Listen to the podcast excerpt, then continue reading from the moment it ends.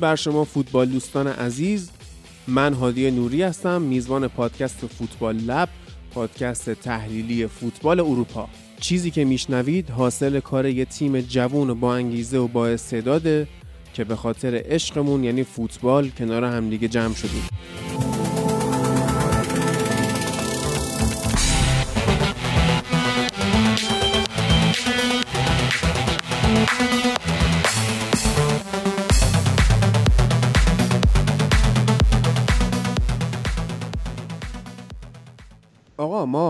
کامنت جواب دادن و گذاشتیم برای فوتبال لب اکسترا که توی فیفا دی ها میاد بیرون. ولی الان من یه جواب خیلی مختصر می‌خوام به بعضی از کامنت ها بدم که گفتن که اینجا پادکست فقط مال منچستر یونایتد و اسمش رو عوض کنید و این داستان ها که اینطوری نیست. شما دقت کنید بعد از فیفا دی که گذشت توی اکتبر برنامه بازی های منچستر یونایتد رو نگاه نیوکاسل پاریس سن حالا نیوکاسل هیچی.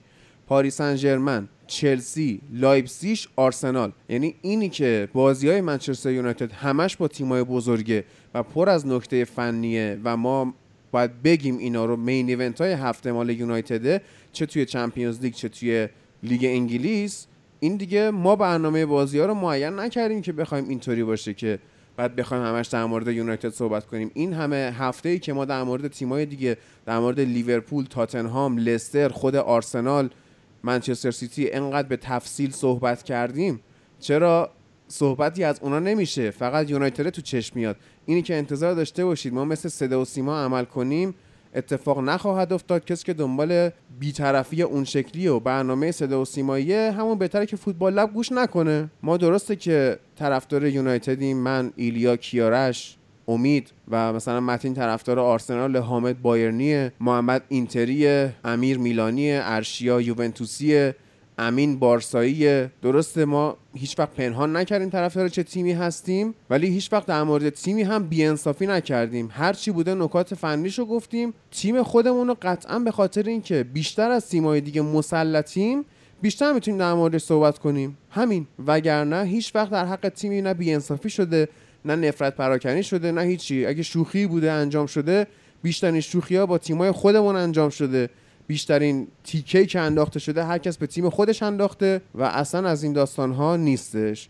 امیدوارم که کسایی که فوتبال لب رو گوش می‌کنن با دید بازتری بهش نگاه کنن و متوجه پرداختنمون به سایر تیم ها و کیفیت فنی کار هم باشن. امروز دوشنبه است دوازدهم آبان ماه یک بازی لیگ برتر مونده یعنی لستر و لیدز یونایتد که حالا ما اونو بررسی نمی کنیم می‌ذاریم برای قسمت بعدی. درست Champions League exclusive قسمت بعدیمونه ولی قسمت بعدش که در مورد بازی های باشگاهی داخلی صحبت می‌کنیم این بازی لستر و لیدز یونایتد رو هم یک اشاره بهش می‌کنیم. این هفته ما دوتا خبر بد شنیدیم. یه خبر خوب. خبر خوب این بود که کیارش که گفتیم قسمت های قبلی دوچار به کرونا شده و حالش بده و نمی‌تونه حرف بزنه امروز دوباره به همون اضافه شده و می‌خوایم باش حرف بزنیم. حالش بهتره.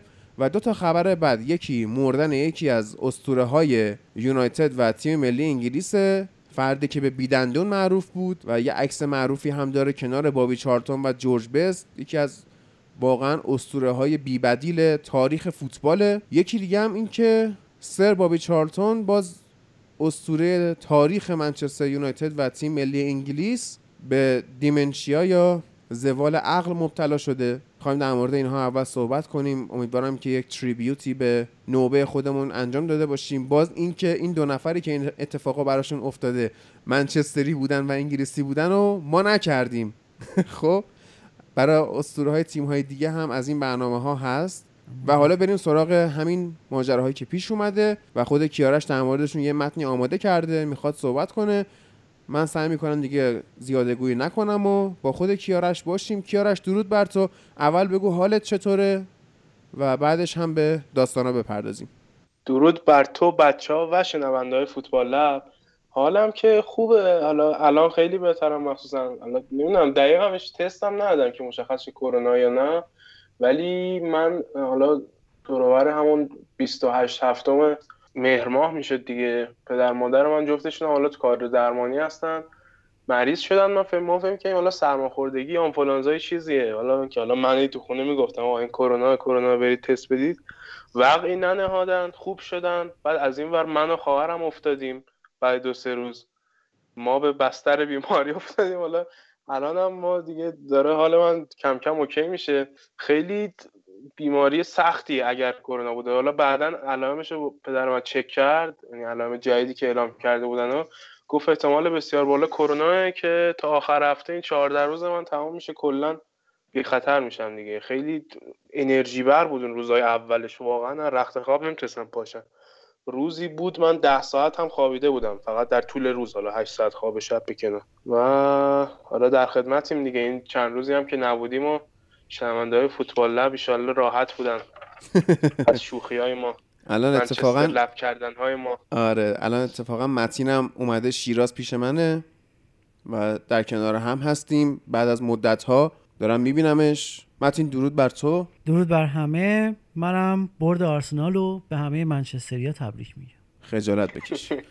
کیارش صحبت کن در مورد اساتیرمون که از دست دارن میرن و رفتن؟ والا اساتیر یونایتد که حالا اینا خیلی از یونایتد هم حتی نمیشه اسپوزاشیشون یعنی انقدر شخصیت های بزرگی هستن هر دوشون که واقعا اساتیر در درجه اول فوتبال انگلستان در کل و حتی فوتبال جهانن. حالا سربابی چارلتون که دیمنشیا گرفته والا من خودم فهم کردم که خیلی وقت این عمومی شده قضیه. چون چند وقت اخیر اصلا رو نگاه کنی اصلا خیلی وقت مشخص حالش خوب نیست و اصلا نمیشم باش صحبت کرد. یعنی آدم خیلی به نظر مریض میومد و خب تو چه تو بازی ها چه این شکلی خب حالا سعی می‌کنن در حد اما 20 ثانیه تشکر کنن باش تو برخوردش با مطبوعات و سرتش رو هم بیارن. و خب کلا نمی‌دونم ملتش چیه. من فقط اینو به عنوان یه فکت می‌دونم که سه و نیم برابر بیشتر احتمال گرفتن دیمنشیا نسبت به بقیه مردم. اگر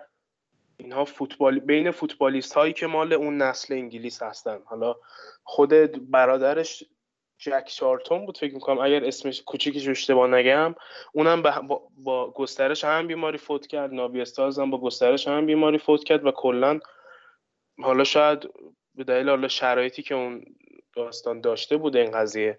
و خب سر بابی شارتون رو ما منچستریا خوب می‌شناسیم باقی شنونده ها نشناسن شاید نشناسن به خوبی ما.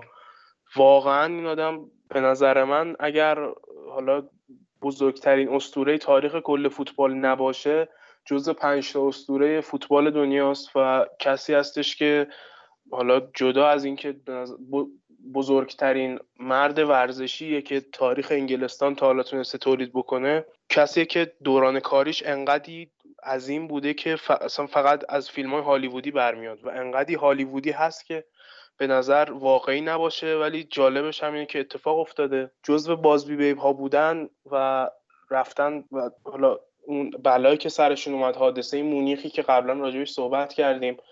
حالا اون ترامایی که با اون قضیه میاد این آدم از اون حادثه نجات پیدا کرده توی هواپیما بوده و حالا فشارهایی که بعد از اون یعنی کاری که کادر منچستر یونایتد تو اون تاریخ کردن خیلی کار مهمی که کردن این بوده که تمام یعنی منچستر یونایتد پنج جام اف ای جوانان رو پشت سر هم برد و اگر تاریخ رو نگاه کنید دیگه بعد از حادثه مونیخ چنین اتفاقی نمیافته. از اونجایی که تمام اون اعضای آکادمی منتقل شدن به تیم اصلی و اون چیزی که ما به عنوان تیم زیر 21 سال زیر 23 سال میشناختیم کلا وارد آکادمی شدن. و جوری که این جوری که تیم منچستر یونایتد با این حادثه و ترامایی که کل جهان فوتبال رو تحت تاثیر قرار کنار اومد این بود که شیره این بچه ها رو کشیدن. یعنی واقعا کشتن اینا رو با بازی های تدارکاتی پشت سر هم و تمرین های خیلی زیاد و دقیقا هم بهترین کار بود. چرا؟ چون باعث شد ذهنشون اصلا سمت اون حادثه نره.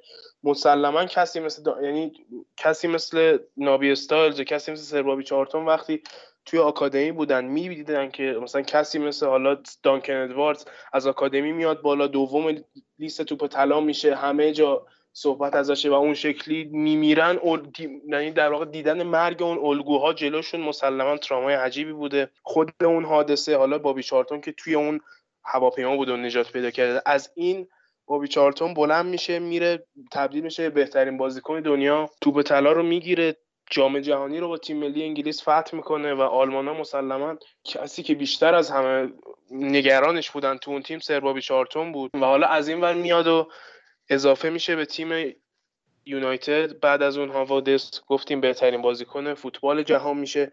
عضوی از اون تسلیس مقدس میشه که باعث شد یونایتد برند جهانی بشه برای بار اول تو تاریخش. و بعد از اون حالا عضوی از اون جام یعنی جام اروپای اولین جام اروپای فوتبال انگلیس رو می‌گیره.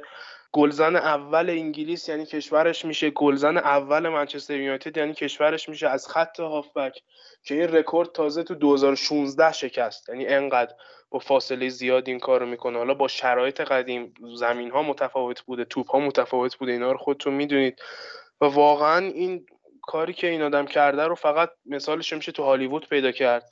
و واقعا اصلا نمیشه. من میگم کسی که هم توپ طلا برده باشه هم جام جهانی برده باشه هم جام اروپایی برده باشه هم لیگ برده باشه هم گلزن کشور و باشگاهش باشه از خط بک هم حالا چنین اساتیری داشت. اصلا چنین باشگاهی به نظر من نداره چنین اسطوره رو در این سطح. و خب واقعا این بیماری که گفتیم خیلی بیماری بدی هست. حالا ناوی استارز هم که میگن از همین مرده. حالا اینو من گفتم این افتخاراتی که لیست شده توی یاد و خاطره ما از بابی چارلتون ولی ناوی استارز متاسفانه چنین لاکچری رو نداشته. با اینکه می‌تونم به جرئت بگم تمام موفقیت هایی که باشگاه منچستر تو سراسر تاریخش داشته همیشه اثری از نابی استارز بوده. جزو همین نسل بازبی بیوز بوده نابی استارز توی آکادمی و جزو نسل تیم طلایی بازبی بوده. برنده جام جهانی هم بوده همراه با بابی چارلتون و نمی‌دونم چرا هیچ وقت به اندازه باقی اعضای اون تیم دیده نشد. حالا افتخاراتش کاملا به اندازه بابی چارلتون بوده. خیلی بازیکن موثری هم بوده توی اون تیم ها شماره 6 میپوشیده و این آدم حتی بعد از دوران بازیگریش میاد مربی میشه و جزو مربی های آکادمی بوده که نسل 92 رو تربیت کردن. یعنی گیگز نویل اینا همشون وقتی صحبت می‌کردن گفتن اولین مربی ما نابی استایلز بوده. و عملا در تمامی موفقیت هایی که یونایتد همواره داشته این آدم نقش داشته در تمامیشون. و این آدم نه تنها به نظر من حداقل باید این آدم نشان شوالیه رو می‌گرفت حالا کاری به این نداریم. بابی چارتون صد درصد چون جزو همیشه جزو هیئت مدیره باشگاه بوده. چه قبل از زمانی که حالا فرگوسن به تیم بیاد چه بعدش تا به همین امروز جزء کادر مدیریتی بوده درآمد بسیار خوبی داشته و حالا جایگاه به اسمشه مجسمش رو جلوی یونایتد ساختن جلوی اولترافورد ساختن. ولی خب نابی استالز از این چیزی که من بهتون گفتم یعنی برنده جام جهانی بودن برنده یورو بودن عضو تیم طلایی متبازی بودن و به چنین یعنی چیزی که هیچ جای دنیا شما نمی‌تونید ببینید. می‌رسه به جایی که مجبور میشه مدال هاشو بفروشه. یعنی انقدر به مشکل مالی بدی می‌خوره که مجبور میشه مدال هاشو بفروشه تمام مدال هاشو حالا اینجا به نظر من یونایتد واقعا برخورد خوبی کرد با این قضیه. یعنی اجازه داد که این کاری که می‌خواد بکنه پیش بره اجازه داد بره به مزایده و بعد بیشترین پیشنهادو داد. مدال ها رو خرید و به خودش پس داد. حالا اونم گفتش که الان که عضو یعنی متعلق باشگاه یونایتد هست بذاری توی موزه. یعنی انقدر وضع خراب میشه. حالا بحث مالی به کنار گفتم جایگاه استند سربابی چارتون یه طرف ورزشگاه اولترافورد مجسمش هست. ولی خب یعنی هیچ به عنوان کسی که میگم یک نسل رو تربیت کرده که سگانه بردن و خودش جزو نسلی بوده که جام اروپایی رو برده توپ طلا رو برده این آدم به نظرم به هیچ وجه به زحمتاش یعنی به پاسخ زحماتش نرسید و واقعا به نظرم وقتی خودش زنده بود برای خانوادهش باید خیلی احترام بیشتری کسب می‌کرد. حالا متاسفانه دنیا و فوتبال مدرنی شکلیه دیگه. خیلی بیرحمانه تر هست و حالا به نظرم دعا کنیم اگر مشکلی پیش نمیاد برای تمامی کسایی که حالا چه درون دنیای فوتبال چه خارج از دنیای فوتبال به بیماری دیمنشیا دچار هستن یا حالا به هر بیماری جدی دیگه ای که با عصبها و کلا بافت عصبی سر و کار داره و واقعا امیدوارم که چنین اتفاق دیگه برای هیچ کس توی دنیا نیفته. آرزویی که خب مسلما محاله ولی باز هم یعنی دل من راضی نمیشه چنین چیزی رو جای دیگه ببینم. بله. خب ایلیا هم که هستش همراهمون. می‌خوایم بریم از همین مین ایونت هفته بازی من یونایتد و آرسنال شروع کنیم توی اولترافورد که 6 سال بود تیم آرسنال. جلوی هیچ کدوم از تاپ 6 خارج از خونه برنده نبود و اولین بار تونست بعد از این 6 سال با آرتتا این کار رو جلوی یونایتد رقیب سنتیش انجام بده. در مورد بحثای فنی بازی قطعا صحبت خواهیم کرد ولی برای شخص من بولترین قسمت بازی داوریش بود که واقعا مایک دین رو اگر ببرن بذارن داور این دعواهای خروسا که توی مکزیک برگزار میشه خیلی بهتره. خروس جنگی میان با هم میجنگن و اینا. مایک باید بره داور اونجا باشه. پر از کارت زردهای سختگیرانه به هم ریختن جریان بازی و مماشات بیموردی که با گابریل مدافع آرسنال شد که باید اخراج می‌شد. کارت زرد دومش رو باید می‌گرفت و صحنه ای که پای نمانیاماتیش رو زدن اصلا نذاش بره وی ای آر خیلی قاطعانه نظر خودش رو اعمال کرد در حالی که همه دیدن پا رو زد و یونایتد می‌تونسته بازی برگرده. حالا پنالتی که روی آرسنال گرفت و پنالتی که در واقع پوگبا داد کاملا درست بود ولی خب نتیجه بازی چیز دیگه می‌تونست باشه. هرچند ما نباید منتظر تصمیمات داوری باشیم برای برد تیممون. خودمون باید استراتژی درستی داشته باشیم برای بردن. و خب یونایتد نداشت. خیلی هم انتقاد کردن. رویکین مثلا اومده گفته که ما چقدر باید دوگانه اسکات مکتامینی و فرد رو ببینیم توی خط میانی. اینا خیلی بچه های خوبی هن ولی برای جام بردن نمیشه به اینا اتکا کرد. برای لیگا بردن نمیشه. سطح خط میانی باید بره بالاتر. فن‌دبیکو باز انتقاد کردن که چرا انقدر دیر به بازی اومده.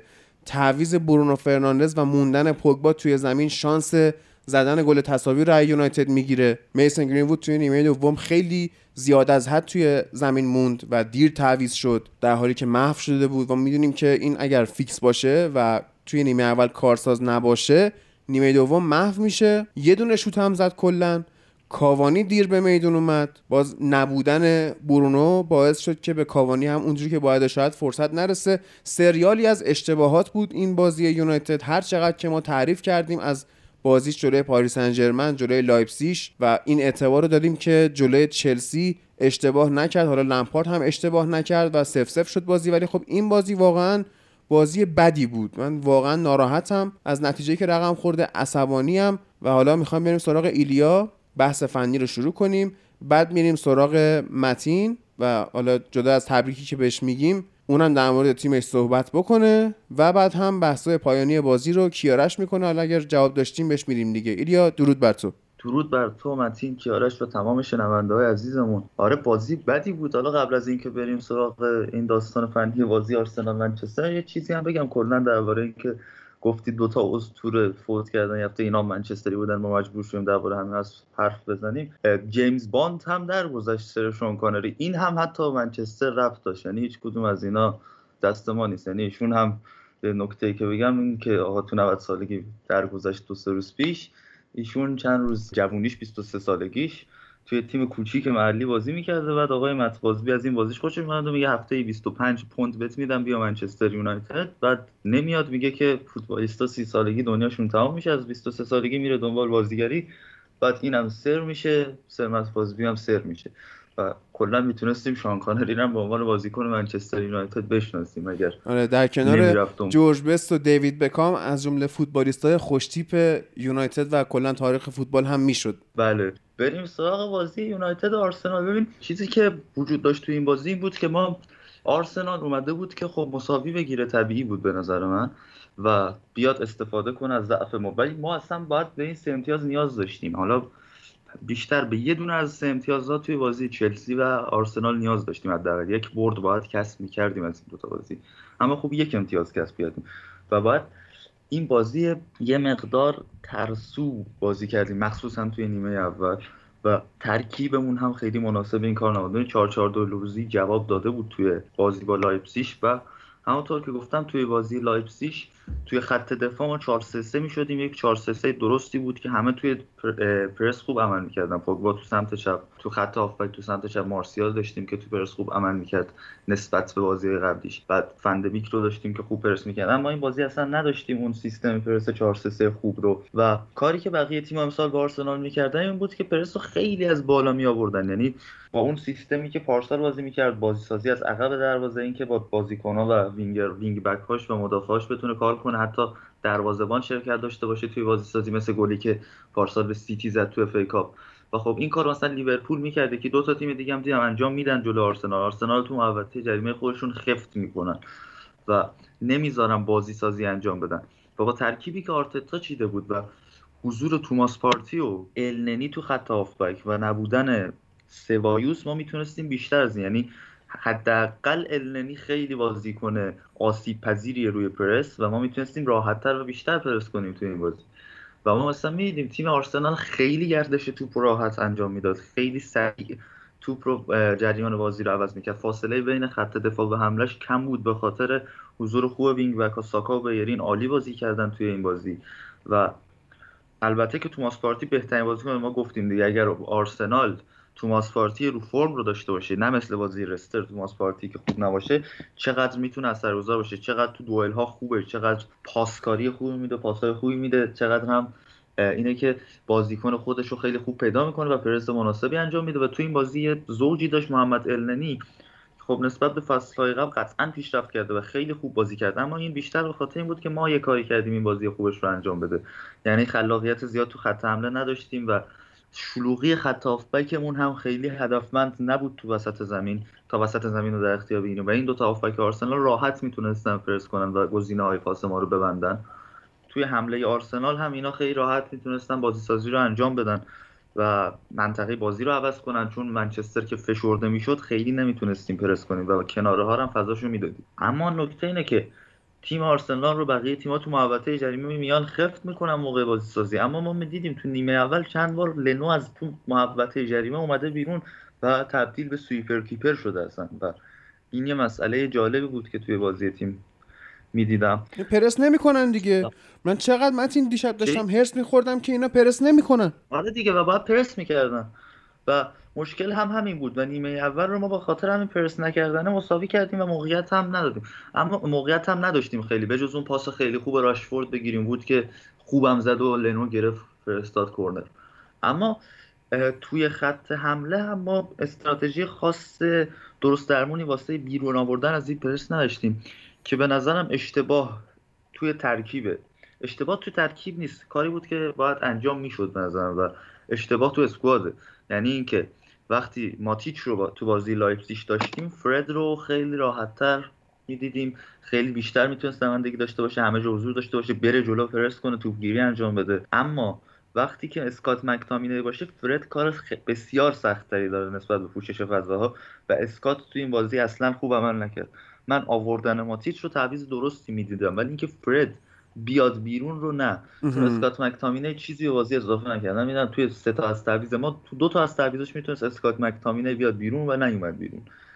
یعنی به جای برونو و فرد نظر من روی این بود که اسکات بیاد بیرون. و یه چیزی هم که بود اینه که اینا اصلا نتونستن پرس تیم آرسنال رو بشکنن. خیلی خوب پرس میادن با سه نفر معمولا مثلا میمدن کنارها رو پرس می‌کردن. و بعد مهاجمای ما رشفورد و گرین وود خیلی عقب که می اومدن اصلا نتونستن خلاقیت داشته باشن و آگاهی داشته آگاهی محیطی داشته باشن نسبت به فضایی که در اختیارشون هست. برونو و پوگبا با نفوذهای بیشتر رو انجام میدن و ازم نفوذ نمی‌کردن. چون با پرس آرسنال دفاع وسط هاشون هم حتی تا میانه زمین به یک سوم میانی می اومدن و یه فضای خوبی ایجاد می‌شد. و اگر مثلا خلاقیت بالا بود و گزینه پاس ایجاد می‌شد می‌دیدیم که مثل همون صحنه نیمه اول فرصت بود برای تیم. اما این اتفاق نیفتاد و اینکه بازی لایپزیگ وقتی فندبیک رو ما تو هافبک تهاجمی پست ده داشتیم این با پوگبا میومد و جابجایی رو انجام می‌داد. پوگبا از وقتا میومد همون پست ده بعد تبدیل به وینگر چپ مثلا سیستم می‌شد. اگر میومد کنار خط بازی می‌کرد از این مواقع و کمک می‌کرد به لوکشاو و مارسیال توی سمت چپ. اما این بازی با نبودن این بازیکن ها پوگبا این کار رو درست انجام نمی‌داد. و برونو هم می‌دونیم خیلی بازیکنی نیست که بخواد بیاد کنار خط بازی کنه. بیشتر بازیکنیه که باید بیاد تو نیم فضاها دور محوطه جریمه قرار بگیره که البته خیلی خوب هافبک های آرسنال رو کنترل کرده بودن.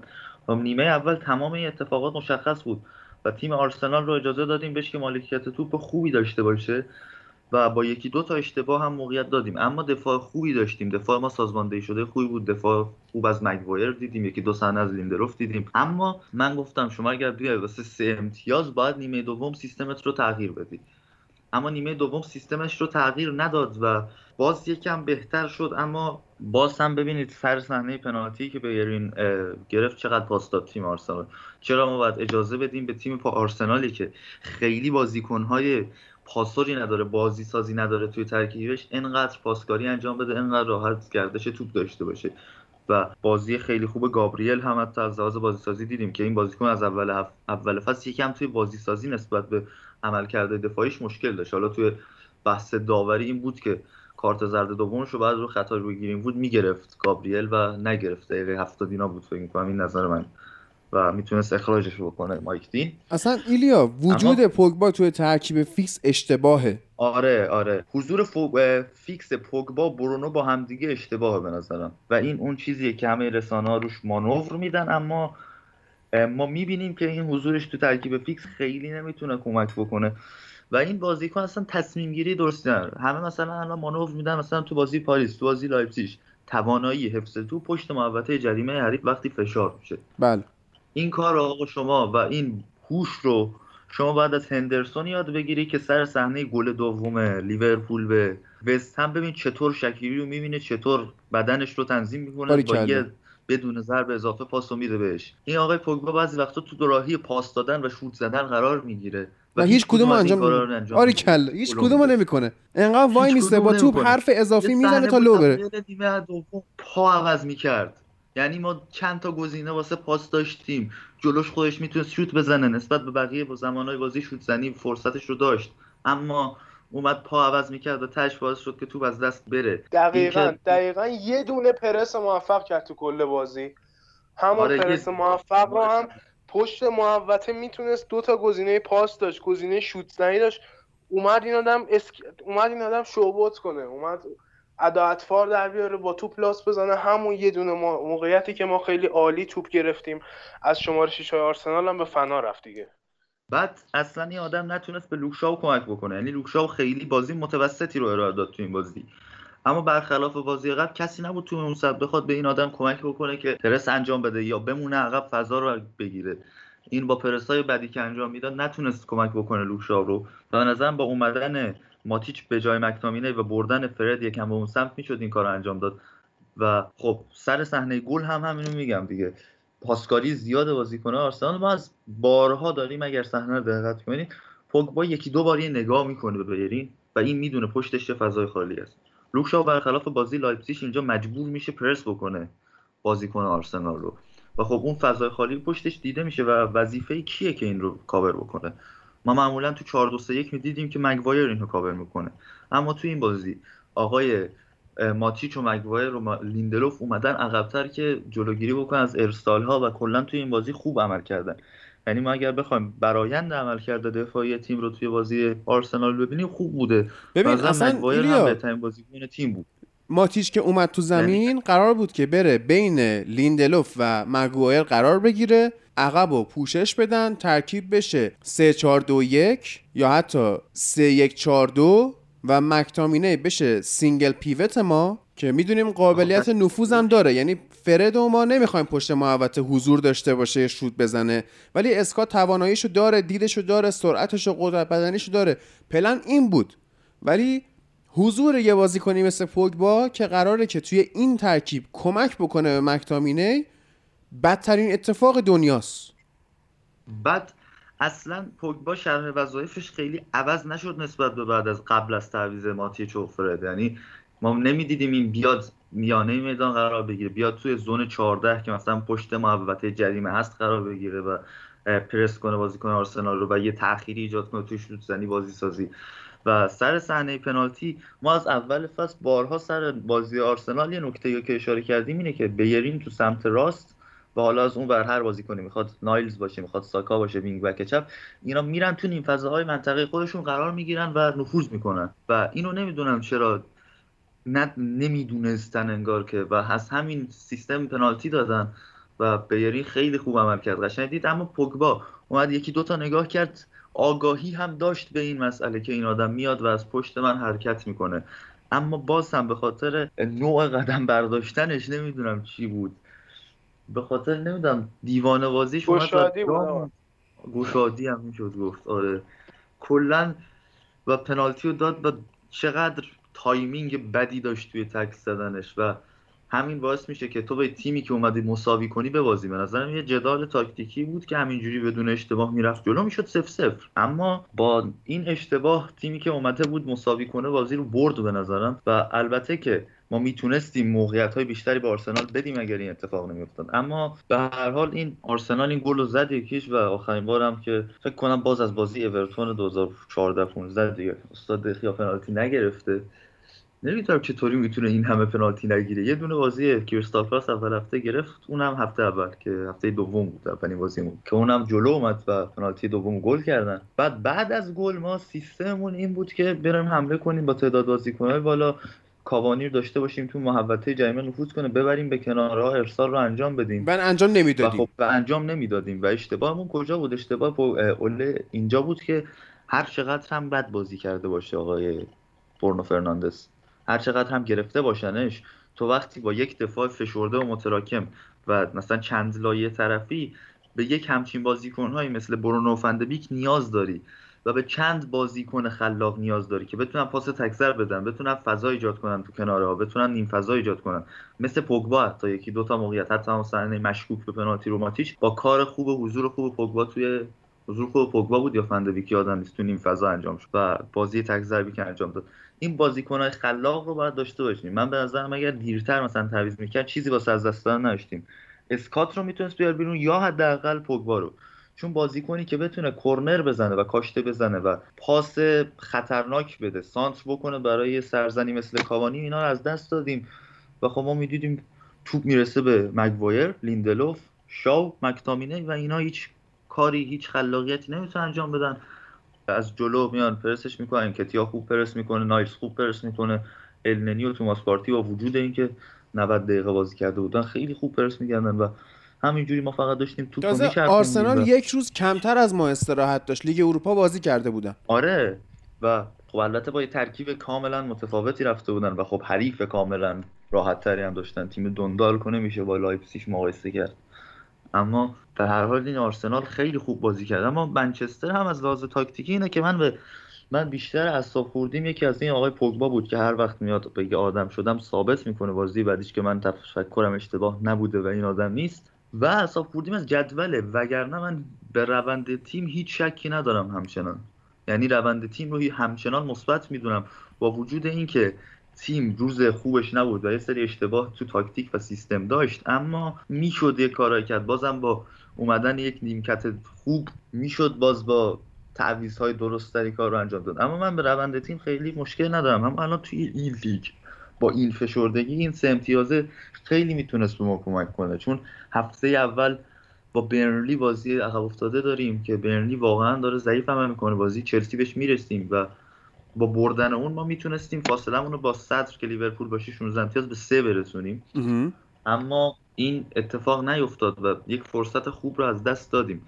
به نظرم از لحاظ تاکتیکی تیم مشکل داشت اما اون چیزی که بازی رو برای ما باخت یعنی بازنده شدیم و یک هیچ باختیم و از اشتباهات تاکتیکی نبود بیشتر و به نظر همون قفل کردن کمبود ایجاد موقعیت اینکه ما نتونیم موقعیت سازی بکنیم اینها از لحاظ تاکتیکی بود.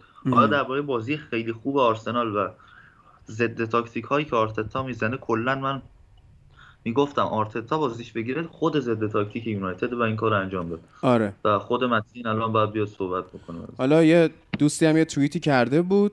گفته بود که باز خوبه که یه تیم هایی مثل برنلی و شفیلد و فولام و نیوکاسل هستن.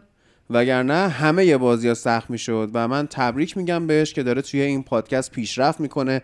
هر روز اثرهای بیشتری می‌ذاره. اثرش توی توییتر هم داره نمایان میشه که به محض اینکه اینو توییت می‌کنه نیوکاسل اورتون رو می‌بره. من تبریک میگم به ایلیا.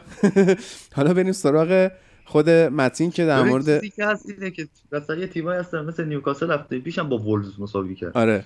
نیوکاسل مثلا اینجوری نیست که بتونه جلوی تیمای خوب خیلی دفاع بکنه. من مثلا بیشتر هدفم توی اون توییت top 6 بود. مثلا آها. یه تیم‌ها هستن که جلوی تیمای خوب خوب بازی می‌کنن. مثل نیوکاسل اما top 6 رو خیلی نمی‌تونن درست کار کنن. و یه سری تیم هستن که امتیاز میدن به تیم های همسطح خودشون. اما جلوی top six خوب بازی می‌کنن. چون بلدن دفاعش رو چجوری انجام بدن. و کلا من مقصودم از این توییت این بود که یه سری از این تیم هستن حداقل که بتونن یه استراحتی رو بچینن واسه ما مثلا برنلی می‌تونه جلوی top 6 خوب دفاع بکنه. حالا به جز این بازی چلسی تاتنهام رو واقعا اذیت کرد. بله. اما جلوی تیم های هم سطح خودش خیلی ضعیف کار می‌کنه. خب متین بگو از تاکتیک های آرتتا و نحوه بازیش. خب من تمام چیزهایی که تا الان گفتید رو ورق می‌زنم و از زاویه نگاه خودم بازی رو یه توصیفی می‌کنم. تا قبل از اومدن line-up آرسنال تیمی بود که توی لیگ خوب نتیجه نگرفته بود. از زمان اضافه شدن پارتی سعی می کردیم بتونیم با سه تا هافک میانی دفاع بکنیم و در واقع بازی بکنیم و در یه آزمون خطایی بودیم که نتیجه نگرفته بودیم. چه در مقابل سیتی و چه در مقابل لستر. از طرف دیگه منچستر تیمی بود که کاملا رو فرم بود بازیکن‌ها توی شرایط خوبی بودن. از نتایجی که گرفته بودن خیلی خب هیجان زده به اصطلاح بودن و عملا آرسنال توی این بازی underdog بود تا قبل از اینکه بخواد line-up بیاد. اما خب موقعی که line-up اومد و من دیدم که دوباره برگشتیم به سه دفاعه یا همون حالا پنج دفاعه. به نظرم رسید که ما می‌تونیم توی این بازی یه اقداماتی انجام بدیم و از طرف دیگه هم وقتی که line-up منچستر اومد و دیدم که برونو فرناندز قراره احتمالا وسط بازی کنه به نظرم رسید که باز دوباره ما یه شانس هایی داریم. موقعی که بازی شروع شد اشتباه تاکتیکی اوله از اونجایی شروع شد که می‌خواستن از جناهین دفاع کنن و از وسط زمین حمله کنن. با وجود حضور برونو فرناندز توی position شماره ده و کلا بازی سازی از میانه میدان می‌خواستن ضربه بزنن به آرسنال. اما مشکل از جایی شروع شد که با حضور النینی و پارتی عملا این بازی سازی قفل می‌شد و نمی‌تونستن این کار رو انجام بدن. و از طرف دیگه از اونجایی که توی جناهین بازیکن سرعتی آرسنال داشت پرس کردن از جلو باعث می‌شد که با پاس های بلند و فرار بازیکنهای ما دفاع منچستر عقب بمونن و در واقع جا بمونن. بنابراین شاید این هم که بخوان از جلو پرس بکنن خیلی نمی‌تونست جواب بده در مقابل سیستمی که آرسنال چیده بود. بنابراین اینکه بازگشت به همون سه دفاعی خودش شاید چیزی بود که ما نیاز داشتیم. چرا؟ چون که ما باید توی این بازی امتیاز می‌گرفتیم. شما میگین که آرسنال اومده بود که مساوی بگیره. من میگم اومده بود که نبازه. و دقیقا همه همه چیدمان تیم هم به همین شکل بود. اما خب من واقعا باید به بازی پارتی اشاره کنم که دقیقا بازی خونی خیلی خوبی داره و پاس ها رو می‌برید. در نقطه خوبی قرار می‌گرفت که بتونه بازی سازی از میانه زمین رو از بین ببره. و خب این خودش خیلی تاثیرگذار بود روی اینکه منچستر نتونه اون پلنی که می‌خواد بچینه رو به نتیجه برسونه. اما از طرف دیگه حالا شما خودتون منچستری هستید و خیلی بهتر می‌دونید توی بازی های اخیر به خصوص حالا من لیگ رو خیلی دیده بودم برونو فرناندز عملا گرایش داره به چپ و می‌بینیم که چقدر خوب عمل کرده بود و نتیجه داده بود. اینکه شما روی فرم هستید و اگر که همون فرم خودتون رو حفظ کنید به نتیجه برسید یا قطعا به نتیجه می‌رسید رو بذارید کنار رو من واقعا نمی‌تونم باش کنار بیام. آره ببین متین دقیقا برونو گرایش به چپ داره فندبی گرایش به راست داره و پوگبا هم گرایش به چپ داره. ما اومدیم دو تا بازیکن طراح دارای گرایش به چپ یا چپگرا رو در واقع گذاشتیم اونجا.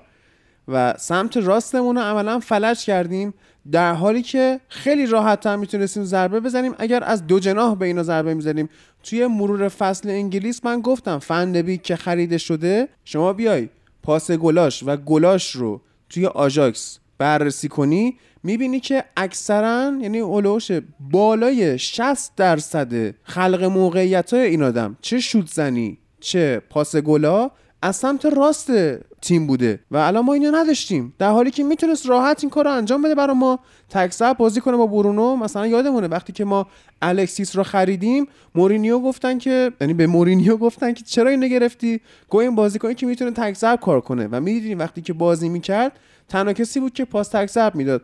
برونو هم همینطوره می‌تونه این کارو بکنه.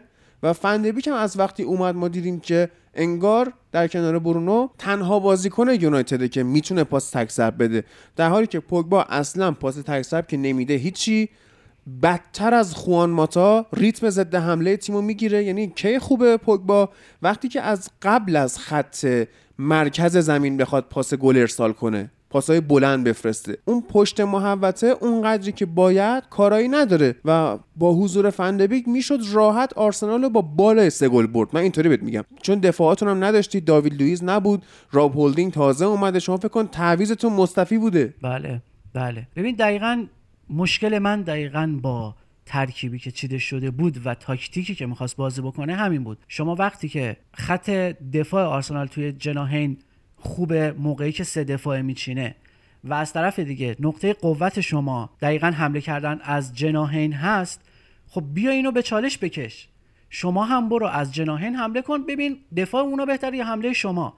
و در حالی که ما دفاعمون ضعف داشت و خیلی از مدافعیمون رو نداشتیم قطعا به نتیجه می‌رسیدید. حالا اینکه بخوای تغییر تاکتیک بدی بازیکنایی که گرایش به جناهین دارن رو از وسط زمین بخوای بهشون بگی حرکت بکنید و بازی سازی انجام بدید با وجود النی و پارتی که دقیقا اون هم از اون طرف دست و خونده بود بله. و با حضور اینا تمام بازی منچستر رو قفل کرده بود. و برای همین هم بود که اصلا گرینوود نمی‌تونست درست بازی کنه. به خاطر اینکه بازی منچستر از وسط بود و گرینوود در جناهینه این خیلی تاثیرگذار بود. و حالا من دارم بیشتر در مورد منچستر حرف می‌زنم به خاطر اینکه شما به خودتون باختید. بله. و یعنی آرسنال توی موقعیتی نبود که بخواد توی این بازی ببره چه از لحاظ مانع ذهنی که وجود داره توی بازی خارج از خونه با تاپ 6 و حالا چه فرمی که الان داره. ولی خب ما هم واقعا نیاز به برد داشتیم. حالا حداقل نیاز به نتیجه داشتیم چون چند بازی اخیرمون خیلی بد کار کرده بودیم. حالا من فکر می‌کنم که اگه بخوایم بیشتر در مورد خود آرسنال حرف بزنیم اون آزمون و خطایی که انجام شد توی بازی سه بازی گذشته که پارتی حضور داشت خب من فکر می‌کنم که آرتتا دید به نتیجه نرسیده و خب از طرف دیگه هم میگم چون نیاز داشت برای اینکه امتیاز بگیره توی این بازی بازگشت به اصل خیش. اما فکر می‌کنم که برای اینکه ما بخوایم دوباره به حالت خواسته آرتتا برگردیم حداقل نیاز داریم که دو تا دفاع میانیمون کسایی باشن که بتونیم روشون حساب بکنیم. تا بتونیم برگردیم به همون 4 3 که می‌خوایم. بنابراین تا اون لحظه ما باید همچنان با همین سیستم سه دفاعه بازی کنیم طراحیمون رو از جناهین انجام بدیم روی فراره اوبامیانگ حساب بکنیم و حالا بازسازی هایی که با اومدن سبایوس یا حضورش و حالا حرکت های انفجاری که ممکنه پپه با تعویض شدنش بیاد توی زمین. ساکا مثلا. آره و واید کنه بازی رو تا دفاع اون حریف باز بشه و بتونه به نتیجه برسه. نکته ای که می‌خوام فقط بهش اشاره بکنم توی صحنه ای که پنالتی شد خب بجز این که حالا توی دفاع چه اشتباهاتی به وجود اومد بیرین عملا داشت می‌رفت به سمت خروج از خط زمین. آره. آره.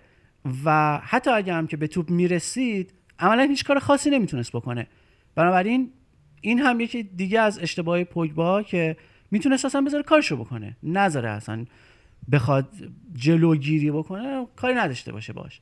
اینم حالا مسئله ای بود که باید بهش می‌گفتم. به کی می‌گفتی؟ به شما. بهش اشاره می‌کردم. آقا ما دیشب بازی رو با هم دیدیم. شما بله. خودت به چشم دیدی پای ماتیشو زدن. اون صحنه من خودم خندم گرفت به خاطر اینکه هر صحنه ای که جنجال برانگیز میشه و احتمالا VAR میره یا تصویرش بعدا توی فضای مجازی خیلی رد و بدل میشه اتفاقی افتاد که حتی یک صحنه و یک زاویه ای از اون تصویر به وجود نیومد که حتی بخوایم ازش اسکرین شات بگیریم و حالا مثلا بعدا در موردش حرف بزنیم. این خیلی برام جالب بود که الان شما به صحنه ای دارید اشاره می‌کنید که عملا فقط یه بار پخش شده. و از دور. نه نزدیک پخش شد. از نزدیک بود اما نه اونجوری که بخواید بگید. حتما یعنی خیلی روش زوم بکنید. ام. و خب این هم خیلی- آنالیز نبود. آره آره. و این هم خیلی برام جالب. در مورد کارت زرد دوم گابریل نظرت چیه؟ ببین گابریل من اول بگم که گابریل توی این بازی خیلی خوب بازی کرد.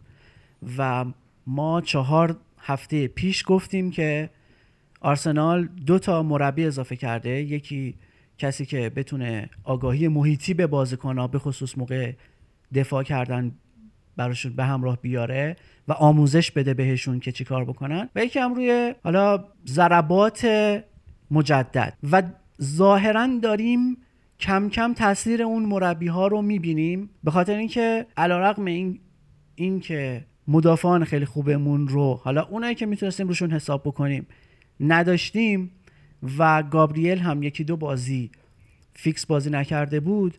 اما تمرینات به جایی رسیده بود که من واقعا از بازی گابریل راضی بودم و حتی پیشرفتش رو از زمانی که اومده توی آرسنال هم حس می‌کنم. اما خب بازی بازی خیلی حساسی بود و استرسش برای ما خیلی بیشتر بود.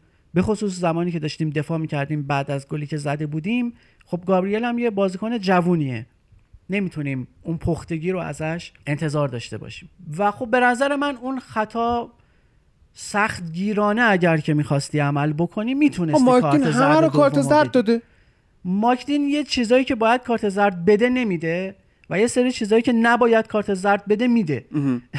این یه مقدار آدمو گیج می‌کنه که توی ذهن این آدم چه چیزی داره چه فرایندی داره رخ میده که الان این رو مثلا کارت زرد میده. اما خب آره اگر که سخت گیرانه می‌خواست عمل بکنه گابریل واقعا جای اخراج شدن داشت. پنالتیه هم پنالتی بود. اما اینکه حالا VAR من این سوال رو واقعا دارم که VAR می‌تونه خودش بررسی بکنه یه صحنه ای رو سر خود.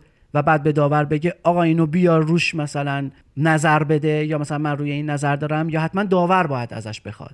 حالا نه بررسی سرخود بیار کلا یعنی که اینا کلا هر صحنه مشکوکی باشه باید بررسی کنن. پس شما به ممکنه VAR هم می‌تونید. گیر بدید که چرا. اون رو اصلا بهش وقعی ننهاد بله. حالا بازی بعدی اما یونایتد ویار چهارشنبه است. بررسی کرده بود داور از خب. ویار نظر نخواست. آها نظر نخواست. وی آر اصلش افتضاح این هفتهش بازی برایتون تاتنهام بود بهش می‌رسیم. یه جا مایک دیل آخر بازی اولین خطای کاوانی بود. نه ضد حمله بود خطام نبود کاملا توپ زد حالا خطای سختگیرانه. بعد به کاوانی کارت زرد داد. اونجا من می‌خواستم تلویزیون رو بزنم بشکنم. بابا خطا میگه حداقل کارت زرد چرا میدی؟ اصلا کارت زردای علکی یه جا فرد فکر کنم توپ زد یادمه یا. نمی‌دونم. ماتیش بود پشت محوطه جریمه توپ داشت. لو می‌رفت توپ زد. بعد آره. باز کارت زرد داد. فرد بود. بعد کارت زردای علکی میده. بعد کارت زرد نمیده. ام. مثلا کارت زرد اولی گابریل رو باز می‌تونست نده. نسبت به دومی چون دومی قشنگ فرصت نفوذ واسه گرین بود. بود کاملا خوشگل ردش کرد. بعد می‌تونست خیلی راحت بره تو فضا کاتبک بکنه خودش شوت بزنه با سانتر بکنه. اما کارت می‌تونست بده. بله. و آقا اینجا هم اینجوری نیست که اگر بگی که یه چیزی هم هست که میگه اگر اخراج می‌شد چه اتفاقی میافتاد ببینیم که آقا ما داریم درباره فوتبال توی این سطح بالا صحبت می‌کنیم. و برای مثلا این مثال ارجاع میدم بازی بارسا هم این هفته که دید چه تأثیری گذاشت روی دفاع خیلی خوب تیم آلاوز اون اخراجه و مثلا بارسا هم آرسنال هم همینجوری. یکی از بهترین مهرات رو تو از دست میدی و یک بازیکن کمتر داشته باشی. حتی توی اون دفاع سنگین خیلی بیشتر می‌تونی فضا بدی. خیلی آسیب پذیرتر نشون میدی و خب بهترین دفاعت هم حتی از دست میدی. بله. یعنی واقعا واسه 20 دقیقه فرصت اون اخراج می‌تونست خیلی تاثیرگذار باشه. بازی بعدی یونایتد چهارشنبه است با باشاک شهیر توی ترکیه. یعنی باید ما پنجاه هزار دلار کیلومتر بریم به ترکیه بعد برگردیم روز شنبه با اورتون توی گودیسون پارک بازی داریم. یعنی افتضاحه. هر چقدر شما بگی حالا باشاک شهیر تیم آسونیه فلان مویزکین بهش گل زده اصلا اینطوری نیست. و خیلی هفته سختی رو ما پیش رو داریم. یعنی حالا خوبه که باز بعد از بازی اورتون دوباره ما وارد فیفا دی میشیم. یه دو هفته استراحت داریم. کل تیم‌ها در واقع این استراحت رو دارن که به دردشون هم خواهد خورد. خیلی هم اعتراض شده. کلوپ و گواردیولا خیلی دارن میگن که آقا این پنج تعویض چی شد؟ چرا برش داشتید که حالا با توافق خود تیم ها بوده؟ با نظر جمعی بوده. اینجوری نبوده که اف ای به خودی خود بیاد این کارو بکنه خود سرانه خود مربیای تیم ها نظر دادن اکثریتشون. حالا کاری نداریم به این. این قضیه هم که ایلیا میگه من حرص می‌خورم تلویزیون فلان من باید تشکری بکنم از شنوندگان فوتبال لب که اینستاگرام ما رو دنبال می‌کنن. حتما اگر follow ندارید برید follow کنید. خیلی پستای جذابی داریم می‌ذاریم. حالا fun هست توش گلهای قشنگ هست. توی استوریا نظرسنجی می‌ذاریم. اینا رو حتما بیاید شرکت بکنید و یه سری از خب شنونده ها کامنت گذاشته بودن یا حتی direct دادن و نگران حال من بودن. نگرانیشون به حق بود. دیشب متین دید من چه حالی بودم. تا پنج صبح همینطوری فقط داشتم راه می‌رفتم. هیچ کار دیگه ای نمی‌تونستم بکنم و اگر هم امروز کم صحبت کردم در مورد یونایتد چون که صحبت من از سر خشم خواهد بود نه از سر تحلیل. ترجیح دادم که بچه ها صحبت کنم و حالا بریم حرفای کیارش رو بشنویم. خب این بازی جالب بود که بعضی از چیزها رو حالا خوش... حالا خوشبختانه متاسفانه شما نگفتید. من خب اینجا بیشتر می‌تونم صحبت کنم. و اینکه چند جا مخالفت دارم با شما. اول جریان بازی ما توضیح بدم. نیمه اول چیزی که خیلی بهش اشاره نشد یعنی حالا اشاره که شد ولی خیلی حق مثلا ادا نشد. چیزی که دقیقا قالب بود تو بازی پرس سنگین و بسیار بسیار بسیار منظم آرسنال بود. یه جا هم میشه گفت پاشون رو اشتباه نذاشتم و یونایتد عملا محدود بود به یک سوم دفاعی خودش. و جکته جلو پرس این بود که پرسشون پرس اگریسیوی نبود که حالا فضایی بخواد باز کنه و اون سه نفر جلویشون ویلیان و لاکازت و اوبا می اومدن و از اون کاور شدوشون استفاده می‌کردن از اون فضای پشتشون و اون سه تا خط که قرار بود کمک کنن به بازی سازی ما رو در واقع بلاک می‌کردن و چیزی که شما توجه نکرده بودید بهش و خب حالا خیلی از اپ هم بهش توجه نکرده بودن این بود که این بازی انکر خط که ما فرد بود نه مکتامینی. یعنی شماره شیش ما فرد بود. و فرد بود که اون وسط بازی می‌کرد. مکتومینای پوگبا خیلی حالا بیشتر نزدیک به فلنک ها بودن و فرد بود که می‌رفت بین دوتا بازیکن بازی سازی رو انجام می‌داد و در بازی سازی دقیقا از اینجا پیش بردن. خیلی می‌شد که ما با خ... انگار خط دفاعمون رو سه نفره کنیم و بازی رو جلو ببریم. و حالا اینجوری از فاز دوم از فاز اول بازی سازی که رد بشیم همین تو همین فاز اولش البته مشکلی که ما خیلی داشتیم دخا بود. حالا درست بازی خیلی خوبی داشت تقریبا بازی بدی نداشت. ولی رنجی که دخا داره و اون آرامشی که موقع بازی نداره باعث می‌شد که خیلی اگر در واقع نقشه های پاس بازی رو هم نگاه کنید خیلی پاس های بلند بیخودی که حالا یعنی کشیده شده زیرش رو رفته جلوی زمین که حالا اونجا با فیزیک آرسنال تو پس گرفت خیلی زیاد بود و باعث شد که ما از گزینه که حالا بخوایم از دروازه‌بان اون بر بازیسازی استفاده کنیم محروم بشیم بریم سراغ فاز دوم بازیسازی که واقعا کثیف کاری آرسنال رو دیدیم و این رو من به عنوان توهین یا به عنوان حتی یعنی کاملا مورد تایید منه. کاری که کردن این بود که کنترل کنترل و مالکیت خط رو به دست گرفتن. با یه سری کارهای چرک که واقعا قابل تحسینه و چیزی بود که حالا درست دقیقا هم توی اون 20 یعنی از دقیقه 10 تا دقیقه 30 40 بازی بود و کاری بود که من خودم اگه مربی بودم و بازیکنان می‌خواستم و این به هیچ وجه فوتبال حالا ناپاک و چنین چیزی نیست.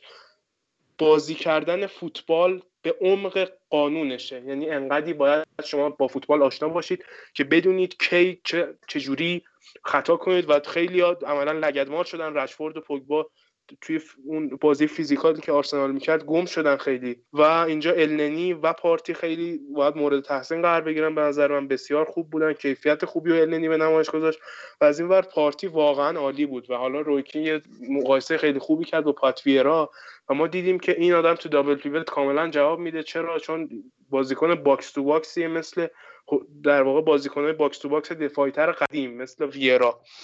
بسیار جنب و جوش داشت تو زمین بسیار بازی physical و خوبی رو می‌کرد پاسا رو خیلی خوب قطع می‌کرد و بسیار هم فیزیک خوبی به بازی اضافه کرد. پوگبا واقعا پوگبا و فرناندز وسط زمین رو باختن بهش و این از این نظر. یعنی باعث چیزی که باعث می‌شد ما جلوتر از زمین نتونیم کار کنیم این کار آرسنال بود که دقیقا هم تو یعنی قبل از این بود که داور معمولا سعی می‌کنه اوایل بازی بازی رو متشنج نکنه خیلی کارت نده. قبل از اینکه داور اون اعتماد به نفس رو پیدا کنه بر جریان بازی که بخواد کارت بده اینا کارشون رو کردن و خیلی کار درست و به جایی بود که ما خیلی وقت در یونایتد نمی‌بینیم. نکته دومی که ما تو بازی سازی بسیار بسیار مشکل داشتیم عملکرد مزخرف و بیخود پوگبا بود. بسیار کند بود. یعنی این لاک پشت بود. هر توپی که میومد دومین نفری بود که بهش می‌رسید. همیشه از دو تا سه خط قبلش میومدن جلوش توپ قطع می‌کردن. اصلا شارپ نبود.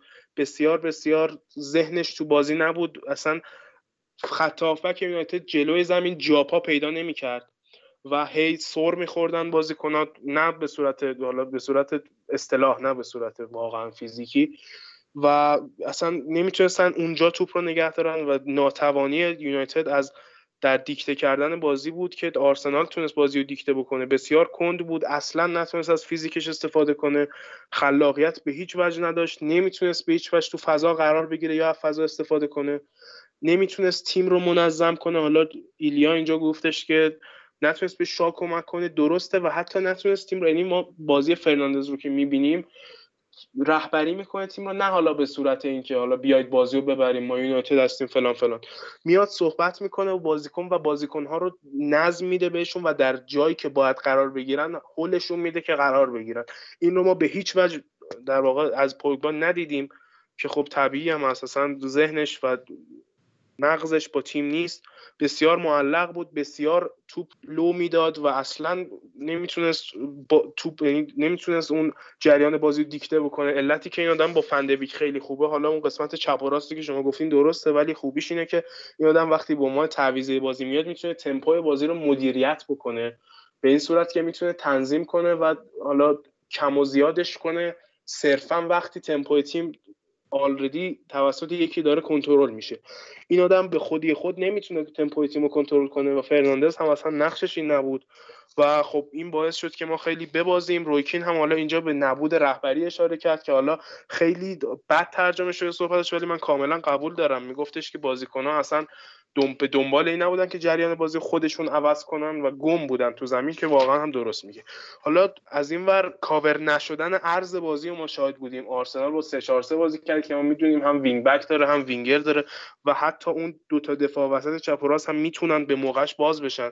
اینجا توی 4 4 لوزی که به نظر من ترکیب اشتباهی بود که حالا بهش می‌رسم اینا باید توسط حالا گفتم فرد که فلان anchor بود خودش لنگر بازی بود. های پوگبا باید در حمله و دفاع عرض بازی رو کاور میکن که ما به هیچ وجه چنین چیز ازشون ندیدیم. و در صورتی که این پلن اول بازی نباشه باید این توسط فولبک ها مدیریت بشه که خب شا واقعا افتضاح بود. افتضاح یعنی نه به صورت اینکه پر اشتباه بازی کرد بیخود بود تو زمین. یعنی بازی نشون داد که خوراکش بازی های استاتیکه و اصلا به صورت دینامیک هیچ کارایی نداره و وقتی خوبه که ثابت باشه و نسبت به جریان بازی بخواد ریاکت بکنه و بخواد از خودش چیزی تولید بکنه یا کاری رو به تیمی که در واقع توپ دستشه اضافه بکنه به شدت ناتوان است.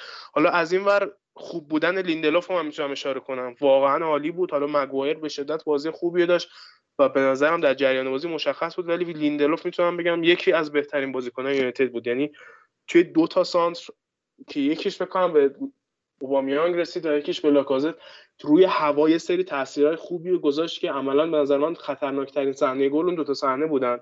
صحنه موقعیت. یعنی تو کل بازی. نه اون شوت گرینوود بود نه اون پنالتی که اصلا قرار نبود پنالتی باشه و به نظر من هم پنالتی نبود.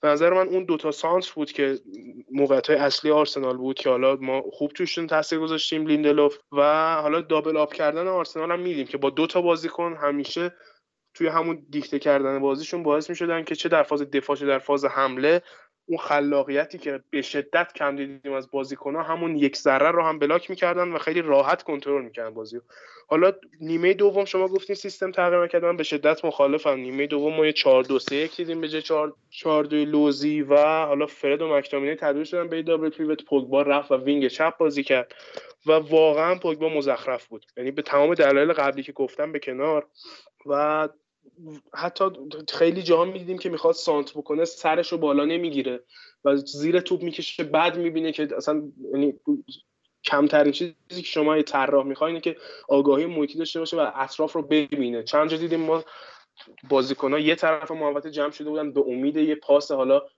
خوب یا پاس خط شکن یا حتی سانتر کلا سانتر رو به اون طرف زمین می‌کشید و دفاع آرسنال که حالا متین راجبش صحبت کرد گابریل و هولدینگ بسیار خوب بودن جمع کردن و حالا تیرنی که جلو هم اضافه می‌شد.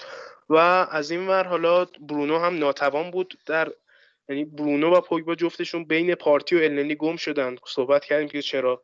و عدم توانایی دیکته کردن بازی توسط یونایتد بود که باعث شد آرسنال بتونه انقدر خوب بازیشو دیکته بکنه. چه وقتی داشتن حالا پوزیشنال بازی می‌کردن چه وقتی یونایتد هول داده بودن عقب زمین و منتظر اشتباه مرگبار بودن.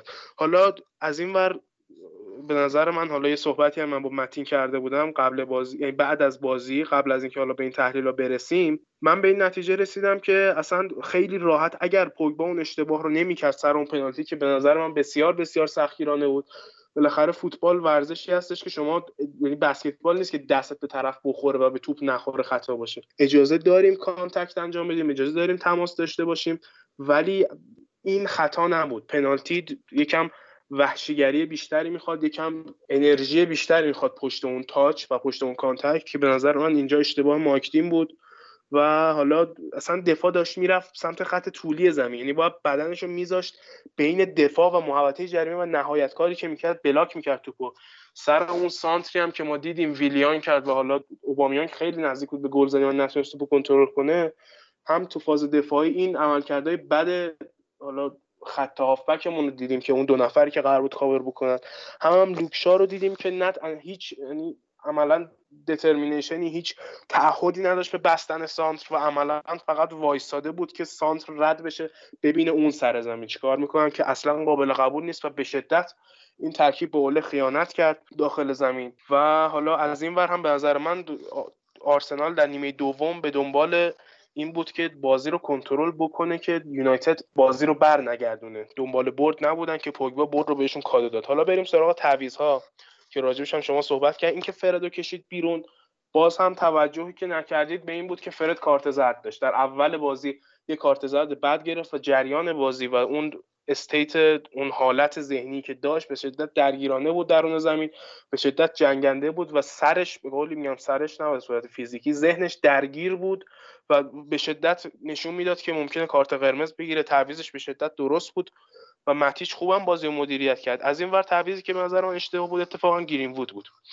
حالا درسته اصلا خوب نبود تو بازی و حالا نیمه دوم معمولا تو بازی گم میشه. ولی مثلا اینجاست که اگر ما گل می‌خواستیم بین فندبیک و حالا یعنی تعویزی که داشت انتخاب می‌کرد بین حالا برونو یا پوگبا یا گرینوود با هم می‌دیدیم که کی می‌تونست گل برسونه به یونایتد. با توجه به بازی که داشتیم میدیم نه به صورت تئوری که حالا با این ویژگی هاشه به نظر من گرین وود این گزینه می‌تونست باشه برای یونایتد و فندبیک دیر به بازی اومد. از اون ور هم کاوانی که به جای برونو اومد به نظر من اشتباه بود چون حالا از اون بر پوگبا واقعا باید از جریان بازی خارج می‌شد. به نظر من این کاری که تعویض نکردن پوگبا بود آخرین اعتماد اوله به پوگبا بود که یعنی آخرین نه به این عنوان که دیگه بعد از این چه این خبر نیست. ولی داشت عملا یک فرصت دیگه هم به پوگبا می‌داد که خودشو برگردونه بازی که خب مسلما این شخصیتی اصلا در هیچ چیه پوگبا نیست که چه این کاری بکنه. و حالا با این کارش پایین آوردن احتمال گلزنی بود به نظر من. و حالا چیکار با هم می‌کردیم؟ ما گفتیم اشتباه ها چی بود؟ و به نظر من کاری که باید نیمه دوم می‌شد این بود که توانزبه با هم میومد جای یکی از هافبکامون و ما سه دفاع می‌شدیم سه چهار یک دو می‌شد.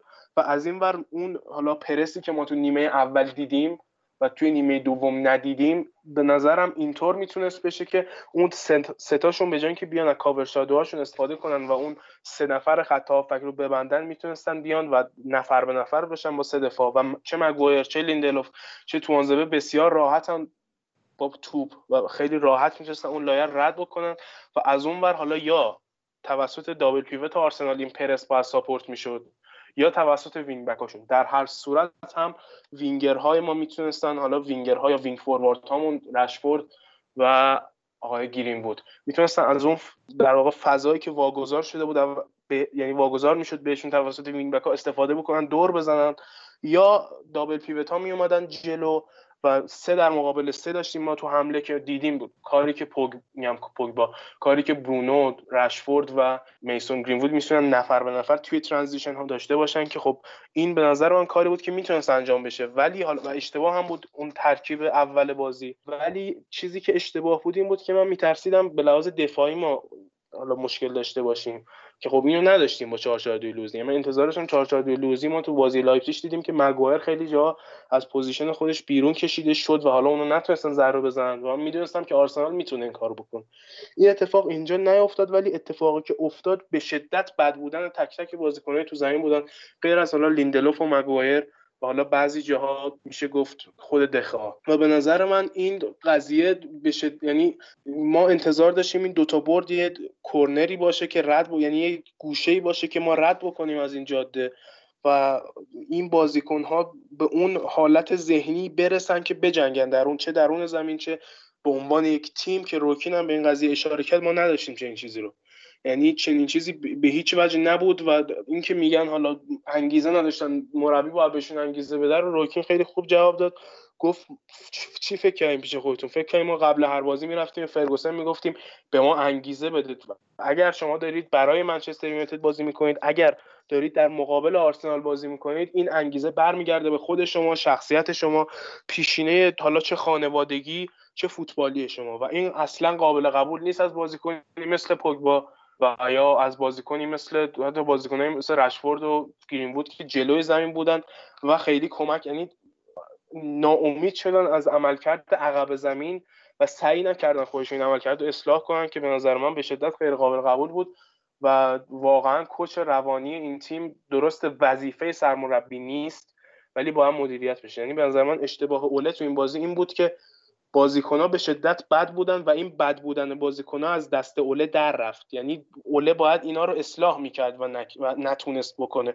در کل ریشه مشکل خود بازیکنها بودن و به نظر من هنوز این یا این 25 نفر این 23 نفر لیستی که یونایتد داره به لحاظ روانی خیلی راه داره که بره. امیدوارم الکس تلز حالا از بیماری کروناش که اومد بیرون توانزبه که فیکس شد کاوانی که به سطح بازی رسید خیلی بیشتر راه بندازن این ترکیب رو ولی به نظر من خیلی فکر کردن دارن که باید انجام بدن این تیم منچستر یونایتد بازیکنش من راضیم از کیارش که وسط حرف زدنش ما صدای ورق زدنش هم میشنیدیم. نمی‌دونم چقدر note نوشتی برای این بازی. درود بر تو.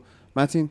ببین اشاره کردی کیارش به اینکه lineup مشکل داشت. تعویض‌ها می‌تونست خیلی بهتر باشه و تاکتیکی که چیده شده بود هم بهش یک نقدهایی وارده. اما اشاره نکردی به اینکه آیا اینها اگر به سرمربی بر نمیگرده پس به کی برمیگرده؟ من مشکلی که با دقیقا اشاره هم کردم مشکلی که داشتم این بود که شما روی فرم هستید یعنی بودید. و اگر که می اومدید همون خودتون رو در بهترین حالت خودتون به اصطلاح تحمیل می کردید به آرسنال می‌تونستید قطعا برنده این بازی باشید. اما این ترس مربی به نظر من هست که اون تفکر برنده و در واقع تفکر برنده رو نداشت که بیاد خودش رو نشون بده و خودش رو تحمیل کنه. فقط انگار یه جور یک ترسی توی ذهنش وجود داشت که باعث شد lineup ش مشکل دار باشه تاکتیکاش اشتباه از آب در بیاد و حتی تعویضاش هم بد باشه.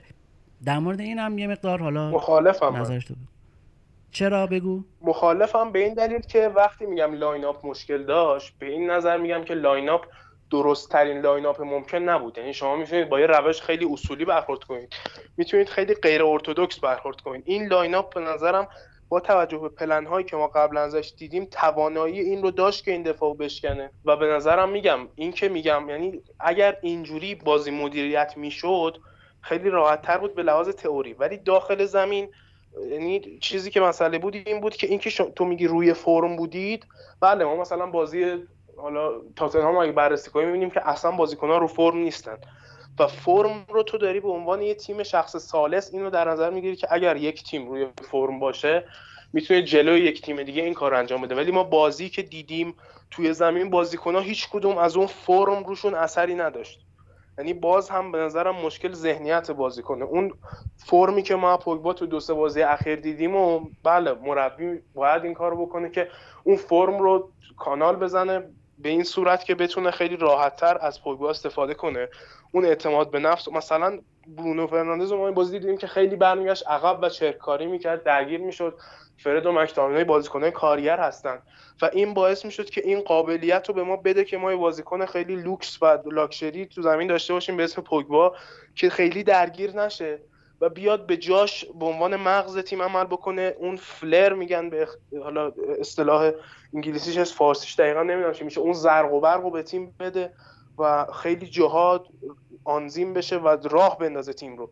اینو ما از بازیکن ندیدیم و اون فرمی که سرمربی بهش اعتماد کرده بود و داخل زمین فرستاده بود رو من ندیدم. من خودم انتظار داشتم که یه ترکیب خیلی دفاعی تری به زمین بفرسته و من خودم قبل بازی پیش بینی کردم که یه مساوی خیلی خسته کننده بشه.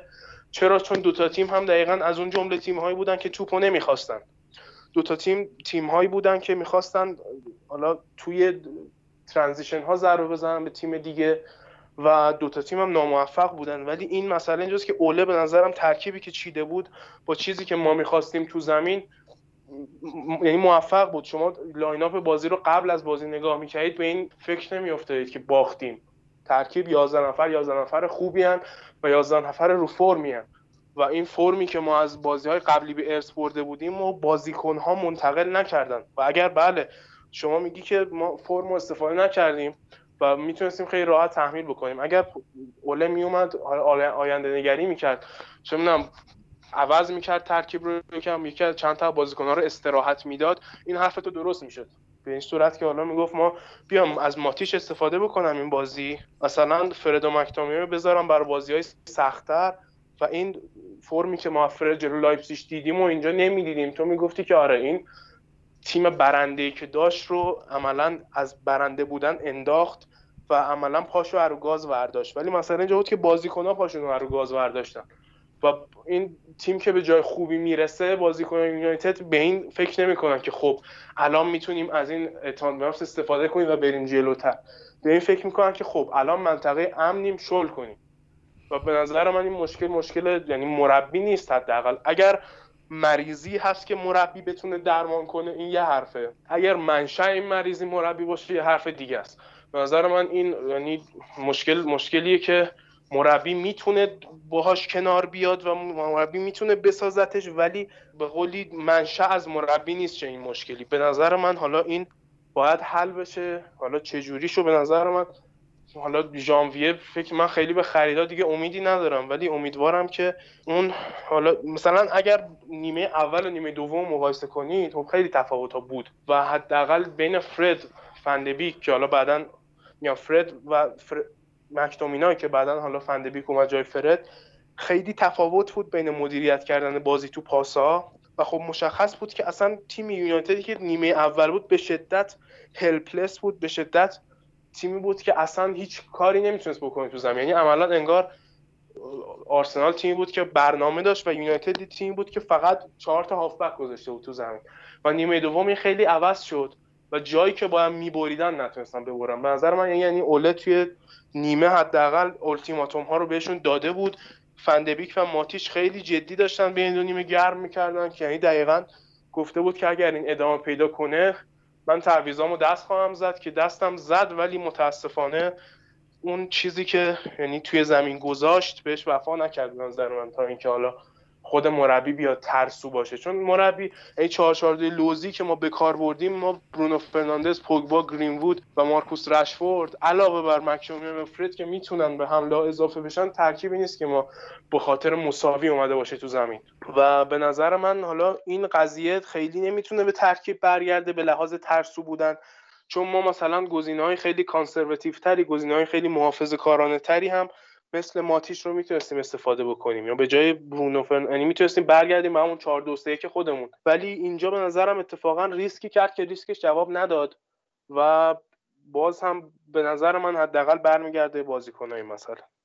حالا که بحث در مورد مین ایونت هفته تموم شد بریم یه ذره موزیک گوش کنیم آروم شیم و سراغ بقیه بازی های لیگ بریم.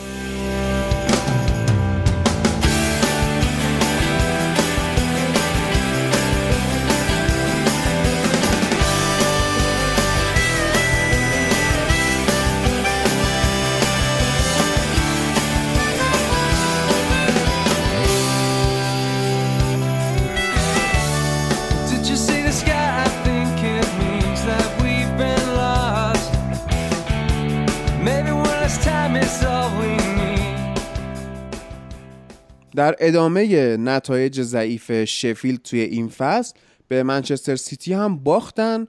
اما خود منچستر سیتی هم خیلی در شرایط خوبی نیست. حالا ایلیا بیشتر صحبت کنه. آره بازی اول روز شنبه بود منچستر سیتی تو خونه شفیلد بازی داشته. یه گل زد با کایل واکر یه گل رو پاس کوین دی بروینه زد و یک هیچ بردن. از همون گلایی که همیشه کایل واکر می‌زنه یه گلای سه امتیازی کایل واکری. مثلا دو فصل پیش تو قهرمانیشون یه گل سه امتیازی به نیوکاسل زد. دقیقا همینجوری بود. یعنی تکرار کرد اون گلو. و خیلی هم اون گل رو قهرمانیشون اثر داشت تو کورس با لیورپول. ولی این بازی یک هیچ بردن از شفیلد یونایتد. چیزی که من توی سیستم سیتی توی این بازی دیدم اینه که 4 1 4 1 تو دفاعی می‌دیدم بعضی موقع تو دفاع و این یکی از سیستم های جادویی بود که تیم سیتی استفاده می‌کرد. مخصوصا تو نیمه دوم که عقب کشیده بودن یکم مالکیت رو تقدیم کردن به شفیلد و 4 4 1 1 می‌شد 4 1 4 1 هم می‌شد البته بیشتر 4 1 4 1 بود. و کلا اون رودری رو به عنوان پست 6 و holding midfielder داشتن همیشه. چیزی که بود تو این بازی به خاطر نبود جسوس و آگورو ما بازی قبلی می‌دیدیم که رحیم استرلینگ میاد جای اینا رو تا یه حدی پر می‌کنه. اما توی این بازی فران تورس بود که به عنوان مهاجم نوک و حالا false nine تقریبا میشه نوک false nine بازی کرده با نوع کاذب و خب عملکرد خوبی هم داشت. مخصوصا توی جاگیری ها حضوری که داشت و رانینگ بیهایندی که می‌کرد و اون مسئله ای که بود توی تیم سیتی که این بازیکن ها وقتی مهاجم ندارن میان نمیان به داخل محوطه جریمه نفوذ کنن و به نیم فضا نفوذ کنن مثلا به محوطه فضای خالی نفوذ کنن برای اینکه پاس بگیرن و ضربه آخر بزنن. اینو فرانتورس بازی که مقدار بهتر کرده بود. اما بازم نمیشه با روجستوس مقایسهش کرد چون خب این یک وینگره و خب داره و هم به عنوان هافبک ازش استفاده می‌کنه هم به عنوان مهاجم. و کار سختی داشت. البته که نه خیلی خوب بود نه خیلی, خیلی هم خوب نبود ولی عملکرد مناسبی داشت و کلا می‌تونست بهتر از اینها هم ازش بازی بگیره. و مشکلی که تیم سیتی داره این ذهنیتیه که ایجاد شده توی سیستم بدون مهاجمش که پاس عمقی خیلی زیاد نمیدن و سعی نمی‌کنن بیشتر از حمله های سریع استفاده کنن بازی سازی و خیلی سریع انجام بدن. بیشتر سعی می‌کنن که مثل همیشه مالکیت توپ رو در اختیار خودشون نگه دارن و حریف رو با پاسکاری خودشون مجبور کنن به فضا دادن که فضای به پشت محوطه جریمه که واسه کایل واکر ایجاد شد موقع گل یکی از همینا بود. اگه بخوام دو تا از بازیکن‌های خیلی خوبه سیتی رو بگم کلا تو این فصل یکی میشه کایل واکر که دو تا از شیش امتیازهای ناپل اونی یک هیچشون رو مدیون کایل واکر و ادرسون هستن توی بازی شفیلد و منچستر سیتی. حالا صحنه مشکوک به آفساید بود تک به تک از رایان بروستر لیورپول که اومده شفیلد گرفت ادرسون.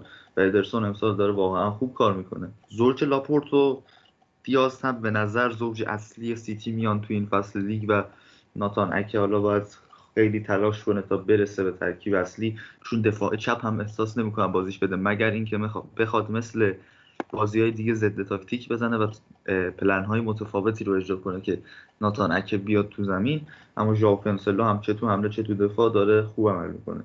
یه بازی خونسایی دیگه رو دیدیم از برناردو سیلوا که نتونست خیلی مؤثر واقع بشه توی موقعیت ایجاد کردن و همینطور ریاض محرز که یک مقدار توی موقعیت ها باید بهتر عمل می‌کرد تو صحنه بازی. از اون تیم شفیلد آرون رمزدیلشون برخلاف بازی قبلی خوب بازی کردن و خب این یه سایه سنگین دین هندرسون رو داره پیش روش و ما باید کاری بکنه که درست بشه و فعلا بعد ببینیم چه اتفاقی واسه رمزدیل میفته پارسال برنموس بود. این کلا از مثل مکارتی سالتمتون نوعش. یعنی یک سری گل بد می‌خوره اشتباه داره اما سیف های خوبی هم می‌تونیم ازش ببینیم تو این بازی عملکرد خوبی داشت. و کلا تیم سال... تیم شفید نیمه اول رو خیلی بد کار کرد. اما نیمه دوم با توجه به ذهنیت تیم منچستر سیتی مقدار فاس می‌تونستن از کناره ها حمله کنن. و من دقیقا بازی می‌دیدم. خیلی هم نظر بودم با آقای آلن شیرر که اعصابش خورد شده بود از دست تیم شفیلد. که 5 6 بازیکن داشتن توی محوطه جریمه و فکر می‌کنم با توجه به تاکتیکی که داشت کریس وایلدر اینا سانتر نمی‌کردن و سعی می‌کردن پاس کوتاه بدن. این سانتر نکردن 5 6 یا به اثرشون شد. یعنی هم مخصوصا تو سمت راست که جا کانسلو داشت مدیریت می‌کرد اون سمت رو خیلی ما می‌دیدیم که فضا میدن واسه حرکت کردن. حتی یکی دو جا دریب زدن و مثلا ساندربرگ از اون سمت خیلی خطرناک بود cut back می‌تونست بکنه و دریب زدن اما مهاجمه اصلا تو واسهشون ارسال نشد توی این بازی و بله. باعث شد که تیم منچستر سیتی خیلی موقعیت نده و از اون سمت چیزی که دیگه ای که بخوام درباره شفیلد بگم اینه که کریس باشم به عنوان یک مدافع رونده تو این بازی خودش نشون داد که بیاد تو سمت راست بازی سازی انجام بده و قرار بگیره توی خط حمله و وقتی که من اینو دیدم به نظرم هم ریکاوری رانش خوب بود هم بازی سازیش خوب بود. یعنی یه سری اشتباهات داره بعضی موقع اما کریس باشه می‌تونه بازیکن خوبی باشه. کلا شفیل الان با این باخته فعلا اومده 18 هم و همچنان یه امتیازشو داره. خیلی تیم متزلزلی بودن و تیم خوبی نشون ندادن و کلا باید یک فرق اساسی بکنه. و این مسئله که من میگم مثلا به جای اینکه بیان سانتر کنن و مدافع سیتی رو به زحمت بیندازن میومدن پاس کوتاه صحیح می‌دادن و مالکیت توپ رو حفظ می‌کردن. این اونجا مثلا میاد توی آمار به نفع تیم شفیلد میشه. مثلا هیچ وقت یک آمار نمیاد این رو به شما اثبات بکنه که کاری که بازیکن نکرده چقدر درست بوده و کاری که کرده چقدر اشتباه بوده. آماری که به سرعت توی سایت ها بالا میاد و پاس های صحیح رو می‌تونیم بگیم و اینها. خیلی چیز جذابی رو به ما ارائه نمی‌کنه و کیفیت اون پاس و تصمیمی که اون بازیکن گرفته رو به ما مشا... به ما ارائه نمی‌کنه و مثلا ما می‌تونیم با معیارهای مثل پاس مپ که کیارش سر بازی آرسنال یونایتد بهش استناد کرد از این اشتباه دوری کنیم و کلا باید سر صحبت بشه درباره این آمارها. کلا سیتی خیلی نیاز داره به اینکه بهتر از اینها بازی کنه و جلوی شفیلد اینقدر خطر کردن عجیب بود از تیم سیتی موقعیت ایجاد نمی‌کنن و برای یکیچ بازی رو بردند سه امتیاز رو گرفتن و خب مهم واسهشون فعلا همین سه امتیاز است. آره اما رتبه و بازی هفته اولش اینا برخلاف یونایتد که ما احساس می‌کنیم بازی با برنی آسونه. اینها خب با استون ویلا بازی دارن و این بازیشون می‌تونه خیلی سخت باشه. برخلاف منچستر. حالا این کایل واکر که میگی توی بازی با آرسنال هم خیلی خوب بازی کرد و به نظر من یکی از بازیکنهای تاثیرگذارشون بود که توی اون بازی هم تونست براشون بازی رو در بیاره. اما من خودم هنوز به شخصه از منچستر سیتی چیزی توی این فصل ندیدم که بخوام مدعی قهرمانی بدونمشون. حالا احتمالا فرمشون رو در طول فصل پیدا می‌کنن همونطور که همه تیم ها با این مشکل دارن دست و پنجه نرم می‌کنن. باید ببینیم که چه اتفاقاتی برای سیتی میفته. این هفته بازی جالب زیاد داشتیم. مثلا نیوکاسل که دو یک اورتون رو برد یا بازی دیشب تاتنهام جلوی برایتون که عالی بود. یعنی پر از اتفاق و خیلی دراماتیک و اون تیرکایی که تاتنهام می‌زد اون موقعیتی که هریکین زد تو تیرک که اگه لینگارد بود اونو گل می‌کرد. اون کسی که چکش داد دست هریکین. و بازی ساتمتون با استون ویلا که 4 3 شد که ساتمتون 4 تا گل زده بود و سه تا خورد. اگه یه ذره بازی ادامه پیدا می‌کرد باز هم می‌تونست بخوره. حتی استون ویلا می‌تونست یه امتیاز از این بازی بگیره. خیلی جالب بود. اما به اینها می‌پردازیم.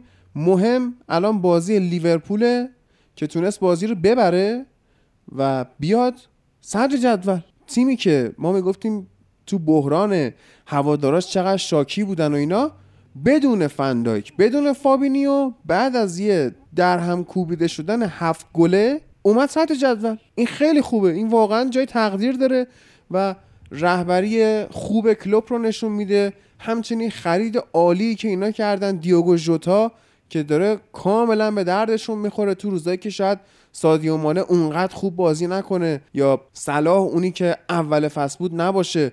روبرتو فیرمینو مثلا اون چیزی که دو سال پیش بود نباشه ژوتا الان واقعا داره کارو واسه اینو در میاره و خوشحالم شدیم. بعد مدت آقای شکیری رو دیدیم با اون پاس گلی که داد و نشون داد که چقدر تونسته آمادگی ذهنی خودش حفظ کنه. بازیکنی که ماها بازی نکرده میاد تو زمین کارش انجام میده. این الان نشون میده که لیورپول تیم با شخصیتیه. بازیکنش رو اینطوری تشنه نگه میداره با اینکه چقدر حالا خود شکیری شاکی بودن اینکه من بازی نمی‌کنم.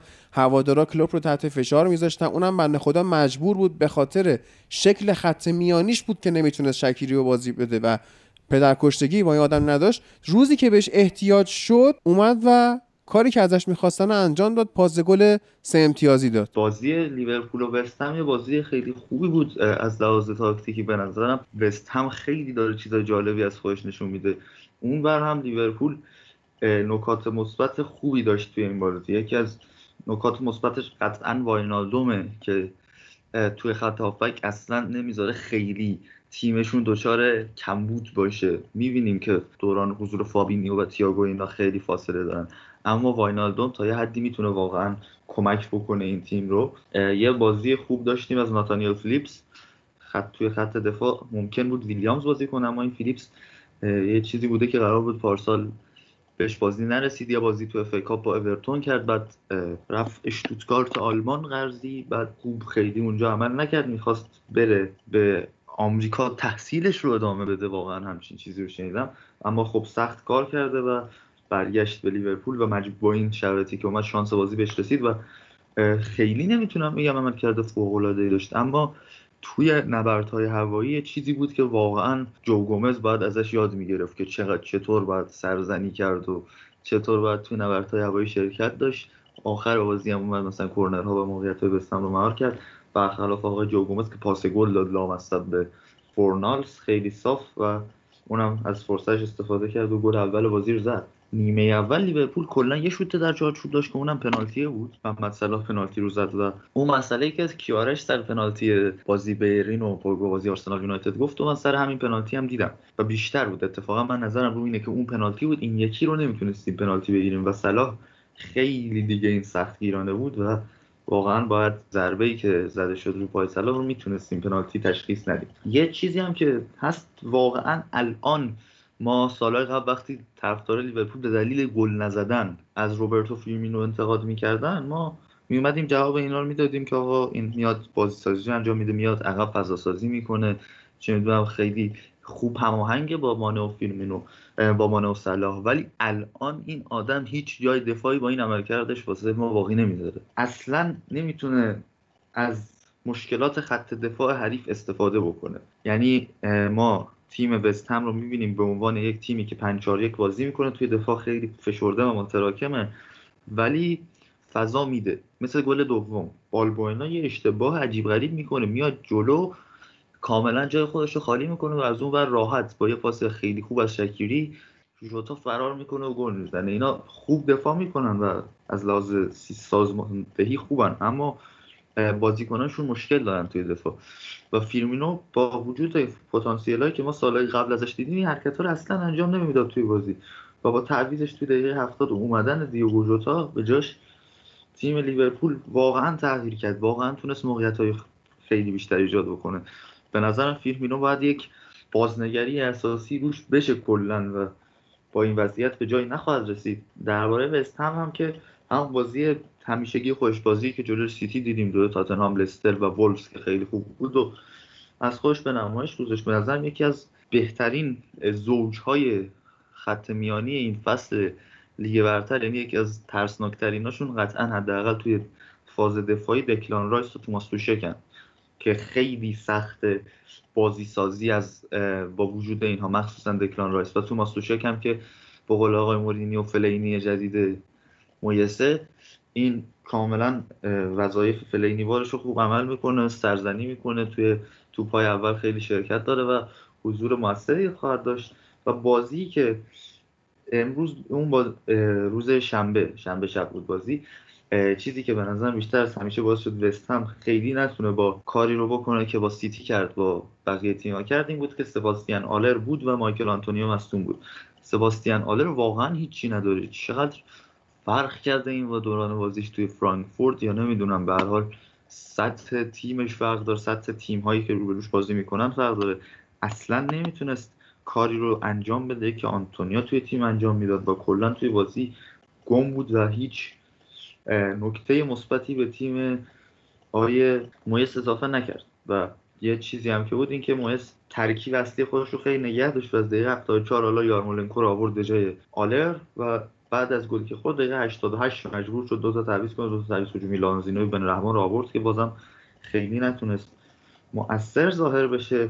کلا لیورپول یکم فاصله گرفته. بعد از بازی از تومیلا گفتیم که فاصله باید بگیره. یکم از این پرس های کورکورانه و فضایی که میده وحشتناک و اگر تیم ها بتونن مثل استون ویلا این سوراخ رو پیدا کنن راحت می‌تونن به لیورپول ضربه بزنن. یک کم از این وضعیتش فاصله گرفته. و باید ببینیم چی میشه. تو ادامه راه لیورپول خیلی خوب و سربلند بیرون اومد. پنج برد یک مساوی و یک باخت. از بازی های سختش که هنوز یه دوتای دیگه ای مونده. یعنی چهار تای بازی بعدیش همچنان سختن. آتالانتاست اروپا منچستر سیتی لستره حالا بعد از بازی منچستر سیتی international break هست. ولی بعد از منچستر سیتی لستره و باز دوباره آتالانتا.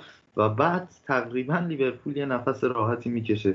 چون خیلی بازیش از اول امسال سخت بود و با وجود تمام این اتفاقات الان با فاصله دو امتیازی نسبت به تاتنهام صدر جدول حالا اسم تاتنهامو که آوردی بریم سراغ همین بازیشون با برایتون که گرت بیل بعد فکر کنم هفت سال اینطورا اومد برای تاتنهام گل زد. یه گل سه امتیازی هم بود که بالاخره خب نمی‌تونیم بگیم از اسکیل شخصیش بوده از تجربهش بوده. می‌دونسته که کجا باید قرار بگیره و البته ارسال عالی سرخیو رگلیون رو ما دیدیم که این دقیقا اون چیزی بود که یونایتد دنبالش بود ولی خب به خاطر اون بند بازخریدی که پرز گذاشته بود روش وودوارد نرفت سمتش ما رفتیم سراغ الکس تلس که اون هم اتفاقا بلده ولی خب فرقشون به حال سن پایینتر رگیلون و جای پیشرفت داشتنشه. برایتون حتی می‌تونست گل بزنه به تاتنهام و یه امتیاز رو بگیره. اما خب به حال نشد که این اتفاق بیفته. کلا بخوایم صحبت کنیم راجع به این بازی. من می‌تونم بگم تاتنهام خیلی بدشانس هم بود.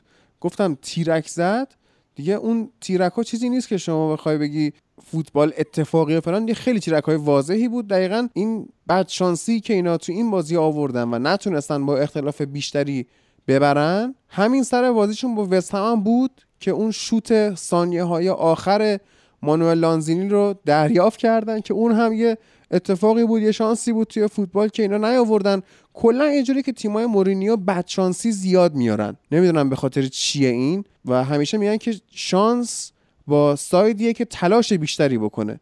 ولی خب تاتنهامیا تلاششون رو می‌کنن اما بدشانسی میارن. تاتنهام توی بازی با برایتون خیلی همون بازی که ازش انتظار داشتیم رو ارائه کرد و یه چیزی هم که بود بعد از بازی آنتور با پست آقای مورینیو که گفته بود آقا امیدوارم کسی همه کسانی که توی این اتوبوس هستن به اندازه من ناراحت باشن. فردا صبح یا ساعت 11 بیاید دعوا. بعد خیلی خوب بود پستش. بعد الان تاتنهام یکی از تیمای خوششانس بوده توی برنامه بازیهاش واقعا.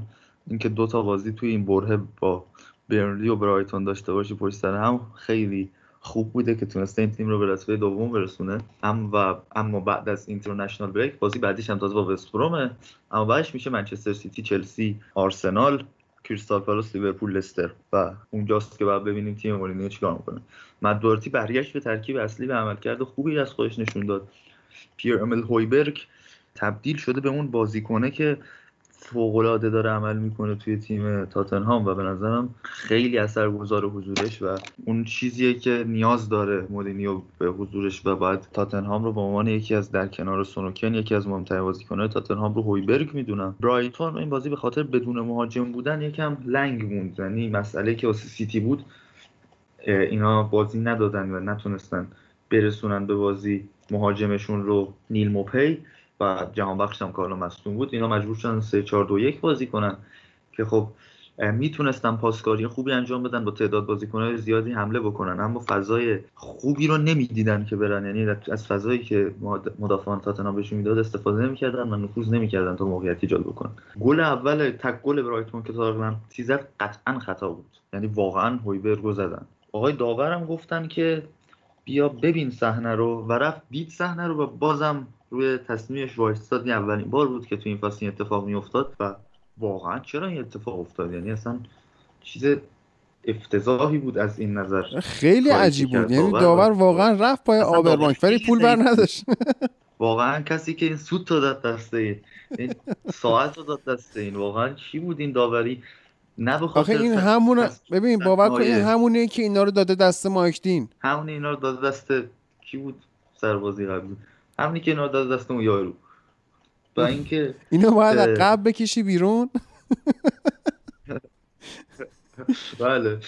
واقعا یارو آدمه که اونی هم که به این سوت داده واقعا بعد از قبل بکشیمش بیرون. چین این آقا واقعا با این سن و سالش که از بازی برایتون و تاتنهام رو داوری کرد رو به موت بود. و چیز جالبی هم بود بازیش و کلا توی تصمیمات خیلی وسط بازی اینا هم خیلی اشتباه می‌کرد و کلا داوریش به بازی در زد هریکین خیلی اعصابش خورد بود از دست داوری کلا خندش گرفته بود نسبت به بازی. واکنش درست مورینیو به جریان بازی رو دیدیم. تانگوی اندومبله نتونست اون انتظاری که ازش می‌رفت رو برآورده کنه به عنوان پست هشت و کاری که کردیم بود که تانگو اندومبله کشید بیرون و لوسلسو رو آورد تو که بتونه خصوصیات هجومی رو به تیم اضافه کنه بعد از مساوی شدن بازی و البته خب تعویض اصلیش که جواب داد گرت بیل بود. به جای لاملو گرت بیل حالا می‌تونه دوباره بیاد توی لیگ اروپا بازی کنه. و چیزی که توی صحنه گل دوم دیدیم و گرت بیل به یکی جاگیری مناسبش بود. یکی سر فوق ای که زد. یعنی این زدن ضربه سر واقعا یه جوری زد که دروازه‌بان دوم برایتون تو این بازی رابرت سانچز نتونه هیچ کاری بکنه. و خب مشکلی هم که داشتن تیم برایتون به دلیل نبود لویز دانک محروم بود. خب این بازیکن خیلی سرزنی ها رو بیشتر تو تیم برایتون مدافع انجام میده که مدافع خوبیه و نسبت به تیمش خودش بهتر کار می‌کنه. خیلی بد فضا داده بودن. یعنی چه یارگیری بود چه فضا دادنی بود. برای رگیلون به خوبی با یه سانتر فوق العاده بیل رو دید و اونم سرش زد و گل دومو زدن. برای تاتنهام یه سه امتیاز خیلی مهم و خونگی و کسب کرد و رفت به رتبه دوم تا بعد ببینیم چه اتفاقی تو ادامه راه واسه مورینیو و تیمش میفته. تیم خوبی دارن. اما چند ساعت قبلش روز بازی اول روز شنبه یکی از جذابترین بازی بود که تو این هفته لیگ ما می‌تونستیم ببینیم. جدال هازن هوتل و دین اسمیت که بازی پرگل هفت تا گل داشت. ساوثهمپتون 4 3 استون ویلا رو تو این بازی برد. چیزی که هست اینه که شما وقتی فکر می‌کنی با یک روشی که همه تیم ها رو بردی با یک روشی که به اثبات رسیده بازیکنات رو فرمن و تیمت خیلی خوب عمل می‌کنه اونجا فکر می‌کنی می‌تونی همین سبک بازی جلوی هر تیمی پیاده کنی. اونجاست که ساوثهمپتون آقای هازن هوتل میاد وسط و میگه نه آقا من یه پرسی روت می انجام میدم که این تیم نمی‌تونه بازی خودش رو پیاده کنه. پارسال یونایتد آخر فصل داشتیم. منچستر سیتی رو داشتیم امسال اورتون و حالا استون ویلا. و چیزی که بود این بود که ساوثهمپتون کلا نذاشت بازی سازی تو تیم استون ویلا انجام بشه. یه اشتباهی هم که کرد دین اسمیت توی این بازی این بود که از 4 3 فاصله گرفت. و بازی رو 4 2 3 1 آغاز کرد. برتراند تراوره رو آورد جای ترزگه و ترکیب همیشگیش رو تغییر داد. و خب انقدر از لحاظ بازیسازی و connect بین خط دفاع و حمله مشکل پیدا کرد که مجبور شد دقیقه 29 تاکتیکی اینو بکشه بیرون و برگشت به همون سیستم همیشگیش. اما بازم جان مکین و دوستان نتونستن به اون بازی که می‌خواستن برسن. مدیون استاد جیمز وارد پروس هستن این بازیشونو که گل اول رو یه سانس رو کرنر کرد که گل شد و بی آر رد کرد. بعد دقیقه 20 یک سانتر فوق که از روی یک کاشته و وسترگارد خیلی زیبا سرشو زد. بعد دقیقه 33 وارد پراوس دوباره یک کاشته به کامی زد که خیلی خوب بود. باز دقیقه 45 یک کاشته دیگه زد سه هیچ کرد بازی رو. و دقیقه 58 هم که گل چهارم و دنی اینگز خیلی فوق العاده زد کاری که انجام داد این بود که با یک پاس وارد پراوس با یک پاس چهار تا از بازیکن‌های آستون ویلا رو از جریان بازی خارج کرد. و این فرق پرس استون ویلا بود با تیم ساوثهمپتون توی بازی. شما اگر ببینید توی بازی استون ویلا وقتی می‌خواست پرتاب اوت انجام بده یک ده 20 ثانیه طول می‌کشید تا بیان یه بازیکنی رو پیدا کن و یه بازیکن میومد دوباره خودش مجبور می‌شد توپو بزنه تو اوت و مالکیت اینجوری به ساوثهمپتون میباختن. اونم به خاطر پرسی که انجام می‌دادن و خیلی خوب بود. و این اومده با استفاده از دو زوج خط هافبک اوری رومو و جیمز وارتفورس کلا نادیده گرفته رفتن هویبرگ رو و کاملا پوشش داده تا الان این اتفاق و وارتفورس فوق العاده عمل کرد. 8 تا گل زده از ضربات کاشته تا الان تو لیگ برتر که 10 تا گل فاصله داره با رکورد دیوید بکام نفر اول از این لحاظ و آمار خوبیه که دارن. یه چیزی هم که هست اینه که تئو والکات و استوارت آرمسترانگ دو تا وینگرش برگشته بودن و از اینا خیلی خوب استفاده کرد و اینا تو همه جای زمین حضور داشتن. یعنی جابجا می شدن و می اومدن به کناره ها از کناره ها خیلی می بریدن توپ رو و بازی خوبی داشتن. این بنده خدا میلیان مارتین سر چهار تا گلی هم که خورد انقدر خوشگل بود. هیچ کدومشون نمی‌تونست هیچ کاری بکنه. یعنی اصلا واقعا هیچ کاری نمی‌تونست بکنه روی این گل ها و چهار تا شانس بزرگ داشتن. هر چهار تاش هم انقدر خوب زدن که گل شدن. این زم کار خودش رو کرد. از اون ورم جک گریلیش حتی توی همچین بازی هم می‌تونه یه گل بزنه یه, پنا... یه پاس گل بده و یه پنالتی بگیره. تا اگر بازی همه دیگه ادامه میداشت می‌تونستن بازی رو چهار چهار هم بکنن و یه comeback عجیب به یاد بازی نیوکاسل و آرسنال پیاده بکنن. ولی جک گریلیش نشون داد که چقدر سطحش همچنان از این تیم استون ویلا بالاتره و چرا اونجا بازی می‌کنه. تایرون مینگز هم گل زد. اما جک گریلیش بود که می‌خواست تفاوت ها رو رقم بزنه. بعد از در اواخر نیمه دوم و تیم ساوثهمپتون وقتی چسبیده بود به دفاع این بازیکنی بود که می‌تونست گره درار باشه و بازی خوبی رو از خودش نشون داد. تیم هازن هتل اومد چهارم سیزده امتیازی شد. استون ویلا هم هفتمه. اما خب اگر ما فرض کنیم که بیاد بازی سه امتیازیش بازی اولش جلوی سیتی رو ببره مثلا یه کار جالب انجام بده میاد به امتیازی لیورپول از تاتنهام هم جلوتر میاد. بله. هنوز فکر کنم البته زمان استاد این, این بازی که گره درار که گفتی نداریم. ما یا گره گشا داریم یا کار درار. گره درار. آره. ما گره رو در میاریم ما کیسه می‌گیریم گره درار پوگباه. وسط بازی فهم میکنیش مشکل نیست یه گره در میاره. یه گره سازه. دو تا بازی کلا مونده این هفته. که یه دونه آره. باخت اورتون به نیوکاسل با بازی فوق‌العاده و بریسی که کالام ویلسون انجام داد. چقدر ما گفتیم آقا تیمای بزرگ برن اینو بخرن. خیلی مهاجم خوبیه. نخریدن. نیوکاسل رفت گرفت و داره استفادهشو می‌کنه. یه دونه هم که بازی سه هیچ برنلی و چلسیه که چلسی به راحتی برنلی رو برد. برنلی این فصلی که واقعا رک شده. یعنی W R E C K. من اینو می‌تونم در مورد برنلی بگم که نمی‌دونم شانداش کی می‌خواد این تیم رو به اون مسیر همیشگیش برگردونه. اول از بازی برنلی و چلسی شروع کنیم ایلیا نکته هاشو بگه بعدش هم آخر کار میریم سراغ باخت صدرنشین لیگ برتر یعنی اورتون. بازی چلسی و برنلی خب لمپارد با یه سیستمی اومد که بعد از با تعویض که جلو کراسنودار انجام داده بود اون امتحان کرده بود و بعد از اون یکیچه بازی تبدیل به 4 هیچ 4 هیچ کرد با اون تعویضایی که انجام داد. سیستمی که برد 4 1 4 1 بود و به عنوان پست 6 استاد کانتر قرار داده بود.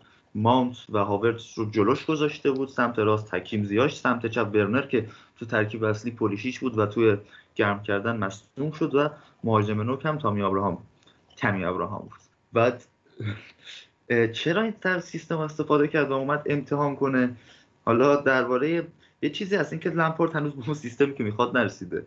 خب یه سری مربی هستن مثل آلگری که اینا اصلا سبکشونه و می‌خوان که سیستم متفاوت پیاده کنن بازیکنان رو هی تعویض کنن هی فرمیشن رو عوض کنن هی آرایششون رو عوض کنن اینا می‌خوان و می‌خوان از این طریق به حریفاشون ضربه بزنن.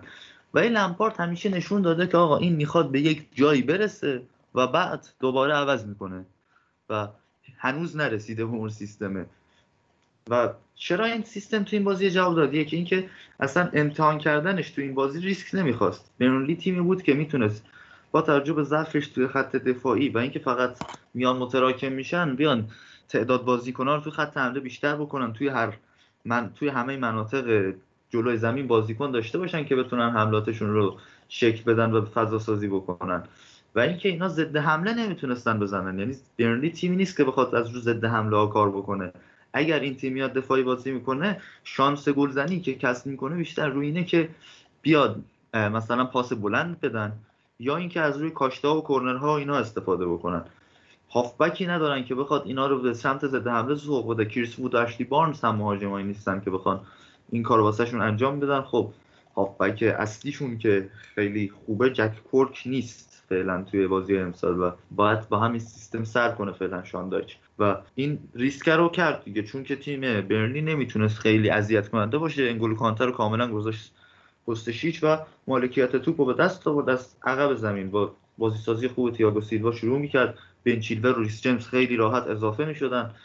میسون ماونت و کای هاورتس به همه جای زمین سرک میکشیدن. چه خوب لینک می‌شدن با تیمو ورنر و حکیم زیاش حکیم زیاش بهترین بازیکن زمین بود نظرم. یک پاس گل یه گل داد و خیلی راحت پاسکاری می‌کرد فضا رو پیدا می‌کرد. مثل گل اول که پاسکاری روی پاسکاری خوب و اشتباه نیک پوپ بود. حکیم زیاش زد. و میسون ماونت هم که آقای لمپارد از هم بیشتر از همه از اون تعریف کرد چون که بیشتر از همه کلا تو جهان اون رو قبول داره و هیچ حتی جانتری هم الان بیاد با لمپارد صحبت کنه. بازم میسون ماونت از جانتری بیشتر قبول داره نظراتش رو فکر کنم. و البته که همه کارش رو انجام داده پست هشت فوق العاده بود در کنار هاورتس توی این بازی و خیلی خوب اضافه می‌شد خیلی خوب پاس می‌داد و یار خودش رو می‌دید. کلا بازی سختی نبود اصلا واسه چلسی. و اذیت نکرد تا چلسی بیاد رتبه ششم قرار بگیره و بتونه تا الان ششم جدول باشه. خیلی هفته پیش جلوی یونایتد اذیت شد اما فعلا دو تا ترکیب متفاوت از اون ترکیبی که از اول فصل داره استفاده می‌کنه 4 2 3 دیدیم و دو تا تصمیم درست بود. 3 4 3 جلوی یونایتد 4 1 4 1 جلوی برنلی و واکنشاش نسبت به تیمی که قرار جلوش بازی کنه خیلی درست بود. ادوارد بله. مندی هم که کلین شیت کرد بازم دوباره این گل نمی‌خوره. آمارش این شد که 4 تا کلین شیت یه گل خورده که با پیتر چک برابری کرد. مرسی. بله. در آخر بریم همون سراغ اورتون که انتظار نداشتیم به بازه. من انتظار داشتم به بازه. چرا؟ انتظار مساوی خیلی داشتم. به خاطر ترکیبش واقعا به خاطر مصدومایی که داره و محرومایی که داره. خامس بن گاتفری اه، بن گاتفری و شیمس کولمن کلا مصدوم بودن جفت فاراست داشت خامس مصدوم بود میسون هورگت که حالا کلا مصدومه ریچارلیسون محروم بود لوکاس دینی هم محروم بود خب انقدر چیز ازت گرفتن انقدر بازیکن موثر ازت گرفتن معلومه باید با یک ترکیب آره. عجیب تر این هستش این منطقیه ولی آخه ببین نیوکاسل هم این فصل نشون داده که تیم سختی نیستش میشه بردش ببین نیوکاسل نشون داد که تیم سختی نیستش ولی واقعا اصلا ترکیبی که چید داد آنجلوتی و بازی که کرده اصلا خیلی نمی‌تونست واسه نیوکاسل دردسر ایجاد کنه. و نیوکاسل هم بازیکناش اومده بودن نسبت به بازی یعنی حضور شان لانگستف بعد جف هندریک برگشته و فابیان شار برگشت پست اصلیش. جمال لویز رو داشتن و جمال لوئیس. آلن سنت جمال لویس لوئیس آره، لویس میگن. نه لوئیس. اشتباه آره. می‌کنه کالورت لوین هم میگن ولی لوینه. و آره. کالورت لوین گل زد و اون اضافه شدنش توی دقیقه 90 گل زد یکی از گل‌ها رو اون اضافه شدنش به فضا دقیقا یه کاریه که باید یه مهاجم خوب انجام بده.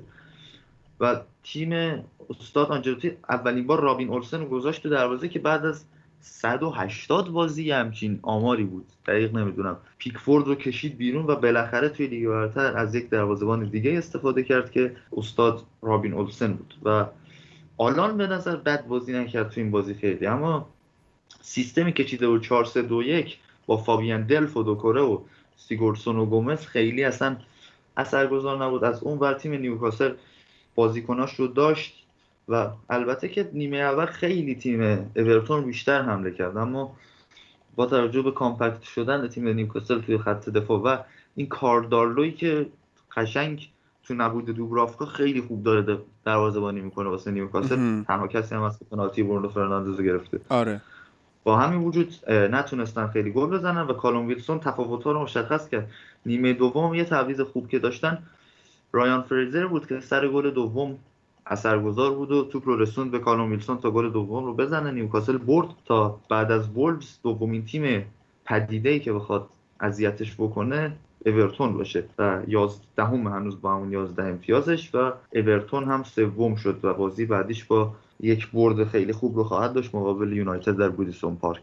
آه یعنی قشنگ پیش بینی کردی که اورتون یونایتد رو می‌بره. درود بر. با این خبر هیجان انگیز می‌تونیم بریم سراغ باقی مطالبمون.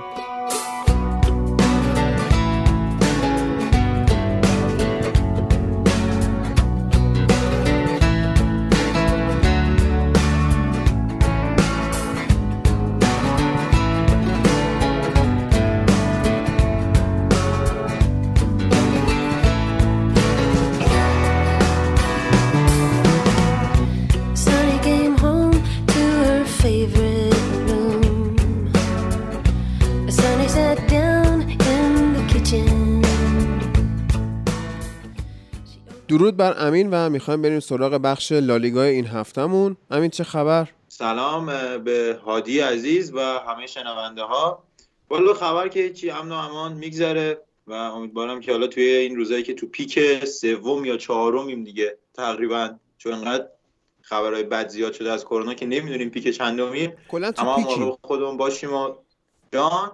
کلا تو پیکیم ما. ما دیگه کلا الان حکم پیکه دیگه کاریش نمیشه کرد. و پیک یعنی شعبه. برای دوستانی که می‌دونن. اگه آره. نمی‌دونن بعدا بیاد پیوی بهتون توضیح بدم. پیک یعنی شعبه یعنی چی؟ من بذار همون جوری که دوست دارم خودم توضیح بدم آقا. الان حکم پیکه بعد 13 تا حکمم دست یه داره در سرویس می‌کنه. بله. خلاصه این شکل. هادی من اول یه عذرخواهی بکنم توی اول این اپیزود بعد اینکه اصلا نمی‌خوام یکی به اکسترا بکشه چون جواب کامنتی رو می‌خوام بدم. بعد من مثل اینکه حالا توی هفته گذشته و توی اپیزود لالیگایمون برای توصیف گریزمن از واژ- واژه بد و اشتباه فلج استفاده کردم و یکی از دوستامون ناراحت شده بود.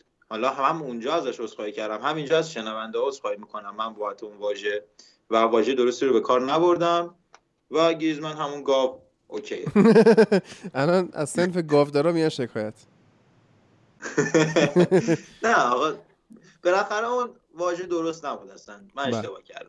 دم اونایی که انتقاد کردن گرم. درود بر تو. آقا این این قربان شما. بریم سراغ این هفته لالیگا عزیزم. باشی. با جان. بریم بریم. این هفته رو شروع کنیم با چهار که رئال اسکا با یه بازی بعد از حالا مساویشون جلوی گلادباخ. الان رئال بعد این بازی باید به سراغ اینتر بره. بازی سختی رو با اینتر خواهند داشت. حالا این بازی تقریبا یه جورایی استراحت طور بوده براشون اما زیدان انقدر که بازیکناش رو مخصوصا تو دفاع و مخصوصا تو دفاع راست نداره الان امروز هم که تست کرونا ادر میلیتائو مثبت شد و اصلا کلا دیگه انگار بازیکن نداره بذاره. ناچو مصدوم و ریزولا مصدوم کارواخال مصدوم واسکز هم مصدوم شد و الان واسه دفاع راست عملا کسی نداره. همون فرلان مندی رو می‌خواد بذاره احتمالا و کلا خط دفاعی رئال چهار نفره واسه بازی اینتر و بحران بدی خورده. حالا از اون ور الان مثلا میرم ور بازی می‌کنه یه نگاه به اشرف حکیمی میندازه قشنگ هرسش می‌گیره. زیدان که اینو چرا مفت داده رفته فعلا. دقیقا. این بازی رو برای فکر کنم بعد 400 روز بود دیگه ادن هازارد بالاخره پیدا شد و یه اثری از این موجود روی زمین چمن این هفته دیده اصلا شد، هفته عجایب. بود دیگه. بیل هم گل زد. هازارد هم گل زد. بیل گل زد. گریزمن گل زد. البته double کرد که یکیش آفساید شد. ولی بعد دمبله هم که اونور گل زده بود. کلا میگم این هفته زودتر تمام شه بره که ما ببینیم جهان به کجا می‌رسه. احتمالاً واکسن کرونا بیاد اگه ادامه پیدا کنه. حالا جدا از این حرفا ایدن هازارد یه گل هم زد این بازی یه شوت خوب زد پشت box که اونقدی نمی‌شد به عملکردش تو این بازی بگیم عمل کرده خوب و اینا چون که باید خیلی بگذره به نظر من برگرده ببینیم چیکار می‌کنه. حداقل تا نیم فصل جا داره بازی کنه ببینیم آیا اون هازارد میشه یا اصلا یه لول از اون پایینتر می‌رسه یا نه. به نظر خود من هیچ وقت به اون نمی‌رسه. زیدان دوباره این بازی این 4 3 رو جان؟ هیچی. تایید کردم. زیدان اون بازی دوباره اون 4 3 رو چید و حالا ایلیا نیست. من اینجا ازش وام می‌گیرم میگم زیدان بدجور مدیون فدریکو والورده است و چقدر خوبه این بازیکن یعنی دو سه تا بازیکن داره که هر بازی دارن براش کارو در میارن. یکی فد والورده یه دونه کریم بنزما کاسمیرو هم که همیشه خوبه. راموس هم که هست روز. بعدش هم به درد رئال می‌خوره. آره. واقعا بازیکن فوق العاده این بازی مادریش هم از اول گذاشت و اینکه حالا همون حرفی هم که تقریبا من بهش رسیده بودم شد. بازیکن از اول بازی نیست لوکا مودریچ و عملکرد خوبی رو نداشت به نسبت بقیه بازیکنان مارکو آسنسیو تو wing راست جواب نمیده. حالا روی گلا که من اصلا دیدم تاثیری نداشت. از وقتی رودریگو اومد تو زمین و اصلا بازی رو که می‌دیدی مارکو آسنسیو نیستش انگار. حتی واسکز توی سمت راست رئال بیشتر نفوذ می‌کنه بهتر سانتر می‌کنه. و گم شده اون تو wing راست آسنسیو به خاطر اینکه جاش هم اونجا نیست. توی 442 لوزی که زیدان می‌خواست بازی بکنه بهترین unit واسه آسنسیو همون شماره ده بود که می‌خواست بازی کنه پشت دو مهاجم. ولی خب نمی‌تونه با توجه مهره‌هاشون بازی کنه. بعد اگه دقت کنی الان مثلا تمام گلای رئال مادرید تو این بازی بجز گل هازارد و تو بازی گلادباخ که هر جفتش یعنی این بازی سه گل اون بازی گل- گلادباخ دو گل. و بازی قبلش تو چمپیونز لیگ که باز باخت باز هم گلش روی ارسال به ثمر می‌رسه. و اینکه توی کلاسیکو هم گل رو ارسال می‌زنه رئال مادرید قشنگ داره روی ارسال ها به موفقیت می‌رسه. حالا بخواد وینگر برداره و هافبکاش اضافه بکنه فاجعه میشه براش. زیدان اینو زود فهمید و خب وینگراشو کم نکرد. اصلا گذاشت همون آسنسیو رو همونجا بمونه. حالا حداقل اینکه یه shadow striker شاید بشه براش که ببینی چه استفاده ازش بکنه. اما از بحث ارسال بلند و توپ بلند که از زمان کارلو آنچلوتی تو رئال هست بگذریم می‌رسیم به جلوی زمین. کریم بنزما به عنوان یه مهاجم سایه برای مهاجمی که وجود نداره واقعا داره خوب بازی می‌کنه. و دیگه بیشتر از این نمی‌تونه بازی کنه دیگه برای زیدان به نظر من. یعنی دو تا گل یه پاس گل. مخصوصا حالا بازی قبلیش هم که عالی‌تر تو کلاسیکو اونجوری خوب بازی کرد. کلا با اینکه از خوشم نمیاد ولی داره خوب کار می‌کنه. و دیگه تموم کرده برای زیدان اون جلو رو هم تو این بحرانی که الان الان مثلا نه وینیسیوس اونقدر خوبه نه رودریگو اونقدر خوبه نه هازاردی که کلا الان مصدوم میشه فکر کنم دوباره. آسنسیو که وضعش اینجوریه. تا فصل دیگه که امباپه رو بخرن بنزما باید براشون کار در بیاره. حالا معلوم نیست با رو بخرن. یعنی حالا ما میگیم اینو.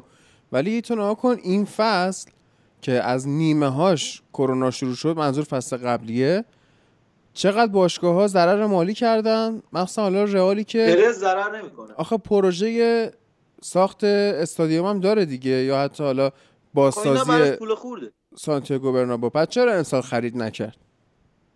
برای اینکه اصلا امسال نیاز نداشت خرید کنه. چرا نیاز نداشت؟ با به این همه دستور زیدان بازی کنه امسال پا به سن گذاشته؟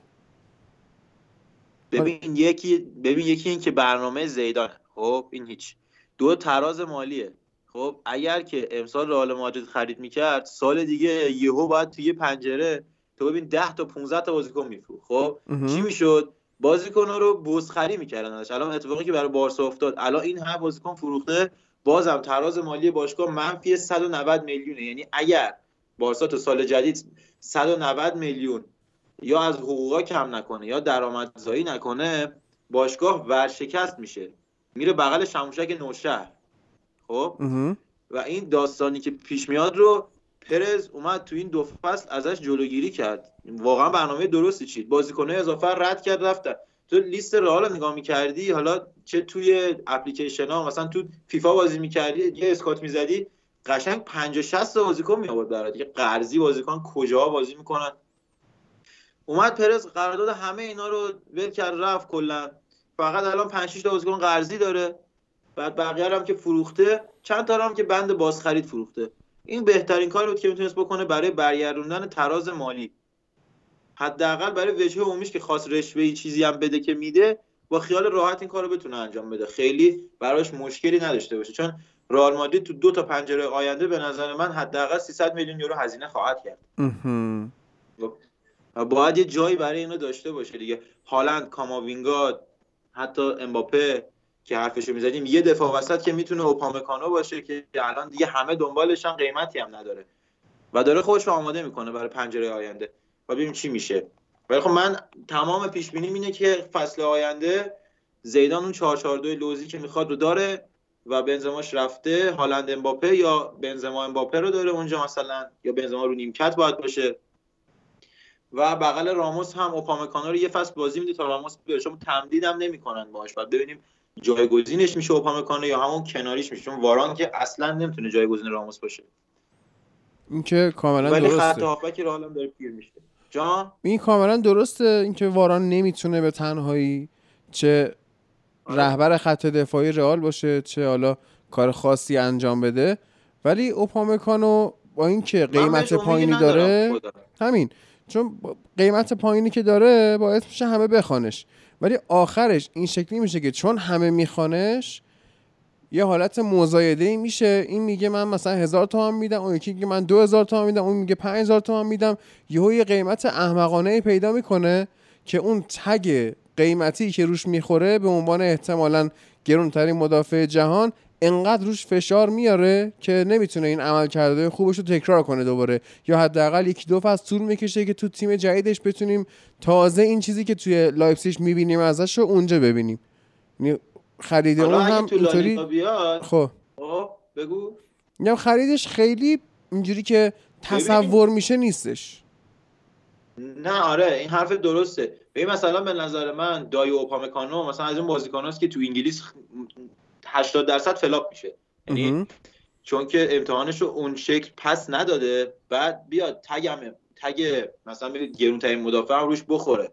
بعد حالا اینجوری هم تو بوق و کرنا بشه بیاد اونجا قشنگ فشار رسانه‌ای تو یه بازی می‌تونه پودرش کنه. و تو لالیگا این قضیه خیلی کمتر بهش دامن زده میشه. یعنی خود باشگاه ارزش بازیکن رو میاره بالا.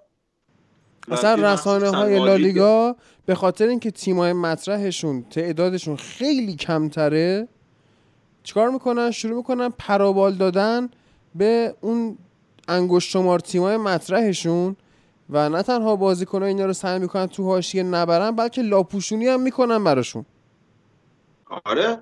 الان مصاحبه که سانچز ستین کرده بود دیروز من مصاحبهش که میخوندم حالا متنش گفته بود که من وقتی که نمی‌تونستم رخکن رو کنترل کنم اینو متوجه شدم که اینجا جای من نیست. و مسی گفته بود دقیقا این جمله که مسی خیلی کم حرفه اما اگه حرفی بزنه حرف حرف اونه. بعد یه فیلمی هم حالا مثل اینکه در اومده بود یه خبری در اومده بود توی رسانه ها که می‌گفتن بعد از اینکه بارسلونا بازی آخرش تو لیگ رو اونجوری می‌کنه برای اینکه سانچز ستین بره مسی میاد تو رخکن و میگه که بابا ما بازیکنهای بزرگی هستیم. ما هممون جامهای بزرگی داریم و اصلا ارزشمون این نیست که تو اینجوری با اون صحبت کنی. ستین بهش میگه خیلی ناراحتی می‌تونی از این تیم بری. راه خروج رو بلدی. و اینکه دیگه یعنی اینجوری میشه که ستین رو میندازن بیرون. حالا درست خودش آدم نبود گاو بود و گاوداری داشت. تو پیرمرد مهربون داستاناش. ولی یعنی مسی قشنگ اونجا به یه گاو فرمان روایی کرده. بله. و اینو بازم از چیزی که مشخص تر بود عیانتر هم شد. یعنی می‌دونیم چه خبر قشنگ اونجا. رونالد کومن الان دو سه بازی می‌خواد استراحت بده به مسی. بعد خود مسی نمی‌خواد بازی نکنه. و تنها عاملی که به نظرم می‌تونه اینو دو روز بذاره تو خونه که بارسا با خیال راحت بیاد تو زمین کرونا. که حالا ببینیم شانس میاره بارسلونا این کرونا بگیره یا مثلا کرونا میافته تو رخکن باشگاه دیانگ و پیانیچ و پدری کرونا می‌گیرن بعد این نمی‌گیره. پارسال امین وقتی که خبرش قطعی شد که پیانیش می‌خواد با آرتور ملو سویچ بشه یا سواپ بشه در واقع. من خیلی موافقش بودم. می‌گفتم که پیانیش بازیکنیه که به درد بارسا می‌خوره و می‌تونن باش کارشون رو در بیارن. ولی شما مخالف بودید. الان نظرت چیه؟ نظر کلی در مورد پیانیچ. الان به درد بارسا می‌خوره؟ ببین من پارسال هم خب حرفی که زدم این بود که تنها نکته منفیش این بود که دارن میانگین سنی تیمو می‌برن بالا. ولی وقتی که تو میای ویدالو بیرون می‌کنی بوسکتس رو نمی‌کنی بیرون و مثلا اینا نمیرن و اینا من می‌خوام میانگین سنی رو می‌دیدم دیگه که آرتور 23 ساله رفت و پیانیش 30 ساله اومده قرارداد 4 ساله. یعنی دیگه پایان فوتبالش اینجاست. بعد اینکه اون موقع خب می‌گفتم به این دلیل خوب نیست اما همون موقع من حرفمو دقیقا یادمه که گفتم اینو آوردن که با مسی زوجسازی خوبی انجام بده. و واقعا هم می‌تونه این کارو بکنه. به عنوان کسی که می‌تونه رهبر خط هافبک باشه و به مسی تو شماره ده خیلی کمک بکنه. تو چه تو 4 2 3 1 چه تو سیستم جدیدی که حالا کمان داره به کار می‌گیره من میریم جلوتر. یکم توضیح میدم اون به نظر من چه شکلیه. این پیانیچ. تو بازی رئال هم همینجا خب. بگو بگو. بگو حالا موقع بازی رو حالا همینجا. می‌خوام ببندم که عمل کرده بسیار بده مارسلو در دفاع که اگر که مارسلو رو تو دفاع دنبال بکنید شما لوکشاو رو میپرستید. من. اینجوری میگم که ببینید چه خبره. لوک شاو بعد از چپ. بعد از عملکرد درخشان لوک شاو جلوی لایپزیش دوباره به تیم ملی انگلیس بعد از سال 2008 دعوت شده. واسه یه بازی؟ نه این یکی دو بازی که خوب بود دیگه. حالا بعد از تعطیلات ملی کلا خوب بوده. دیگه. آره بعد از اینکه خب. این اومده لوک شاو انگار که از جایگاهش ترسیده داره خوب بازی می‌کنه. خب همین کار شما می‌تونستی که- با مارسلو بکنی با نگه داشتن رگیلون دیگه. خب این- آره مندی هست. خیلی خوبه ولی مارسلو دیگه حوصله نداره. یعنی میره جلو بر نمیگرده. صحنه گلی که رئال می‌خوره چجوریه؟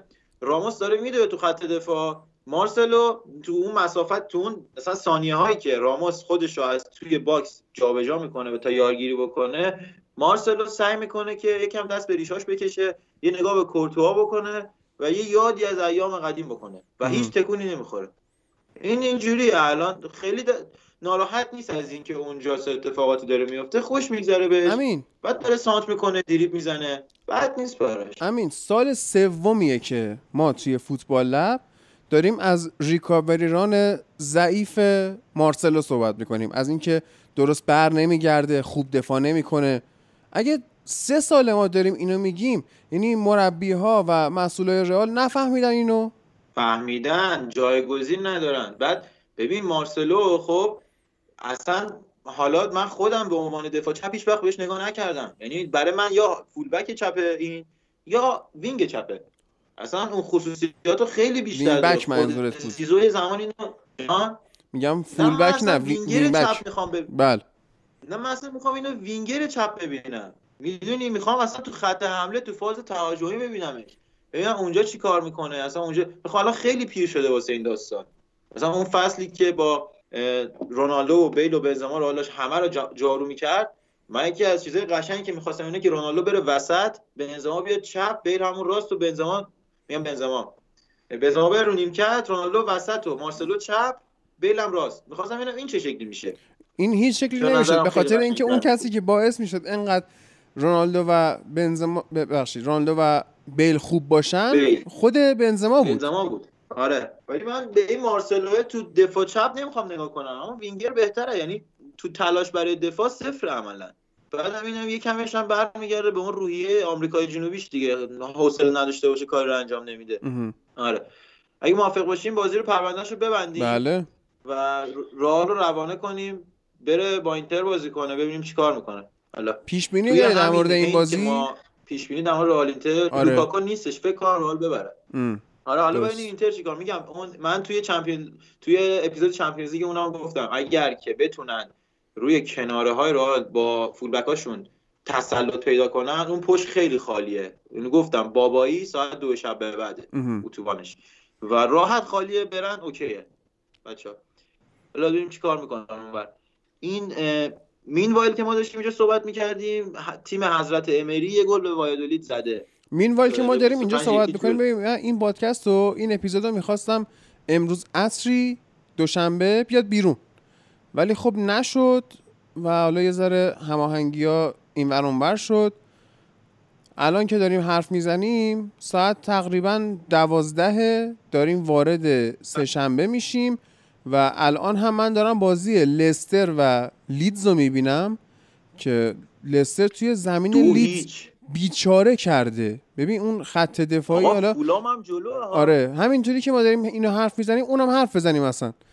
یعنی این چیزی که من دارم می‌بینم دفاع لیدز یونایتد یه جوری مفتضحانه داره بازی می‌کنه که لستر قابلیت داره خیلی بیشتر گل بزنه. واقعا شانس آوردن 4 5 تا صحنه گل نخوردن. خیلی بده دفاع لیدز. فاجعه است. ببین یعنی بازی اول فصلشون با لیورپول یه 4 3 آوردن اینا. آره. بعد مثلا همه می‌گفتن که OK سه تا به لیورپول زدن خیلی تیم. بعد ما دیدیم بابا نه همه تیما میان در این لیورپول سه تا می‌زنن. یعنی خیلی چیز سختی نیست به لیورپول هفت تا زدن حتی. باید ببینی چقدر گل می‌خوری ازش. آره الان آره، لیورپول مشکلاش هم داره حل میشه. اون شوکه که باید بهش وارد می‌شد انگار وارد شد و به روند خوبش برگشته. اما لیدز هرچه میگذره دست بیلسا داره بیشتر روم میشه برای مربیای لیگ برتری. و راحت دارن بهش ضربه می‌زنن. اصلا خیلی افتضاح این عملکرد شرماور یا تا دقیقه 25 نشون داده جلوی لستر.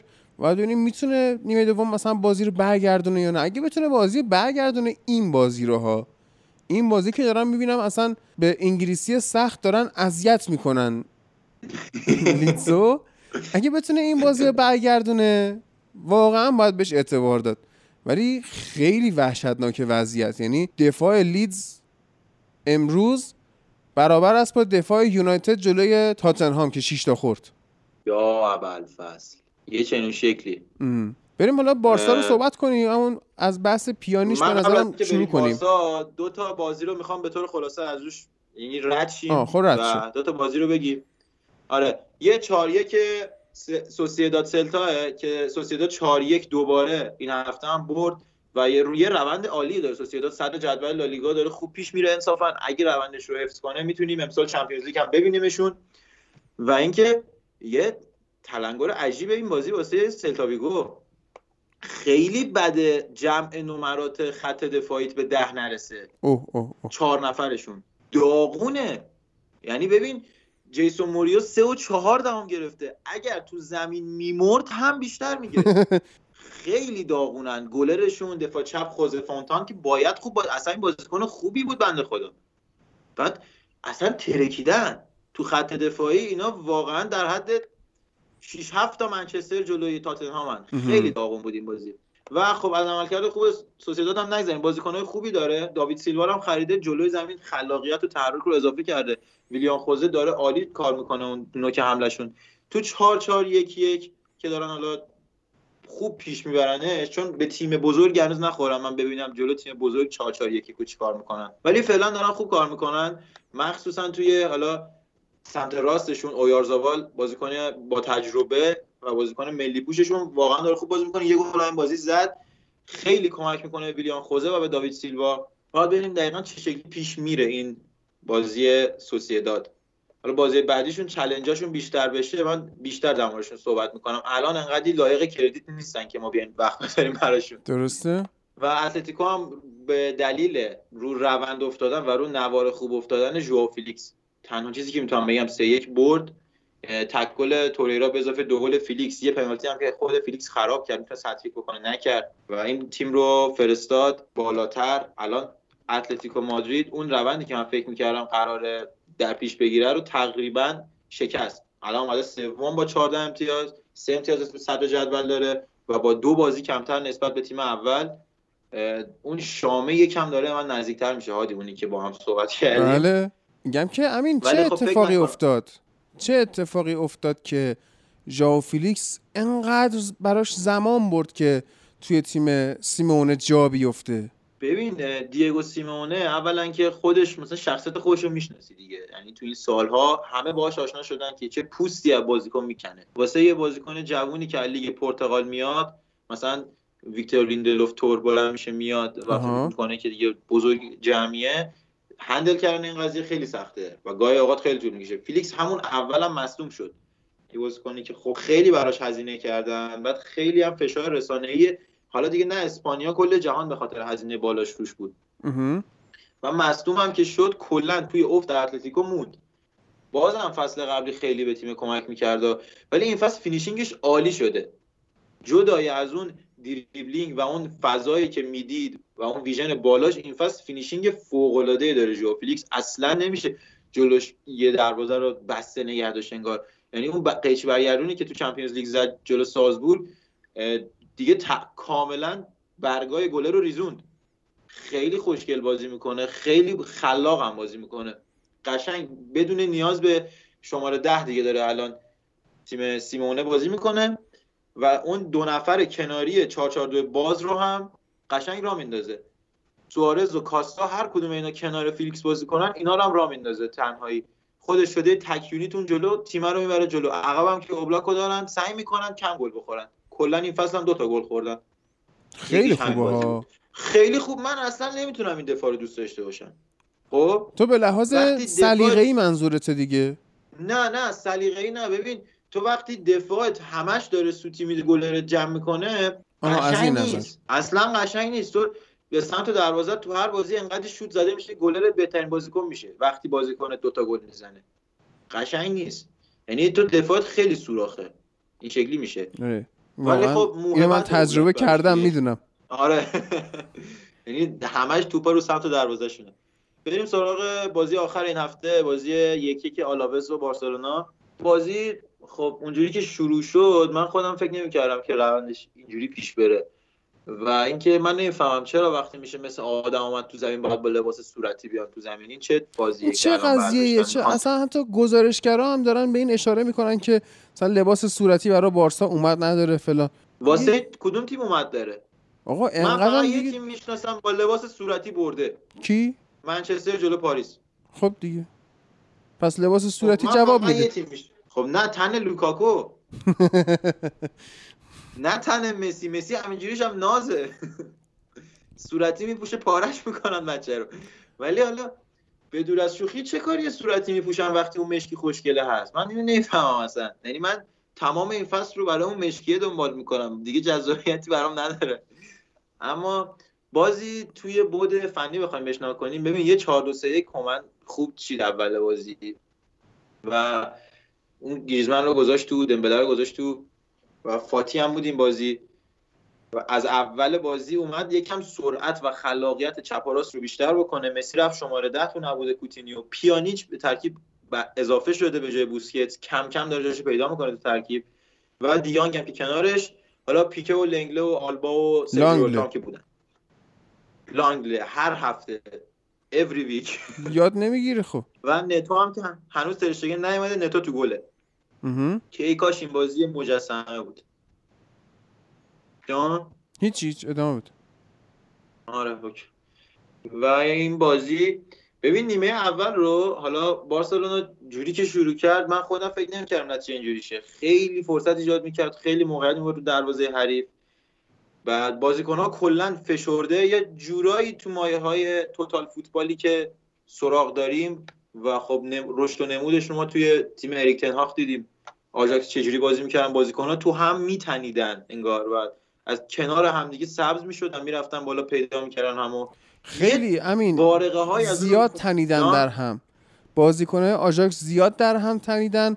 امروز خبر اومد. که 11 تا بازیکن آژاکس کرونا گرفتن.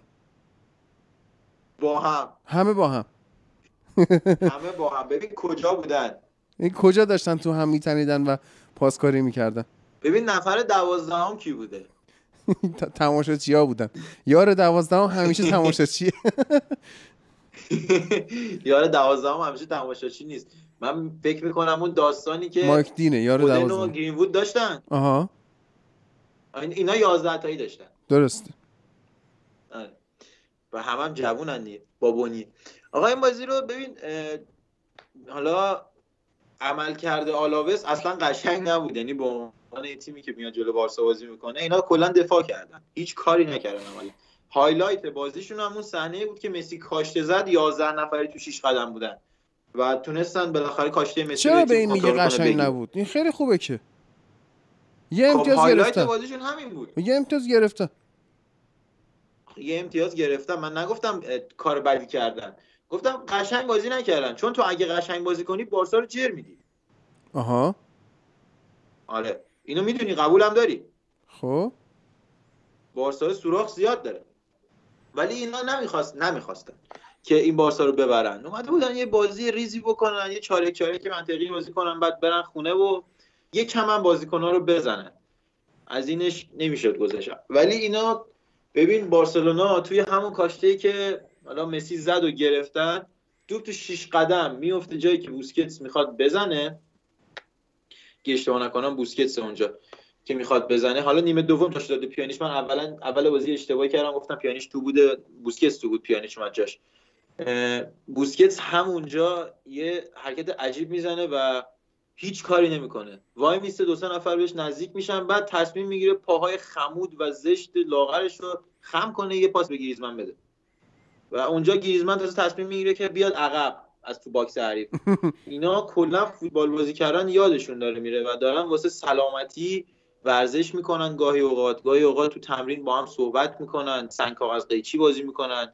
و فکر کنم مسی دیگه به عشق شیر یا خط اول بازی میاد تو بعضی موقع خیلی داغون شده وضعیت تو این داستان. از اون که بگذاریم گلی که بارسلونا خورد اگه دیده باشن شنونده هامون که قطعا دیدن مثلا من چیزی نگم بهتره دیگه. یعنی حضرات و جمع لرد چی میشه تو فارسی؟ نمی‌دونم. الراد. خب؟ الراد و حضرات اومدن یه گل به خودی زدن دیگه چیزی نمیشه یعنی سوشا و بنگر اینجا تکرار شد و انقدر بارسلونا بعد اون گل اصلا به هم ریخت که بازیکن‌ها کلا هم دیگه رو زدن حریف رو زدن کارت مارت گرفتن. اینجا نیمه اول که تموم شد رونالد کومن اون حربه که بازی یوونتوس به کار برد رو اینجا هم استفاده کرد. چیکار کرد؟ دفاع وسطش رو کم کرد.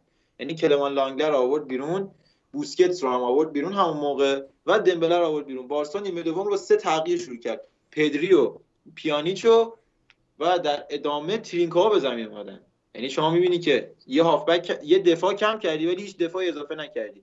فرانکی دیانگ دوباره رفت کمک پیکه و در قلب خط دفاعی این بار میرالم پیانیچ موند. حالا با پدری کار می‌کرد اون وسط. یا زوجش بعضی موقع خود دیانگ می‌شد.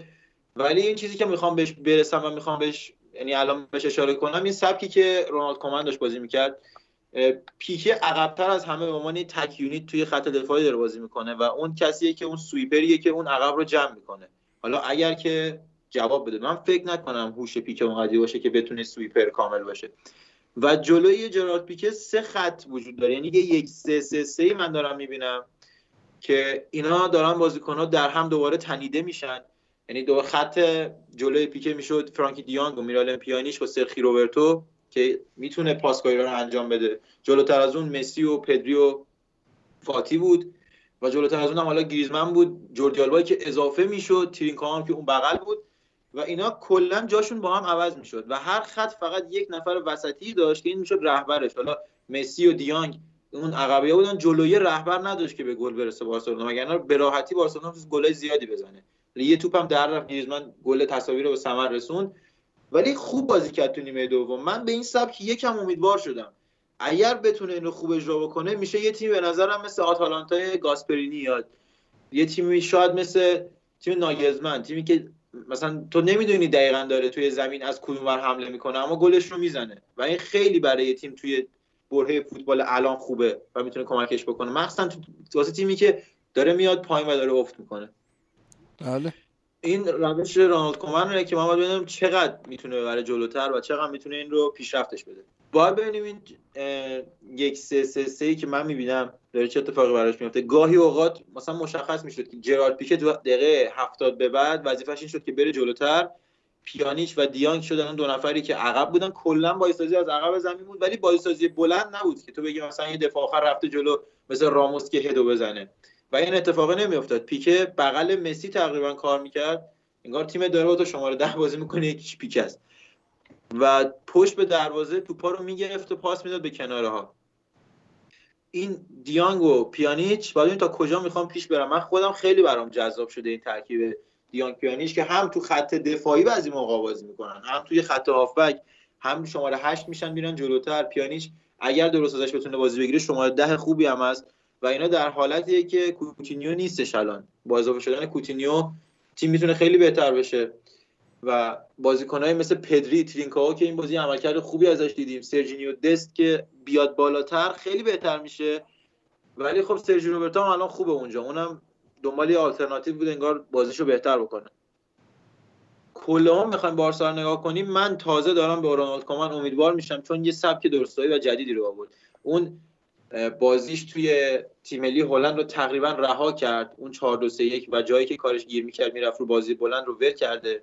می‌دونه دیگه اینجا نمی‌تونه اون کارو بکنه با این بازیکناش. یکم داره بیشتر نگاه می‌کنه بازیکناش و بهتر ازشون بازی می‌گیره. اما بازم مشکل اصلی بارسلونا اونجا زمین اون شماره 9 که نداره دیگه. نیاز به یک تمام کننده داره و اون رو نداره. بله. لیونل مسی هم که روی اوج نیستش. همین. الان دقیقه 39 بازی لیز و لستر کماکان. نتیجه دو هیچ باز هم لستر چندین موقعیت داشت که گل نشد. یه نکته من دارم توی این بازی می‌بینم. اونم وزش وحشتناک باده پرچم کورنر تقریبا از اون حالا زاویه 90 درجه ای که وجود داره خم میشه از باد میرسونه به زاویه 30 درجه. یعنی من به محض اینکه دیدم تونستم سینوس اینو حساب کنم. یک دوم شد. چند شد؟ یک دو... و نمی‌دونم حالا این باد بگیری؟ نه دیگه قبول نیست دیگه. اگه رادیکال سه دوم رادیکاس باش. الان باد به سمت دروازه لستر داره میوزه. نیمه دوم دروازه ها عوض میشه. اگه همین باده بمونه باد به سمت دروازه لیدز باشه و لیدز نتونسته باشه خودشو توی دفاع جمع بکنه نتیجه وحشتناکی رو خواهیم دید. توپو که باد نمی‌بره تو گل که. می‌بره بابا. آسمیر بگوویچ زمانی که استوک سیتی بود به خاطر وزش شدید باد از تو دروازه خودی گل زد تو دروازه حریف. گل شد. آقا اون اون یه شب بارونی تو استوک بود اونا اصلا فرق داره. اینجا هم دست کمی نداره. شدنش باید حالا نمی‌دونم. من, من اون بازی رو الان دنبال نمی‌کنم. بعد ولی خیلی دوست دارم برم ببینم. ولی خب نمی‌تونم برم ببینم متاسفانه دلایلی که دارم. فقط اینو بگم که بارسلونا میره الان چمپیونز لیگ دوباره و بازی با دینامو کیف داره که هفت تا کرونایی داده. آها. بارسلونا می‌تونه نبره دیگه بازیکنان رو. بشینن خونه سریا خب بالاخره الان هم time دیگه تقریبا زمستون شده دیگه. و بازیکن‌ها یکم سردشونه برن زیر کرسی یکم استراحت بکنن تا ببینیم بازی بعدی چی میشه. فکر نکنم دینامو کیف بازی سختی باشه مثلا از این بازی است که فانتزی بازو ازش امتیاز در میاد آها. هفته دیگه توی لالیگا بارسا و رئال با کی بازی می‌کنن؟ هفته دیگه اینجوری میشه که رئال مادرید با والنسیا بازی داره. والنسیا بازی قبلش دو دو کرده با خطافه. و حالا والنسیا تیمی نیست که رو اوج باشه. من بگم بخواد و بتونه رئال رو اذیت کنه. بازیکنهای خوبی داره اما تیم آنچنان رو اوج نیستش. بارسلونا با بتیس بازی داره. جفتشون پس بازی مهمی. دارن. بازی مهمی دارن اما الان می‌دونی این اسم این تیمایی که ما قبلا شنیدیم که تیمای خوبی هن توی مثلا لالیگا. خب. مثل ویارال یا بتیس اتلتیک بیلبائو یا حتی سلتا. اینا والنسیا اینا الان تیمایی نیستن که بشه بهشون اعتماد کرد اطمینان کرد. الان گرانادا و مثلا خطافه یا سوسیداد خیلی بهتر بازی می‌کنن از این تیم‌ها. حتی اوساسونا که بازیش با اتلتیکو واقعا خوب بود. پایا پای بازی می‌کردن. تفاوت ژو فیلیکس رقم زد. و دیگه میشه گفتش که تیم‌های درجه دو و سه لالیگا تبدیل شدن به تیم‌های درجه دو. یعنی اینا با هم میکس شدن و ما بر خوردن قشنگ داریم می‌بینیم که سه چهار تا تیم خوب داریم و یه تیم یعنی میگم یه تیم و یه 16 تا تیم درجه دو که خوب با هم رقابت می‌کنن انصافا. اینم داشت یادمون می‌رفت. من الان جدول دیدم یادم افتاد. ما انقدر من و ایلیا از دوبتگی تعریف کردیم که ترکید و سه بازی سه باخت. داغون شد. حالا چمپیونز لیگشو بذاریم کنار. 16 جدول هفت امتیاز تو 6 بازی. و می‌خواد چی کار کنه نمی‌دونم. مشکل تیمش رو چجوری می‌خواد حل بکنه. اینا کلا قرار نبود اینجوری بشن. یهویی تیم به هم ریخته. الان نه توی مهاجماشون یعنی نه تو فاز تهاجمی خوب بازی می‌کنن. لوک دیانگ یکم پسرفت کرده. توی خط هافبک داغون شدن. البته با وجود راکیتیش من می‌تونستم این تصور رو براشون داشته باشم که به هم بریزن. و خب ژولس کانده یا کنده که از بند کرونا رها شده هنوز اون فرم خوبش رو نداره. ببینیم کی لوپتگی تیمش رو دوباره جمع می‌کنه میاره بالاتر و سوم میشه تا قهرمان لیگ اروپا بشه. درست. خیلی خب اگر بحث تمومه که تمومه دیگه. میریم سراغ سری آ با حرفی محمد نیست. اینا. سخنی نیست. برید اونوری. سلام ما رو هم به بچه های سری ها برسونید. درود بر تو.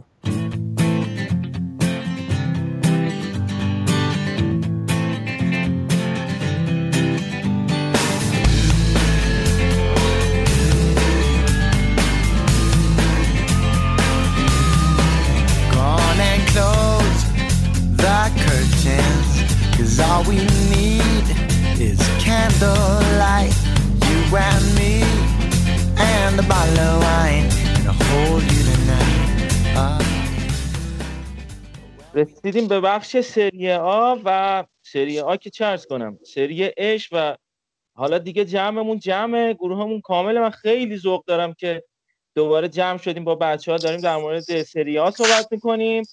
از ارشیا یوونتوسی شروع می‌کنیم که تیمش هم این هفته برد. آقا خوبی؟ سلام. خوب و بد با هم. بالاخره بردیم بعد از مساوی ها و اون باخت عجیب غریبی که به بارسلونا دادیم. توی چمپیونز لیگ بارسلونایی که به زور از مایورکا مساوی گرفت تونست ما رو تو خونه خودمون ببره.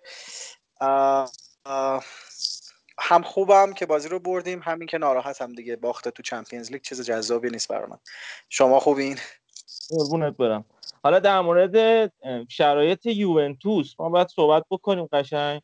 اینکه. چی شده؟ این چند هفته ای هم که نبودیم ما هر کدوم هم یه گرفتاری داشتیم و یه تبریک هم اینجا ارشیا جلو مخاطبا بهتون بگیم که مبارک ها باشه آقا.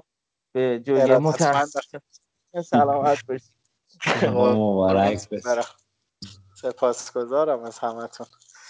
و امیر میلانیمون. آقا چه خبر؟ خوبی؟ خب سلام. خدا رو شکر. دوباره باز هممون کنار همیم.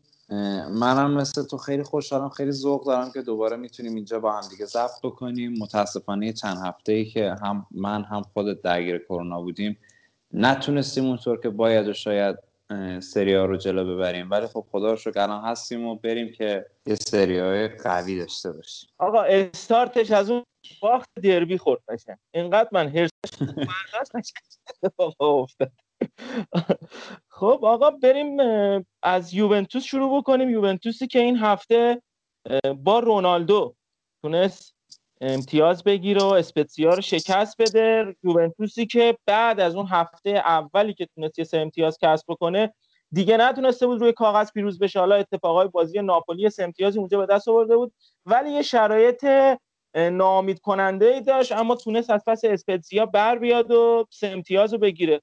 ارشیا چرا اینجوری شده اصلا یوونتوس؟ البته یه تصحیح بکنم که ما روی کاغذ بازی دو تا برد داریم. توی زمین یه برد داشتیم تا قبل بازی اسپتزیا. آره. خب والا ببین تیم جوون شده.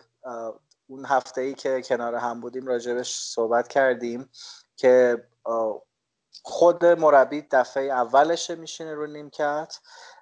تیم تقریبا چهره جوونی به خودش گرفته. حالا کرونا هم مزید شده بود که تیم اونقدری که ما انتظار داریم نتیجه نگیره. خب نه سال پشت سر هم قهرمان شدن و حالا حضورای حالا گاهی موفق گاهی ناموفق توی چمپیونز لیگ و قهرمانی توی کوپا ایتالیا. خب این بعدم یوونتوس دیگه. انتظار انتظار تماشاچی از یوونتوس و هوادار از یوونتوس برده. چیزی کمتر از برد باعث ناراحتیه. خب طبیعی فشار روی تیم زیاد باشه به خصوص روی پیرلو. و خب نمی‌دونم داستان چیه. تیم همچنان توی خط هافبکش مشکل داره. توپ نمی‌رسه. مراتای بیچاره که توی آفساید زندگی می‌کنه. فیلیپو اینزاگی جدید شده. آره بدشانسی من, من فکر کنم کارما باشه. اون گلی که به یوونتوس زد و خوشحالی کرد و بعد حالا البته گلش مردود شد این داره تقاس اون خوشحالیه رو میده فکر کنم. شاید. خب تقاس کارهای اونو خود تیمم داره میده. من نمی‌دونم چه کارمای مزخرفیه گیرش افتادیم ارشیا من این دو هفته حقیقتا خیلی هرس خوردم از این یوونتوس. یعنی این بازیایی که می‌کرد اگرم این دوتا اپیزودی که فوتبال لب من بودم و حالا شرکت کرده بودم و حالا به فراخور زمان شما دوستان نبودین من خیلی غور زدم و خیلی انتقاد کردم به نوع تاکتیک و این سیستم مدیریتی یوونتوس که اصلا بعد بره سراغ پیرلو و اینا. خب ببینم نظر خودت چیه؟ اصلا این تیم این فصل به چی قراره برسه؟ هدف تارگتش چیه؟ چی می‌خوان کلا این فصل؟ من به این تیم امسال هیچ امیدی ندارم. شخص من هیچ امیدی به یوونتوس نداره. بر سلامتیمون امسال می‌خوایم فکر کنم ورزش کنیم. من هفته اول خیلی امیدوار بودم. اگه یادتون باشه راجع بهش صحبت کردیم.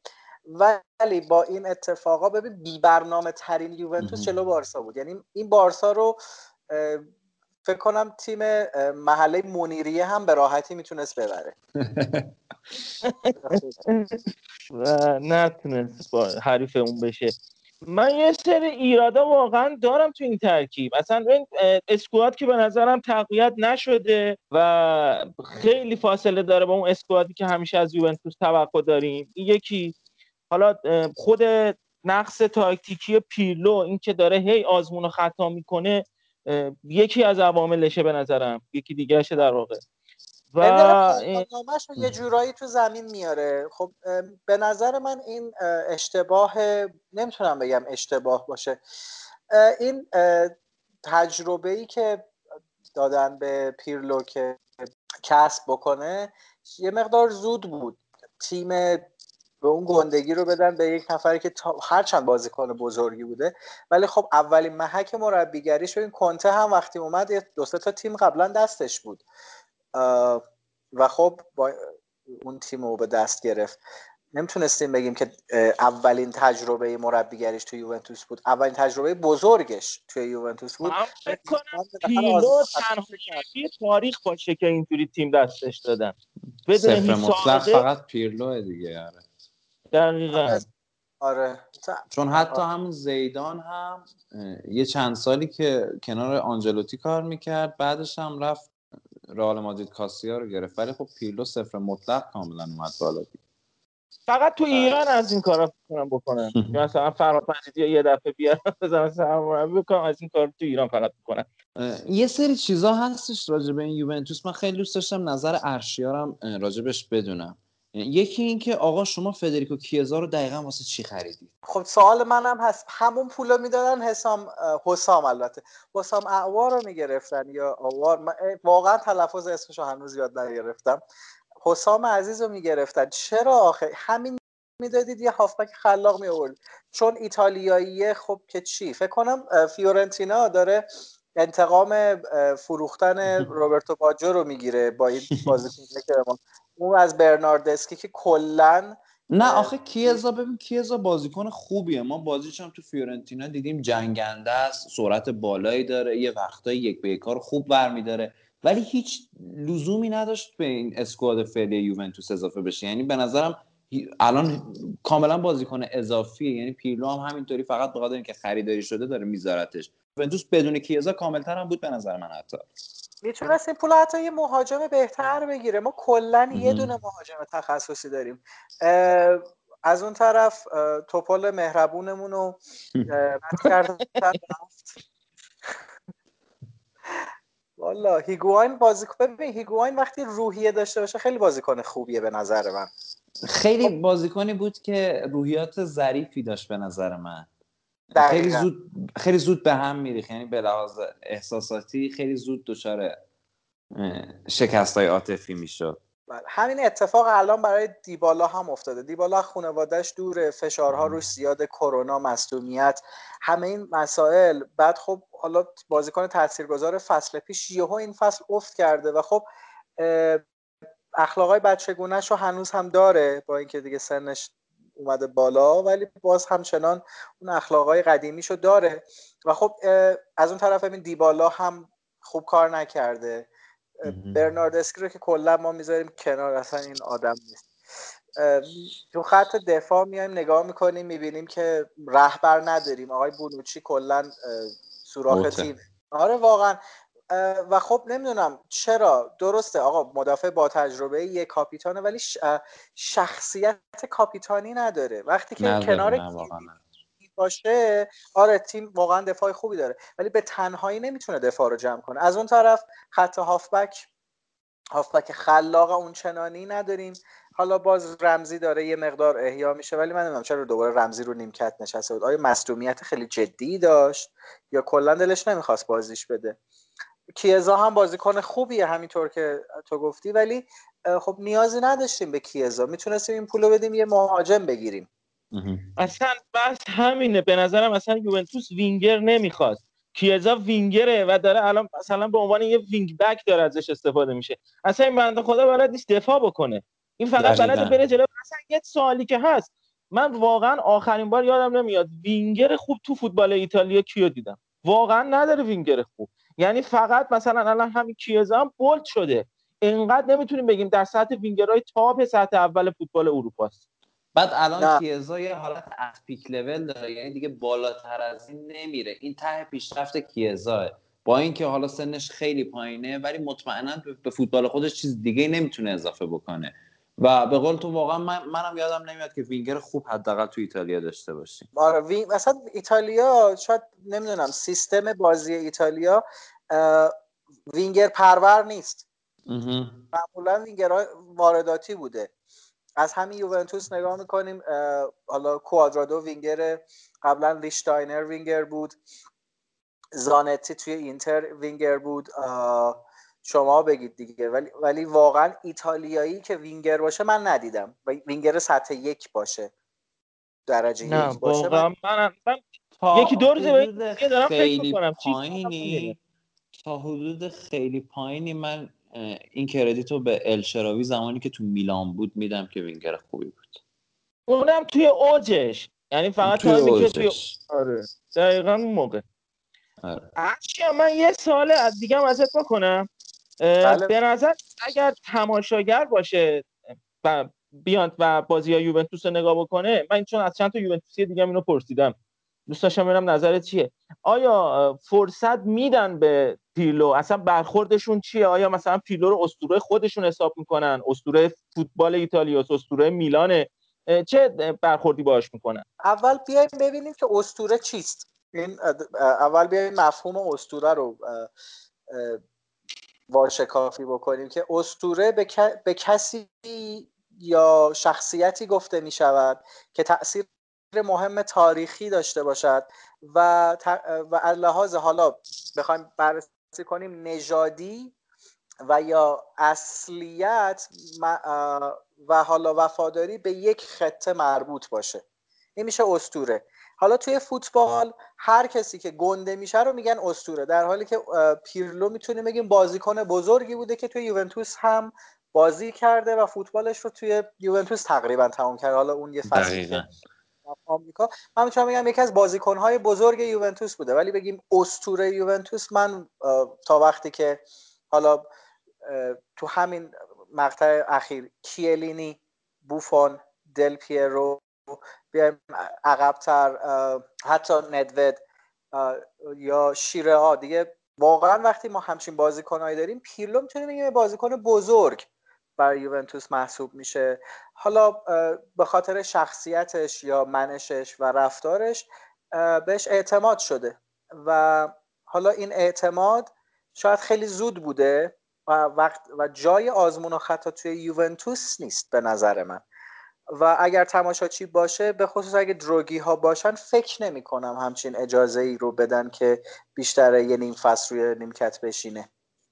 من دقیقا منظورم همین بود. به نظر من هم همچین اتفاقی میفته و این انتخابی که آنیلدی کرد فکر کنم هوشمندانه بود. چون آقا بازی که بدون تماشاگره بیا به این بنده خدا حالا یه فرصتی بدیم تو این وضعیت بیپولی و این وضعیت مالی همه تیم‌ها آقا اینم باشه. حالا ما هم که قهرمانیمون رو به دست آوردیم. 18 تا قهرمانی داریم. حالا دو سال سه سالم قهرمان نشیم. عوضش میریم سراغ کارهای دیگه. کارهای زیر ساختیمون رو درست کنیم وقت می‌ذاره برای چیزای دیگه. چند تا از کجا 36 آوردی؟ تا. برادر من. تیم خودشونو گفت. 36 تا. اه، یه مسئله دیگه اشه یه پیشنهادی براتون دارم. این آیه رونالدو رو شما کلا همه جوره براش بادیگارد بذارید توی زمین کامل محافظتش بکنید. این بنده خدا مصدوم نشه. چون مصدوم بشه تموم این یوونتوس. یعنی فقط شما این فصل باید با رونالدو سر بکنید. امتیاز بگید تموشه بره. هیچ کار دیگه نمیشه آره داره تیم رو کاکل رونالدو رونالدو. کرونا گرفت اومد دبل کرد. ما یه نفس راحت کشیدیم. ولی گلی هم که خوردیم تو بازی اسپیتزا قشنگ اینجوری بود که دفاع که حتی فکر کنم بوفون در اومد به دمیرال گفت که بابا من, من هم تیمیتم. به من نباید گل بزنی و به اونا گل بزنی. خب دمیرال خب دیگه هر مدافع اشتباه می‌کنه. به اندازه کافی برادریش رو دمیرال ثابت کرده به ما و بازی های خوبش. من متعجبم که چرا بونوچی زنده است. من در این مورد همین بازی این مصدوم نمیشه؟ چرا این تصادف نمی‌کنه؟ چرا, چرا هیچ بلایی سر این, ب... این گونه نادر از موجودات نمیاد. آقا رو دیگه. مخا رو مخا همیشه بیشتر چیز می‌کشن دیگه. من فقط بگم که رونالدو یه شانسی هم آورده این فصل یه ابراهیموویچی هست توی میلان که الان که قشنگ افتاد. انگیزه بده. آره. قشنگ تو کلن هر هفته این گل می‌زنه اونم داره گل می‌زنه و رقابت قشنگی حداقل برای سری ها فقط حیف که سنشون زیاده. هرچی اگه نکته خاصی دیگه نداری بریم سراغ بقیه بازی ها. نکته خاصی که نه امیدوارم که حالا این آزمون و خطایی که جناب آنیلی می‌خواد بکنه حالا به قول تو توی بیپولی پیرلو هم اینقدر آزمون و خطاهاش طول نکشه زود تموم بشه به نتیجه برسه. و بتونیم که یوونتوس پرقدرت رو حداقل توی مقاطعی که واقعا نیاز داریم ببینیم و حالمون خوب بشه ببینیم. و امیدوارم که کلکل ابراهیموویچ و رونالدو تا آخر فصل ادامه پیدا بکنه. بازی جذاب خواهد بود. دیگه نکته خاصی به نظر من نمی‌رسه اگه حالا نکته دیگه من الان فقط به مخاطبامون بگم که این هفته یوونتوس با فرانسواروش بازی داره. توی مجارستان بازی سختی هم دارید چرا؟ چون تماشاگر میره اونجا. اصلا پروتکل مروتکل که کلا انگار هیچی. یعنی گل و گول هم و بالا, پ- بالا پایین پریدن و اصلا یه وضعی و بازی سختی میشه براتون. اونایی هم که اگه دوست دارن فوتبال با تماشاگر ببینن و به سبک قبل از کرونا برن این بازی انتخاب بکنن واسه دیدن چهارشنبه شب. اروپای شرقی که کلا قانون مانون سرش نمیشه. خیلی عجیبه. این ور اروپا سر و کله هم دیگه می‌زنه. آقا قرنطینه کنیم چی کنیم اون ور اصلا راحت. بعد جالبیش اینجاست که همه هم توی پیک بالایی هستن. یعنی چیزی نیست که آقا اونجا مثلا کمتره. ولی اصلا خیلی راحت خیلی عجیب و غریب دارن برگزار می‌کنن. مثل ما که تو این وضعیت اسفبار داریم لیگمون رو شروع می‌کنیم اونجا هم راحت دارن تماشاگر تو ورزشگاه من فقط یه نکته فنی راجع به این یوونتوس اضافه بکنم و نظر ارشیارم حتما راجبش بدونم. اینکه این یوونتوس ما بازی قبل دیدیم که آلوارو موراتا با بارسلونا سه گل آفساید زد. توی این بازی هم یوونتوس برنامهش اینطوری بود که مهاجمینش بین مدافعین تیم حریف بین مدافعین اسپتزیا قرار می گرفتن سعی می‌کردن از تله آفساید فرار بکنن. حالا چون مدافعین اسپتزیا کنتر بودن و توی آفساید گیری ضعیف بودن جا میموندن و یوونتوس سه تا گل تو جریان بازی زد که هر سه تا گل رو به همین شکل زد. حالا می‌خوام بدونم این یه جوری میشه گفت یعنی plan A آن را پیرلو همون سبک بازی که خودش داشت رو آورده به عنوان مربی داره پیاده می‌کنه. که از یک پاس عمقی بده به کار پشت مدافعین و مهاجم استفاده بکنه. حالا اون موقع پیپو اینزاگی بود که حالا سیستم VAR به اون صورت نبود. خیلی راحت می‌تونست گلا رو بزنه. خیلی از گلاش هم شاید میلیمتری می‌شد آفساید بگیریم. ولی الان می‌بینیم که و خرید خوبی هم کرده واسه چنین تاکتیکی دیگه. یعنی آلوارو موراتا هم تقریبا مثل اینزاگی کار می‌کنه. ولی خب با آمدن وی آر یه مقدار کار سخت شده. و اینکه تیم های قلدر یه تیم مثل بارسلونا که حالا از اسپتزیا حداقل می‌دونیم که بزرگتره اینجور تیما مدافعینش به این راحتی وا نمیدن. یعنی جا نمیمونن انقدر راحت تو کورس ها یا انقدر راحت آفساید رو پر نمی‌کنن. پلن بی یوونتوس قرار چی باشه تو ادامه این فصل؟ آیا قرار تا آخر فصل با همین یه دونه برنامه واسه گلزنی پیش بره؟ یعنی پیرلو به این فکر نمی‌کنه که یه جا کار قرار براش گره بخوره و اینطوری نتونن به گل برسن؟ خب سوال منم هست که واقعا پلن بی چیه؟ چون من که پلن بی آنچنانی ندیدم. یعنی هر چی که تو این بازی اخیر دیدم همین بوده که پاس عمقی برسه به موراتا و حالا یا بر اساس شم گلزنی رونالدو حالا بتونن بازی رو در بیارن. این یه نکته و حالا گفتی وی ای آر واقعا هم پنالتی هم کارت قرمز و هم گلای آفساید. به نظر من یه ذره این فصل نمی‌دونم مغرضانه تر دارن نسبت به یوونتوس سوت می‌زنن. نمی‌دونم آیا من دارم فقط به عنوان یه هواداری یوونتوس اینو می‌بینم و حالا هواداری کورم کرده یا واقعا این چیز هست؟ این سوال من از جفتتون هست که شما هم خب من یه گل آفساید زدید داور براتون قبولش کرد دیگه. ولی خب نه ببین خیلی الان اتفاقات توی بازی ها میفته در الان حالی که اینتر هم یه پنالتی نگرفتن مثلا برای پرش میلان روم هم تقریبا انقدر داور آره. گند زد دیگه داور رو محرومش کردن تا یکی برای اینتر هم امروز این اتفاق افتاد. داور اینتر پارما رو محروم کردن. نمی‌دونم داوری این فصل جوری شده. نمی‌دونم بوی کالچوپولی میاد دوباره. با این وضع. کم بوده فکر کنم کرونا اذیتشون کرده بیام در بیاریم. خب آقا امیر آقا میلان چرا اینجوریه؟ داره یه تنه میتره کنه همه پیش بینی ها هر چیزی پیش, پیش بینی کرده بودیم کلا نقشه براب کرد و الان هم که صدر جدول چی شده؟ چرا میلان اینجوریه؟ و چند هفته هست با هم صحبت نکردیم. می‌خوام ببینیم مثلا میلان چه اتفاقی براش افتاده؟ مثلا تو این بازی ها تا برسیم به این بازی. خب بازی گذشته میلان خیلی خوب داره بازی می‌کنه. کلی بخوام صحبت بکنم راجع بازی گذشته حالا قبل از این بازی. خیلی خوب بازی می‌کنه با برنامه بازی می‌کنه. بازیکنها خیلی انگیزه زیادی دارن و اختلاف بین نیمکت و ترکیب اصلی تیم کم شده به خاطر همین هم پیولی دستش بازه تو تعویض کردن و همین که بازیکنها می‌دونن اگه یکم بیشتر تلاش بکنن و خوب عمل بکنن می‌تونن فیکس تیم باشن. همین چیزا باعث میشه که تیم همیشه آماده و سرحال باشه و خب اعتماد به نفس بازیکنها شاید به خاطر ابراهیموویچ شاید هم به خاطر کاری که پیولی داره می‌کنه روز به روز داره میره بالاتر. و خب بازیکنهای میلان اه، یه چیزی که هستش چون خیلی سنشون پایینه خب اینا پتانسیل دارن. و هر چقدر اعتماد به نفسشون بره بالاتر این پتانسیل این استعداد بیشتر شکوفا میشه. و این چیزی که ما داریم از این میلان جوان می‌بینیم. و یک چیز دیگه ای که هستش ما صحبت هم کردیم ورزشگاه ها بی تماشا چیه؟ خب این باز هم به خاطر میلانی که میانگین سنیش تقریبا 24 ساله تازه اونم با حضور یه بازیکن 39 ساله مثل زلاتان 24 ساله. وگرنه فکر کنم اگه زلاتان و سیمون کیار نبودن این میانگین تا 22 هم احتمالا پایین میومد. میلانی که انقدر جوونه در نبود تماشاچی خب بازیکن چون فشاری روش نیست خیلی راحتتر می‌تونه بازی بکنه. چون بازیکنهای جوان ما می‌دونیم که عمدتا زیر فشار بیشتر کیفیت کارشون میاد پایین. شاید حضور تماشاچی یا نبود تماشاچی تاثیر رو بازی زلاتان ابراهیموویچ نذاره ولی قطعا رو بازی بازیکنی مثل رافائل لیاو تاثیر می‌ذاره. و همین چیزها مزید بر علت شده که میلانی چند هفته رو خیلی خوب و جذاب باشه. یعنی میلان بعد از کرونا حدودا 24 تا بازی که ما نباختیم و انقدر جذابی میگم که خوشبختانه بهار شما رسید. فکر کنم ما این, این فصل بگیم که این زمستان را نبین. آقا ما نمی‌ذاریم. ما اینجا بایستی نذاریم.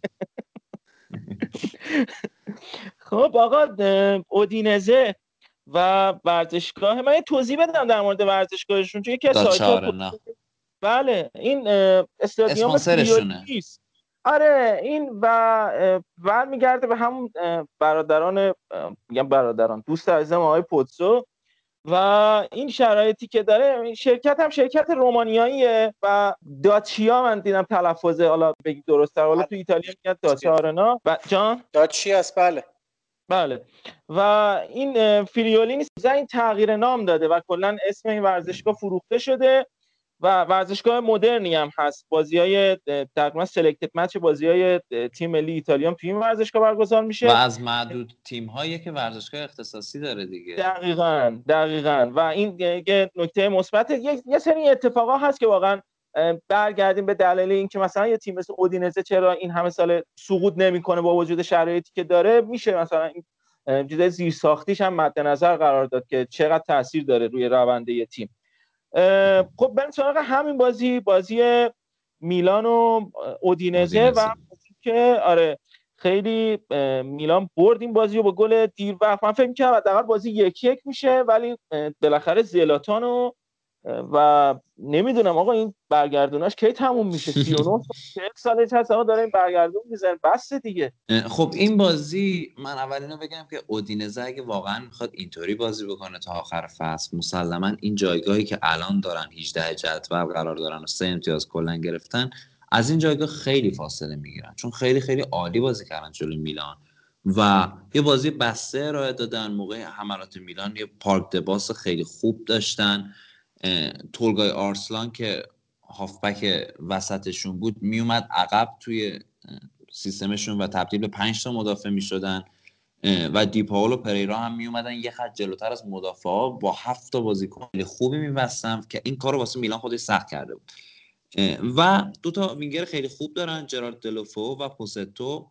این وینگرها قرار بود خیلی بالا بازی بکنن. و استفانو پیولی هم تو مصاحبه کنفرانس بعد از بازی به این نکته اشاره کرد. به خاطر همین ما دیدیم که تو این بازی داوید کالابریا و تو هرناندز زیاد نمی‌تونستن جلو بیان خصوصا تو هرناندزی که ما همیشه می‌بینیم تو حمله خیلی کمک می‌کنه به تیم. این بازی وظایفشون تدافعی تر شده بود چون وینگرهای اودینزه خیلی بالا بازی می‌کردن. جاش خب وقتی وینگرها بالا بازی می‌کنن و از اون طرف هافبک ها دارن خط دفاع رو support می‌کنن یه فضای خیلی خوبی ایجاد میشه. پشت وینگرها برای استفاده کردن که میلان هم منطقا باید از این فضا استفاده می‌کرد. ولی خب متاسفانه دیروز که این بازی برگزار شد روز روز رافائل لیاو و الکسی سالماکرز نبود. به عنوان وینگر خوب بازی نکردن. ولی باز هم همچنان ما دوتا گلمون رو از همین فضا استفاده کردیم و توی همین شرایط زدیم. گل اول رو اسماعیل بن ناصر از سمت راست سانت کرد واسه زلاتان ابراهیموویچ و گل دوم رو هم از اون طرف آنتربیچی که به عنوان یار تعویضی اومده بود دقیقا از همین فضایی که ایجاد شده بود توپ سانت کرد واسه زلاتان و خب زلاتان اونطوری قشنگ گلش کرد. امیر من دو تا سوال ازت بپرسم. یکی این که به ناصر کسیه و تونالی به نظر ترکیب ناجوری نیست برای خط هافک. یعنی هم به ناصر هم کسیه یه مقداری دستشون بازتره می‌تونن جلوتر بیان. اما تونالی بیشتر box to box ه. بیشتر میاد کار دفاعی درگیره و اصلا به نظرم شبیه پیرلو هم خیلی بازی نمی‌کنه. قیافش بیشتر شبیه این بازی کنه. و فکر یه من مقدار پاسای تو عمقش یه شباهتی آره. پیرلو داره ولی بقیه سبک بازیش نه. به نظرت یه مقدار این ترکیب ناهمگون نمیشه؟ اگر مثلا تونالی کنار کسیه قرار بگیره شاید بهتر باشه. یا به. ناصر رو مثلا ما پست 6 بذاریم یه مقدار اون کارایش میاد پایینتر به نظرم. ببین به نظر من به تاکتیک های پیولی بستگی داره. یعنی می‌تونه از این سه تا بازیکن با توجه به بازی که تیمش می‌خواد بکنه استفاده بکنه. ما نیمه اول دیدیم که خب بن ناصر بازی رو خیلی خوب مدیریت می‌کرد وسط زمین رو میچرخون ولی نیمه دوم از وقتی تونالی آورد خب میگم تونالی پاس عمق خیلی بیشتر از بن ناصر می‌تونه بده و یعنی خیلی توپو بیشتر از بن ناصر می‌تونه بفرسته سمت جلو و به خاطر همین نیمه دوم آوردش پیولی که میلان به گل نیاز داشت دیگه برای اینکه گلزنی بکنه. می‌تونه دابل پیوت تونالی کسیه رو یه بازی تشکیل بده که به نظر من خیلی ترکیب خوبی میشه. به نظر. منم این بهتر آره ولی خب اسماعیل بن ناصر هم بازیکنی نیستش که حذف شدنی باشه. می‌تونه آره، برای در... میسوزه خیلی بازیکن. خوبیه. تو این ترکیبه من میگم نه نمی‌تونه پست ده بازی بکنه. همینو می‌خواستم بگم. به نظر من پیولی می‌تونه این ریسک رو بکنه با توجه به اینکه هاکان هم تعویضی چندان قابل اطمینانی نداره. می‌تونه این ریسک رو بکنه یه بازی های به ناصر رو جلوتر بازی بده پست ده بازی بده شاید جواب. حالا شاید این اتفاق براتون میافتاد اگه این هفته جلوی لیل بازی نمی‌کردید فکر کنم یه مقدار. جلوی لیل دست به اساتر باشه پیولی و دست به اه، و نکته دیگه این که آقا لیاو نظرت چی بوده کلا تو این تایمی که تقریبا از فصل پیش تا الان چه شرایطی داشته؟ این یه بازیکنی رافائل لیاو که به نظر من باید یه آقا بالا سر داشته باشه یه کسی بالا سرش باشه آدمش بکنه تا به یه جایی برسه. یه مقدار ضربات با توپش زیاده. یعنی آره. لاس زیاد می‌خواد بده دقیقا تکنیک خودشو. و این اذیت می‌کنه. آقا من یه پیشنهادم میدم به این حریفای شما. که می‌خوام با میلان بازی بکنن. اه، راه واقعا جلوگیری از این فرم خوب میلان اینه که یه بازیکن درشت هیکلی مثلا کولیبالی بیاد آقا بره زلاتان بزنه که این یه پس بشینه خونه. میشه. من واقعا بنده خدا مصدومم نمیشه. کرونا. می‌گیره دو روزه بعد. ولی خب زلاتان واقعا نمونه کامل یک مهاجم مهاجم خفن و به درد بخور و تاپ دیگه. ببین توی زمانی که تیم می‌خواد دفاع بکنه با 39 سال سن عقب میاد. در صورتی که ما می‌دیدیم کریستوف پیونتک این کار نمی‌کرد گونزالو ایگواین این کار نمی‌کرد. و توپ های بلندی که میلان ارسال می‌کنه مثلا دوناروما وقتی شروع مجدد داره یا کیا رومانیولی می‌خوان بازی رو بفرستن به جلو همیشه سر اول زراتان می‌زنه. حالا یا اینطوریه که رو سر بازیکنی که یارگیریش کرده می- سر می‌زنه یا اینکه انقدر گنده و قلدره که نمی‌ذاره کسی رو سرش سر بزنه. تو محوطه جریمه به شدت خب چارچوب شناس فرصت طلب اگه موقعیتی بهش برسه گل می‌کنه و در عین حال چون اسم داره یک اسم بزرگ داره معمولا چند تا بازیکن رو مشغول خودش می‌کنه. به خاطر همین خیلی خوب فضا ایجاد می‌کنه واسه بازیکنهای دیگه واسه هاکان واسه رافائلیا یا کسای دیگه. و یه نکته ای که توی این بازی ازش استفاده کرد زلاتان حتی وقتی که تیم حریف خیلی خوب داره دفاع می‌کنه فضاها رو می‌شناسه و اینکه می‌تونه از بدن خودش از این قدرت بدنی بالای خودش استفاده بکنه. ما دیدیم که رو دوتا گل بدن گذاشت پشت به دروازه بود ولی بدن گذاشت. یه توپ رو پاس داد به فرانکسیه و فرانکسیه گل کرد. یکیش هم یه ضربه آکروباتیک زد. زلاتان به نظر من کامل ترین مهاجمی که ما می‌تونیم توی زمان حاضر حداقل بازیشو ببینیم. حیف که 39 سالشه و خب به همین زودی ها متاسفانه بالاخره خدافزی می‌کنه. ولی خب میگم حداقل این تایم کوتاهی که زلاتان هستش کاش همه حداقل بازیشو ببینن که از دست ندیم دیدن بازی بازی کنیم به این بزرگی رو.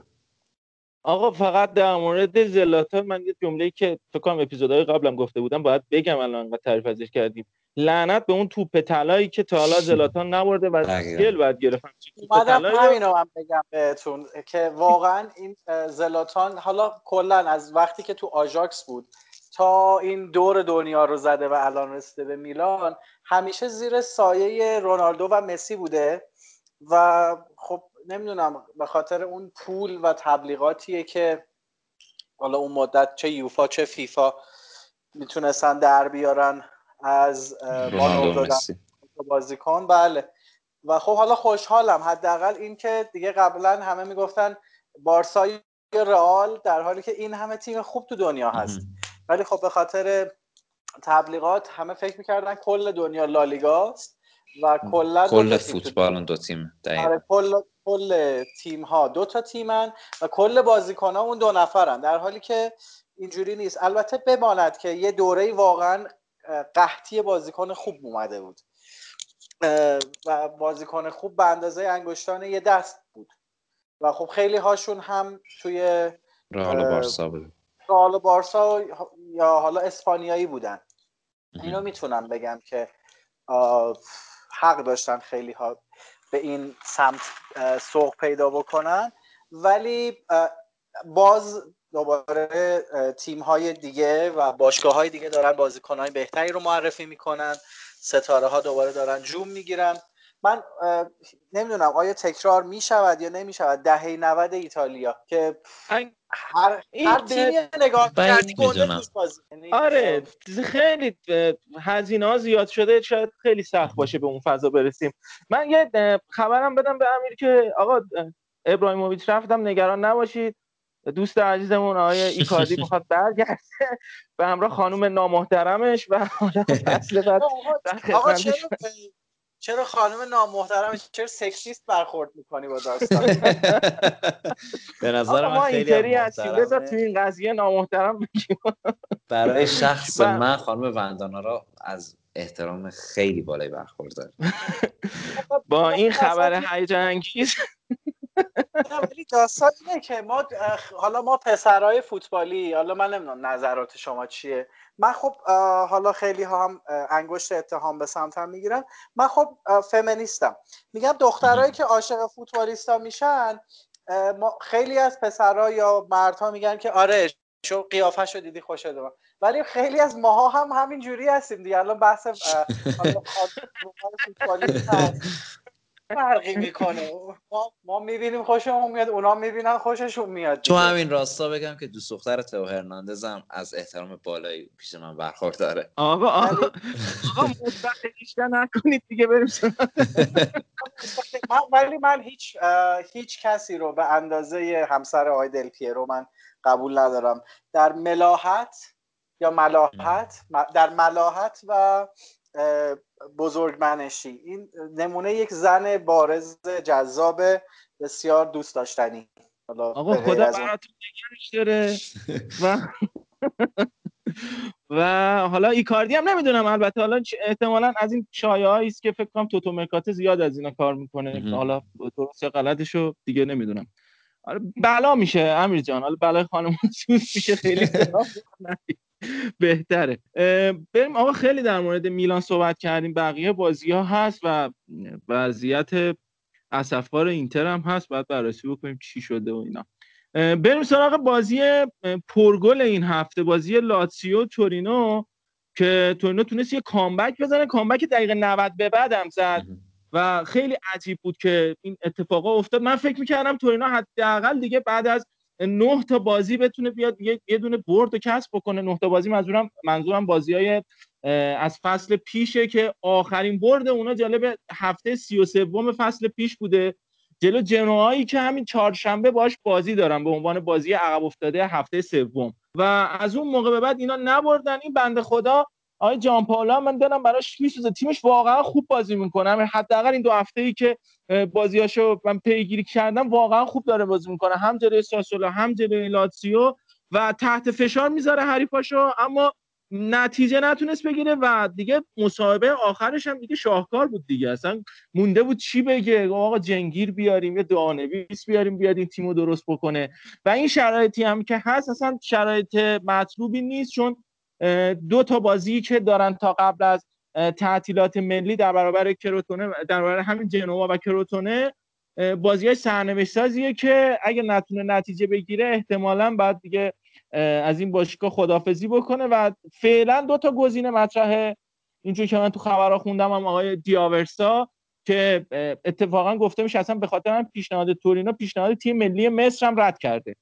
و آقای سیمپلیچی که فصل پیش توی تیم معروف اسپال بود با اون شرایطی که داشت و حالا باید بریم چه اتفاقایی برای تورینو میفته. تیم تورینو من انتظاری نداشتم واقعا ازش حالا همینجوری که گفتی. و خب این بازگشتش به بازی اونم بعد دقیقه 90 یه چیز فکر می‌کنم که من بار اول بود دیدم که یه تیم بتونه تو وقتای تلف شده بازی رو برگردونه. و حالا مصاحبه آقای جان پاولو منو یاد فیروز کریمی انداخت. در مورد این بازی بگم که آقای وسلی هولی که توی دفاع هست دفاع مطمئنی نیست که لاتسیو گرفته و داره بهش تکیه می‌کنه. این فصل هم گرفتتش و به نظرم یه مقدار این تیم رو اذیت می‌کنه. فیزیک مناسبی داره فیزیک محکمی داره برای دفاع سویپر شدن وسط بودن. اما اشتباهات فردیش مقدار زیاده و رو گلی که خوردن گل سومی که بازی و تورینو جلو افتاد و بازی سه دو کرد مقصر بود و اصلا واقعیتش اینه که من خیلی با بازیش حال نکردم و آقای پاتریچی که تو این بازی تغییر پست داده بود بعد از اون اشتباهی که جلو بروش کرد و پنالتی که داده بود یه مقدار آورده بودش جلوتر. یه نکته دیگه هم داره لاتسیو که جالب بود توی بازی با بروش تقریبا 8 9 تا بازی بازیکن کرونایی داشت.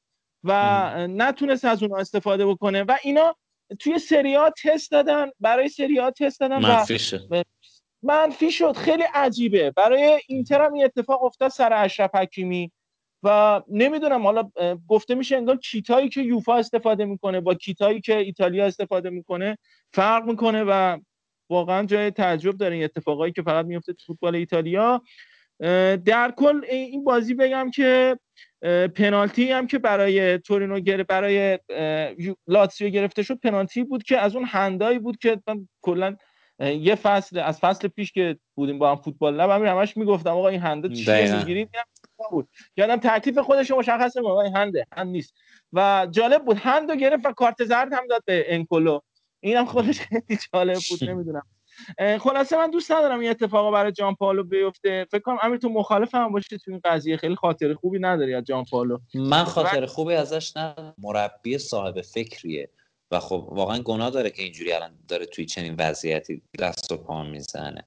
و من فصل پیشم در مورد تورینو اینو من می‌گفتم که آقا شما هدفتون چیه؟ می‌خواد چیکار بکنید که مثلا مربی عوض می‌کنید؟ دارید نتیجه می‌گیرید دیگه. حالا پنج هفته یه تیم اومده واقعا همین با این ترکیب بازیکن‌ها اصلا نمیشه کاری کرد. اسماشون رو می‌بینی اصلا اسمای عجیب و غریبی دارن توی ترکیبن. بعد تو مثلا بخوای با اینا نتیجه بگیری فقط یه بلوتی داره اون جلو که تقریبا کیفیت شناخته شده بقیه اصلا کیفیت مناسبی ندارن. یه کارولینتی هم این فصل اضافه کردن چند تا بازی براشون در آورده. یه نکته دیگه هم که داره این تیم امروز یه آماری نگاه می‌کردم که بعد از اسپتزیا که نیمه دوم 10 تا گل خورده تیم دوم تورینو بوده با 9 تا گلی که خورده. و این نشون میده نظر بدنی کم میاره و اینا چیزهایی هست که زمان بره با توجه به اینکه فصل پیش آغ- پایان فصل پیش و آغاز فصل فعلی خیلی فاصله کمی بود و کمتر از یک ماه فکر کنم زمان برد. خب اینا برای این تیمای کوچیک واقعا درد سرسازه و این عوامل رو باید در نظر بگیرن مدیرای تیمای ایتالیایی. مدیر مخصوصا باشگاه تورینو که جدیدا انگار کرونا هم گرفته و کارش هم به بستری شدن به بیمارستان هم کشیده.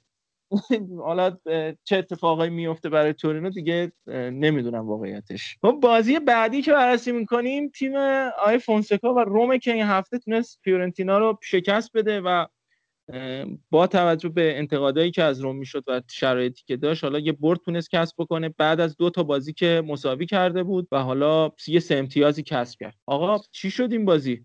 من اول یه صحبتی بخوام بکنم از طرف فیورنتینا صحبت بکنم. این آقای یاچینی خب شما وقتی سیستم سه دفاع بلد نیستی و چون واقعا این سیستمیه که خیلی بیشتر از چهار سه سه مثلا دانش می‌خواد برای مربیگری. شما وقتی بلد نیستی این سیستم رو پیاده بکنی چه اصراری داری که هر بازی داری سه دفاع وارد بازی میشی؟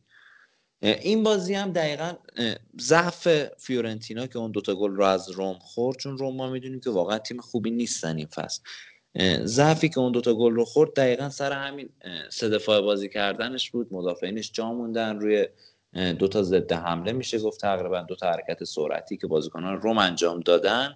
از کناره ها اه، دوتا مدافع کناری سیستم سه دفاعشون نتونستن خوب عمل بکنن. روم تونست دوتا گل بزنه بازی رو برد. و انتقاد من دقیقا به یاشینیه که خب واسه چی این کارو داره می‌کنه وقتی که نمی‌تونی آقا تو نمی‌تونی سه دفاع بازی کنی. خب چهار دفاعش کن راحت کن خودتو. لزومی نداره که تو حتما داره آخه برای بازی هم. داری. دقیقا بیراگی رو تو داری. نیکولا میلنکوویچ خیلی خوب رو داری. الان کاسرس رو هم داری.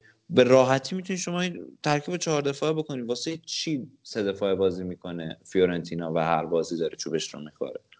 همین مسئله سه دفاعه بازی کردن. همطور که گفتی یکی از ترکیب هایی که هر تیم هر کسی و هر مربی واقعا نباید دست بهش بذاره دست روش بذاره و بخواد ازش بازی بگیره. چون که هم همینطور که گفتی دانش زیادی می‌خواد و هم تجربه می‌خواد و هم بازیکن هایی که بتونن توی این سیستم خودشون رو جا بدن. کمتر مربی شاخصی رو دیدم که بتونه همیشه این سیستم رو پیاده بکنه. حالا کنته اومد توی یوونتوس هم چی کاری کرد؟ یه مدت الگری این کارو می‌کرد. و ساری که حالا از چیزی که من دیدم دارم میگم.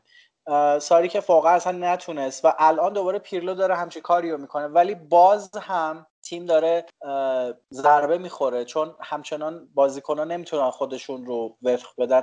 حالا همین فیورنتینا با اتفاق داره میفته براش.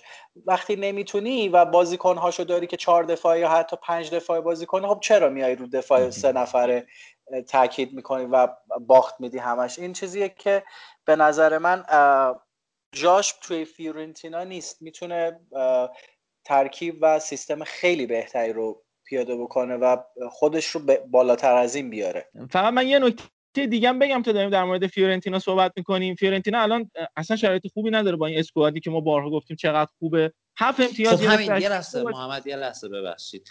ما راجع به اسکواد فیورنتینا صحبت کردیم با توی برنامه مرور فصل با هادی که چقدر این اسکواد اسکواد خوبی و چقدر پتانسیل داره و چقدر می‌تونن بیان بالا و اینا. حالا من یک سوال دیگه که دارم یک صحبت دیگه که دارم.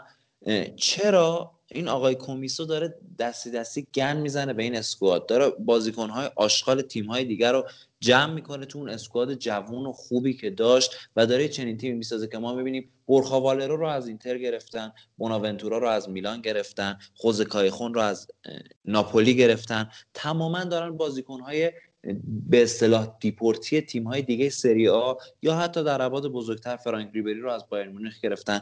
بقیه تیم‌های اروپا دارن بازیکن آشغال اونا رو جمع می‌کنن. شما واسه چی وقتی squad به اون خوبی داشتی داری اینطوری دست می‌زنی توش و داری خرابش می‌کنی؟ ببخشید پریدم تو حرفت ولی لازم بود اینو حتما بگم. نه خوب, خوب اشاره کردی. فقط در مورد این بزرگوار ما آقای بیراگی من بگم که اون بازی هفته اول جلوی فیورنتینا وقتی که فیورنتینا جلو بود با دو اختلاف اگر اون بنده خدا یه گل دیگه می‌زد و اون موقعیت رو خیلی مسخره از دست می‌داد اگه highlight ش رو ندیدن رفقامون برم ببینن اون موقعیت رو گل می‌کرد کلا تموم بود سه هیچ می‌شد و دیگه عمراً هم اینتر می‌تونست مثلا back بزنه و برگرده بازی.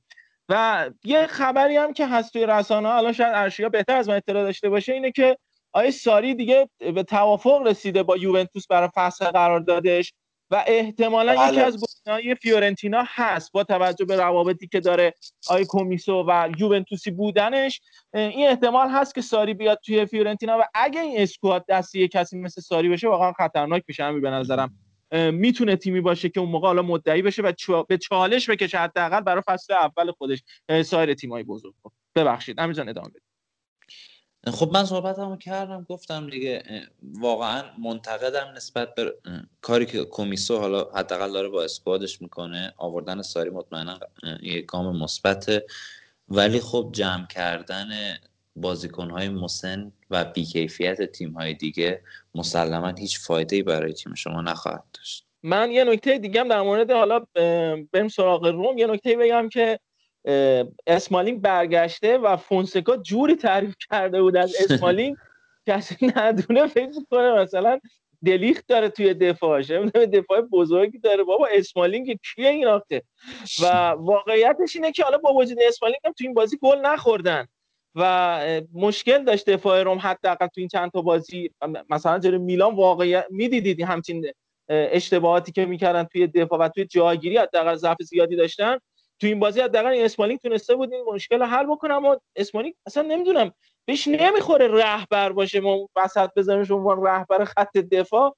به قول بنده خواهی می‌گفت این رهبر خونهشون هم نیست. حالا تو مثلا بذاری رهبر- خط دفاع اونم رومی که گفتم این بعد برای روم چند سالیه روم شده یه عاملی که بیاد موفقیت تیما دیگر رو فقط بگیره. یعنی یه فرم خوبی میلان داره اینتر داره یوونتوس داره بیاد فقط جلوی اونا وایسه. اگر برای خودشون هیچ کاری نمی‌کنن که بیان یه سهمیه‌ای بگیرن یه رتبه مناسبی بگیرن و بتونن حداقل رقابت بکنن برای سهمیه مثل چمپیونز لیگ. به حال این تیمی بود که تا نیمه نهایی لیگ قهرمانان رفت بالا.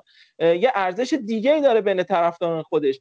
و این شرایط درست نیست. شاید اه، عزیزانمون گروه فردکین یه کاری بکنن و این تیم و وضعیتش رو درست بکنن. بعد فصل فصل بعد حداقل صبر بکنیم. این فصل بکنم فصل گزارشون باشه تا ببینیم چی میشه. در مورد آتالانتا هم بازیش اشاره بکنیم در برابر کروتونه. من امیر به نظرم این سه تا تیمی که این فصل اومدن به سری آ کروتونه اسپتزیا و بنونتو به نسبت تیمایی که فصل پیش صعود کرده بودن تیمایی به شدت ضعیفتری هستن. فوق العاده ضعیفترن و حالا یه بخشی بوده که به خاطر کرونا و حوادثی که پیش اومده خب دستشون خالی بوده. اصلا نتونستن تیماشون رو تقویت بکنن به یه حدی برسونن و خیلی بازیکناشون سطحشون پایینه. تو این بازی اصلا آتالانتا انواع اقسام موقعیت ها رو خلق کرد روی دروازه کروتونه و نزدیک 20 تا موقعیت داشت. 19 تا شوت زد تو این چارچوب. 5 تا فقط big chance داشت. و خیلی شکم سیری دیگه داشتن این بازی می‌کردن. یه جوری فقط می‌خواستن موقعیت ها ببینون توان بدنیشون هم کنترل بکنن برای بازی با لیورپولی که این هفته دارن و بازی بود که اگر آتالانتا اون آتالانتایی بود که فصل پیش و همینجوری میومد درو می‌کرد همه رو می‌برد این بازی شاید مثلا دو رقمی میومد گل می‌زد به کروتونه اما خب یه شمی شاید مراعاتشون رو کرد. و این آتالانتا به نظرم این فصل هم به قول خودت امیر فکر کنم تو هم با ما هم نظر باشی که این فصل هم مدعیه و سهمیه رو با این شرایط. می‌تونه بگیره. فکر می‌کنم که آتالانتا فقط داره خودش آماده می‌کنه برای بازی با لیورپول که آره بتونه بهترین بازیش رو ارائه بده. چون براش به نظر من اولویت لیگ قهرمانان اروپا است تا دقیقا دقیقا. البته اومده بود که برای اون بازی گاسنس و فرولرش مصدومن و نمی‌رسن به اون بازی. یه مقدار کارش سخت میشه. مخصوصا نبودن گاسن. ولی من خوشبینانه گفتم که احتمال بردن لیورپول هست از سمت این آتالانتا. حالا باید ببینیم چی میشه. خیلی حیفه که برای من حداقل این بازی همزمان با بازی اینتر و رئال مادرید قا- قاعدتا بازی اینتر رو نگاه می‌کنم. ولی شما که حداقل اگه این بازی رو دیدید یادی اما بکنید. خب بریم سراغ بازی ناپولی ساسولو و ناپولی که باخت به ساسولو. ساسولویی که خیلی فصل خیلی خوبی. داره. و این ما پیش بینی هم کردیم امیر که این فصل می‌تونه فصل خوبی باشه با توجه به جا افتادن ترکیبش. و اصلا همه جای زمین هستن بازیکناش دوندگی به شدت زیادی دارن. و یه پرس منطقی خیلی خوب انجام میدن با توجه به بازیخونی بازیخونی دقیقی که دارن بازیکناشون. آیا جاکومو راسپوداری توی خط حمله ساسولو به شدت دوندگی داشت و تقریبا دفاعای ناپولی دفاعی که خیلی هم تو بازی سازی این تیم نقش دارن و از کار مینداخت و اینجا یه تکنیک یه سری بازیکن‌ها و با وسیله قدرت بدنیشون بازیکن ناپولی می‌تونستن از این پرس سنگینی که می‌کردن می‌تونستن فرار بکنن. مثلا چند صحنه بود که باکایوکو همینطوری میومد تراکتوری می‌خواست رد بکنه همه رو بره جلو. یا فابیان رویز می‌تونست مثلا دریپ بکنه بره جلو. از این حربه داشتن استفاده می‌کردن. اما واقعیتش اینه که آی دزربی خیلی مربی باهوشیه و خیلی سریع می‌تونه ضد تاکتیک بزنه. تو روزی که براردی و کاپوتو دو تا بازیکن اصلیش و البته یوریچیچ رو در اختیار نداشت تونست یه سه امتیاز کسب بکنه برای برای ساسولایی که تو این فصل تو این 6 هفته چهار تا برد داشته و دو تا مساوی و بدون باخت. رتبه دوم جدول قرار داره پشت سر میلان و البته فکر نمی کنم تا آخر فصل اینجا بمونه اما همینجا همین عملکردش هم خیلی خوبه من خیلی دوست دارم همین اه، ساسولو این فصل سهمیه رو بگیره. یه نکته هم در مورد ناپولی بگم که تو مصاحبه هایی که امروز من میخوندم گتوزو هم حالا یه حرف جالبی زده بود. گفته بود که آقا این تیم برای قهرمانی نیست. برای اینه که جز. چهار تیم باشه. واقعیت اصلا آی گتوزو رود میشه با همچین ترکیب با همچین بازیکنایی تو همچین حرف بزنی؟ ساسولو علیرغم مربی خیلی خوبی که دارن این فصل به نظر من خوب هم تقویت شدن. اینا اومدن الان ماکسیم لوپز رو اضافه کردن که اتفاقا تو این بازی گل زد آخر بازی به ناپولی گل زد. و توی دفاع کانایهان رو اضافه کردن که خب ما حداقل چند سالی اسمش رو به عنوان یک بازیکن مستعد و بازیکن خوب میشنیدیم. حالا هرچند به اون چیزی که در اون حدی که بولد شد به جایی نرسید. اما مسلما برای تیم ساسولو مدافع خیلی خوبیه. و خب میگم خیلی خوبم تقویت شدن و خب خوبم بالا سر اینا هست و توماز گتوزوی رو بکشه که من کلا منتظر این بودم یک مربی صاحب سبک و صاحب فکر به پست گتوزو بخوره تا ثابت بکنه که آی گتوزو همچنان هم پوشه و همچنان هم چیزی برای اضافه کردن به فوتبال نداره. تیمش خیلی خوبه که داره نتیجه می‌گیره. سا- ساسولو من هم از روزی که وارد سری آ شد من کلا این تیم رو دوست داشتم. نمی‌دونم چرا یه حس عجیب غریبی نسبت به ساسولو داشتم. رنگش یعنی تیم دوست میمونه. حالا حالا با رنگش کاری ندارم. اصلا حالا من حالا بماند که من خودم رنگ سبز رو دوست دارم و ترکیب سبز و مشکی جذاب میشه. این نه اصلا اون که موی دماغ تیمای بزرگ همیشه بوده یه جورای گربه سیاه مثلا اینتر. آره. آره اینتر گاهی یوونتوس حتی. بوده به دو خصوص ساعت اینتر رفت و برگشت ما رو دبل کرد قشنگ بله. الان هم ببین چهار تا برد داره توی با... توی شش تا بازی که انجام داده. خب این اتفاقی نیست. حالا درست اول فصل 6 تا بازی انجام شده. ولی خب حساب می‌کنیم ببینیم هم گلای زدش و هم حالا گل‌های حمله سری آ بله. درسته حالا گل های خوردهش هم همچین جذاب نیست. نه تا گل خورده داره. ولی اه، جایگاه دوم الان توی لیگ داره و این ترکیبی که من دارم ازش می‌بینم این فصل فکر می‌کنم که حداقل چیزی که ازش انتظار دارم اینه که بتونه جناب دیزربی کمک کنه به این تیم تا حداقل سهمیه لیگ اروپا لیگ اروپا رو بگیره.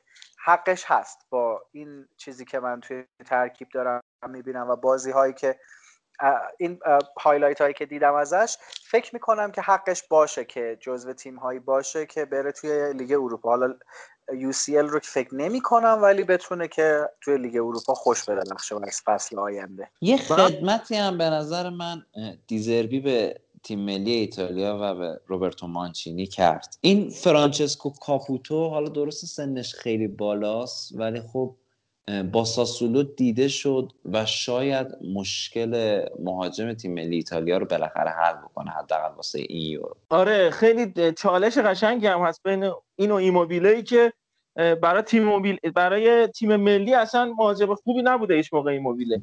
ولی حالا کاپوتو یه چیزایی نشون داده حداقل بازی های ملی و کلاسش مقدار فرق می‌کنه. بریم سراغ درد اصلی ما این سینه ما چاک خورد. این وضعیت اینتر این فصل.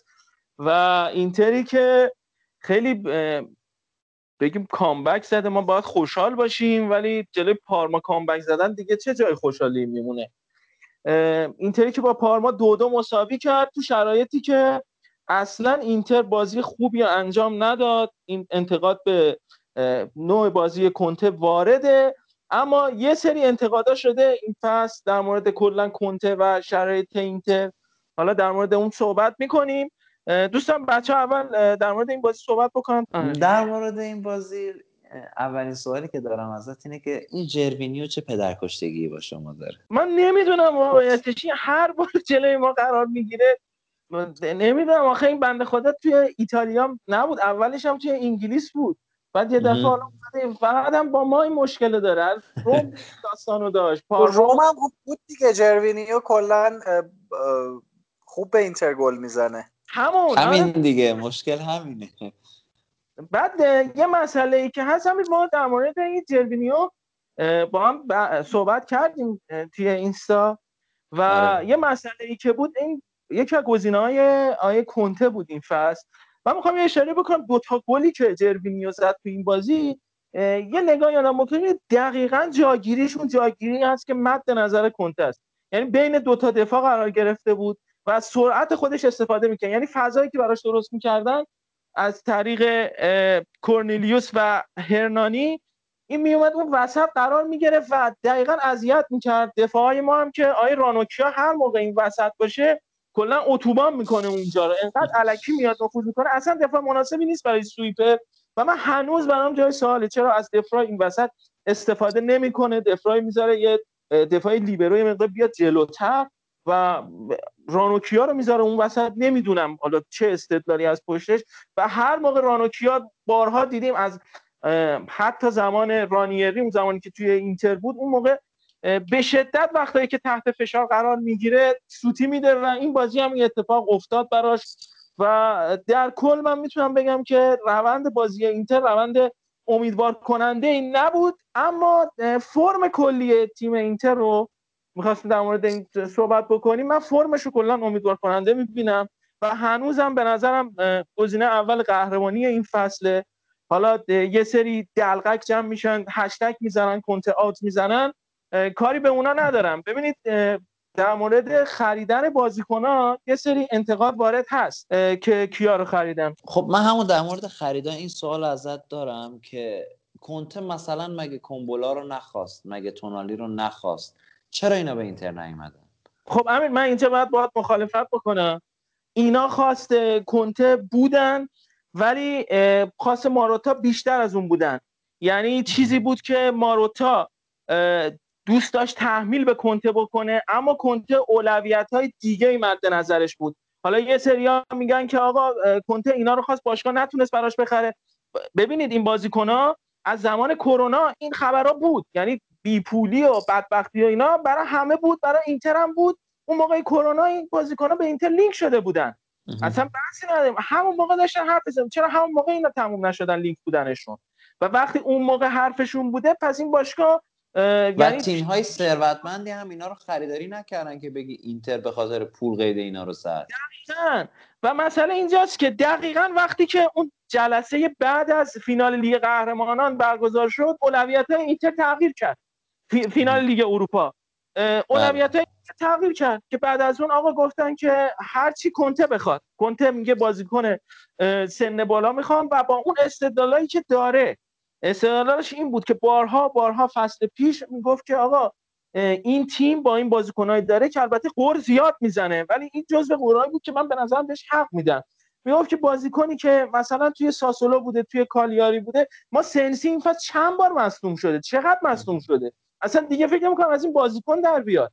یه. همچین بازیکنایی اینقدر اه، تو این شرایط قرار نگرفتن ما نمی‌تونیم اینقدر تحت فشارشون بذاریم. نمیشه با این تیم قهرمان شد. و گفت خب حالا وقتی بودجه کمه وقتی این شرایط هست و این تیم از من قهرمانی می‌خواد این تیم مدیریتی خب من میرم سراغ بازیکنایی که حداقل تجربه ملی داشته باشن تجربه پرشیچ اومده با کرواسی قهرمان شده با بایر مونیخ قهرمان لیگ قهرمانان شده توی کورس بوده با خود بایر مونیخ قهرمان بوندسلیگا شده چندگانه گرفته با بایر مونیخ. و این شرایط رو داشته کولاروف خودش تجربه سال زیادی بازی رو داشته. توی منچستر سیتی توی لیگ برتر بوده توی روم خیلی time زیادی بازی کرده بوده به عنوان یه بازیکنی که واقعا جزو top های روم بوده اون زمانی که توی اوج بود. و این خریدایی که کرد حالا اشرف حکیمی خریدی بود که واقعا کمتر کسی پیدا میشه که آقا به اشرف حکیمی نه بگه. ولی سر مثلا وقت گذاشتن سر یه بازیکنی مثل کومبولا یا سر تونالی شاید به مزاق خیلی کنته خوش نمیومد که آقا من بخوام این تیمو قهرمان بکنم چند هفته وقت بذارم. الان امیر تونالی پنج هفته است شش هفته است هنوز با ترکیب پیولی کنار نیومده. هنوز. اون تونالی شده که ما فصل پیش دیده بودیم ازش. به هر حال اینا زمان می‌برن و تونالی قطعا کیفیتش میره بالاتر. اما آیا حاضر بود اینتر این زمانو مثلا برای تونالی بذاره مثلا برای کومبولا بذاره. به نظرم انتخابای کنته انتخابای درستی بودن. به نظر من کن- به نظر من شما با تونالی قهرمان نمی‌شدید ولی با ویدال می‌تونید قهرمان بشید. و ویدال بازیکنی هست که دقیقا کنته می‌خواد. بازیکنی که بیاد آقا دقیقا. همه پوستا بازی بکنه جنگنده باشه. آقا سه تا هافک وحشی بده به کنته. فقط بیان اونجا پرس بکنن مثل ببخشید باید اینو بگم مثل سگ بدون و بیان پرس بکنن. با اینا میشه قهرمانی آورد. و تاکتیک کنته همین بوده. کنته مشکلی که داره تو این فصل لوکاکو و لاوتارو اصلا شرایط خوب خودشون رو برنگشتن. و به شدت این بازیکن‌ها دقیقاً. بازیکن‌های احساسی هستن. لاتارا رو ما دیدیم هفته پیش بعد از تعویض شدن جلوی جنوا اعصابش خورد شد. کفشش رو کوبید ساعدش رو در آورد کوبید روی زمین. و این کارا رو کرد. به خاطر اینکه توقع نداره از خودش به شرایط خودش راضی نیست به- خاطر احساسی بودنش و بازیکنای کلا حالا بحث بازیکنای آمریکای جنوبی و اینا شدن. و این تیم کنته از تک موقعیت ها استفاده می‌کنه. همیشه هم همین بوده. فصل پیش هم همین بازی ها رو می‌کرد. پنج تا موقعیت تو بازی به دست می آورد آقای لوکاکو دو تاشو گل می‌کرد. با همون دوتا میمدن بازی برنده می‌شدن. اما تو این بازی دقیقه چهار بازی پرشیچ یه موقعیت خیلی خوب از دست داد. یه موقعیت خیلی خوب تو این بازی از دست داد. همون اگه دقیقه چهار بازی گل میشه روند بازی عوض می‌شد. این شرایطی هست که کنته درگیرش هست و من کنته مقصر نمی‌دونم و به این تیم کاملا اعتماد دارم و فکر می‌کنم با همین آرایش با همین ترکیب همین طوری می‌تونه بره بالا به شرط اینکه خیلی لیگ قهرمانان رو جدی نگیره که حالا من می‌خواستم بگم همین همین فردا با رئال بازی داره اینتر و این بازی هم یه ذره فرسوده کرد تیمو به نظر من. چیزی که من از اه، رئال از اینتر دیدم خیلی اذیت شده. و یه نکته هم حالا اضافه کنم که اگر که بگم که دونده ترین بازیکنی که بگم دونده ترین حیوانی که می‌تونه هیکلش هم گنده باشه اسب آبیه و نیازمنده اینتر نیازمند داشتن هافبک های مثل اسب آبیه تا سگ خیلی به نفعشه چون اسب آبی هم گنده است هم سنگینه و هم سنگ و بسیار هم قاتله. یعنی یکی از قاتل ترین انواع حیوان هاست. خب ویدال ناینگولان که- دقیقا اسبابیه خب الان بیشتر بحث همینه. بحث همینه که آقا نایگولان مشخصه که اصلا دوست نداره تو اینتر باشه و اصلا باشگاه هم خیلی توجه بهش نمی‌کنه. به نظرم کانت... کلا از برنامه های کنته خارجه. و یه موضوع دیگه آقا اریکسن بازیکن کنته نیست. بفروشیدش اینا. آقا برید بدید بره دیگه. این ب... می‌خواد قهرمان بشه بفروشیدش. 20 میلیون 30 میلیون دستتون میاد. بدید یه هافکی بخرید که همین همین رودریگو دی پاول بازی مدیر همچین هافکی کاملا خود اصلا راست. کار کنته است دقیقا کنتست و این این این نیم فصل لینک شده بود به اینتر. خیلی هم جدی بود این قضیه و می‌تونیم بگیم که آقا کنته این بازیکن رو انتخاب کرده بود. اما خب وقتی اسم یه بازیکنی مثل اریکسن میاد کمتر مربی می‌تونه بگه نه. اینو من می‌تونم بگم که آقا آقای کنتم خواسته اریکسن رو و وقتی داره استفاده می‌کنه ازش یعنی دوست داره خب آقا من اینو خواستم این بازیکن رو به دست آوردم حالا بذارمش یه چیزی ازش نبیارم ولی اصلا گمه. آقا این نمی‌تونه بعضی وقتا حتی تو پاسهای کوچیکش هم اصلا من همچین چیزی ندیده بودم که تو پاسهای ارزی بیاد اشتباه بکنه اریکسن. تو جنای بازی عوض کردن بیاد اشتباه بکنه. اصلا من تو تاتنهام ندیده بودم. خیلی کم بود درصد پاسهای تازه خط درد ما رو می‌فهمی با برناردسکی یه پاس درست خب خیلی تاتنهام. آره فرم خیلی خوبی داشت. و من نمی‌دونم خب وقتی که اینتر رو نمی‌خواد چرا اینتر انتخاب کرد؟ خب یوونتوس هم دنبال اریکسن بود. کلا خریدای این فصل ایتالیا رو من درک نمی کنم تیمای ایتالیایی این فصل اصلا یه خریدای عجیب غریبی داشتن جز حالا حضور زلاتان ابراهیموویچ که این هم باز عجیب غریب بود که حالا زلاتان تصمیم می‌گیره که بیاد و تو میلان بازی کنه. این باز هم عجیب غریب بود. ولی کن میگم کلا تیمای ایتالیایی حالا حداقل گنده هاشون خریدای عجیب غریبی کردن. چیزایی که انتظار نمی‌رفت. مثلا برای چی این بازیکن گرفتی؟ یا مثلا میای این همه فول بک می‌گیری اینتر منظورمه. که چیکار کنی؟ بازیکن فول بک راست برای چی می‌گیری این همه؟ خواهی چیکار کنی؟ یه بحثی اون- که در مورد اریکسن هست خب این یه فرصتی یه دفعه ایجاد شد توی بازار نقل و انتقالات. یه رقم خیلی پایین و که ما می‌دونیم اون رقمی که فکر کنم 20 و خورده میلیون یورو خریداری شد خب می‌دونیم که تو اون قیمت هافبک با کیفیت اریکسن پیدا نمیشه. و ما ماروتا رو می‌شناسیم آدمی که از اینجور موقعیت ها خوب استفاده می‌کنه دیگه. آقا فقط 15 میلیون دادیم فقط دارمیان آوردیم حسابشو بکن مشکل اینجاست که اریکسن هیچ جوره هیچ جوره به ترکیب کنته نمی‌خوره دیگه. حالا صحبتی که ما راجع به رودیگو دی پاول کردیم یه مسئله دیگه هم هست. فشار رسانه هم هست دیگه. تو حساب کن که مثلا اگه کنته اون موقع می‌گفت نه من دی پاولو می‌خوام اریکسن رو نمی‌خوام رسانه چه پدری از کنته در می آورد که آی کنته اریکسن رو با 20 میلیون یورو نخواست رفت دی پاول رو با 30 میلیون یورو خرید. و یه مسئله دیگه هم همین من حالا شاید یه مقدار بگیم مثلا بهونه تراشیه ولی کلی می‌خوام بگم که این نبود تماشاگرا به یه سری تیما به یه سری از بازیکن‌ها به یه سری از مربی‌ها واقعا ضربه می‌زنه. برای یه سریاشون هم واقعا جوابه.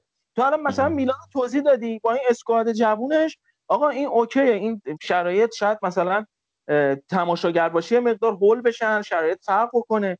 ولی واقعا مثلا من بازی لوکاکو نبودن و بودن تماشاگر رو توش تاثیر می‌بینم. چون به شدت بازیکن احساسیه.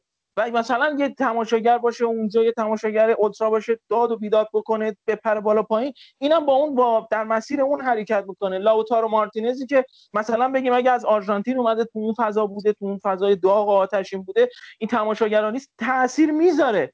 اصلا نمی‌تونیم بی تاثیر باشیم و این این که این فصل ما می‌بینیم انقدر نتایج عجیب تو همه لیگا داره رقم می‌خوره و امتیازهای زیادی داره هدر میره واقعیتش اینه که این نبوده تماشاگره تاثیر زیادی داره می‌ذاره روی این قضیه.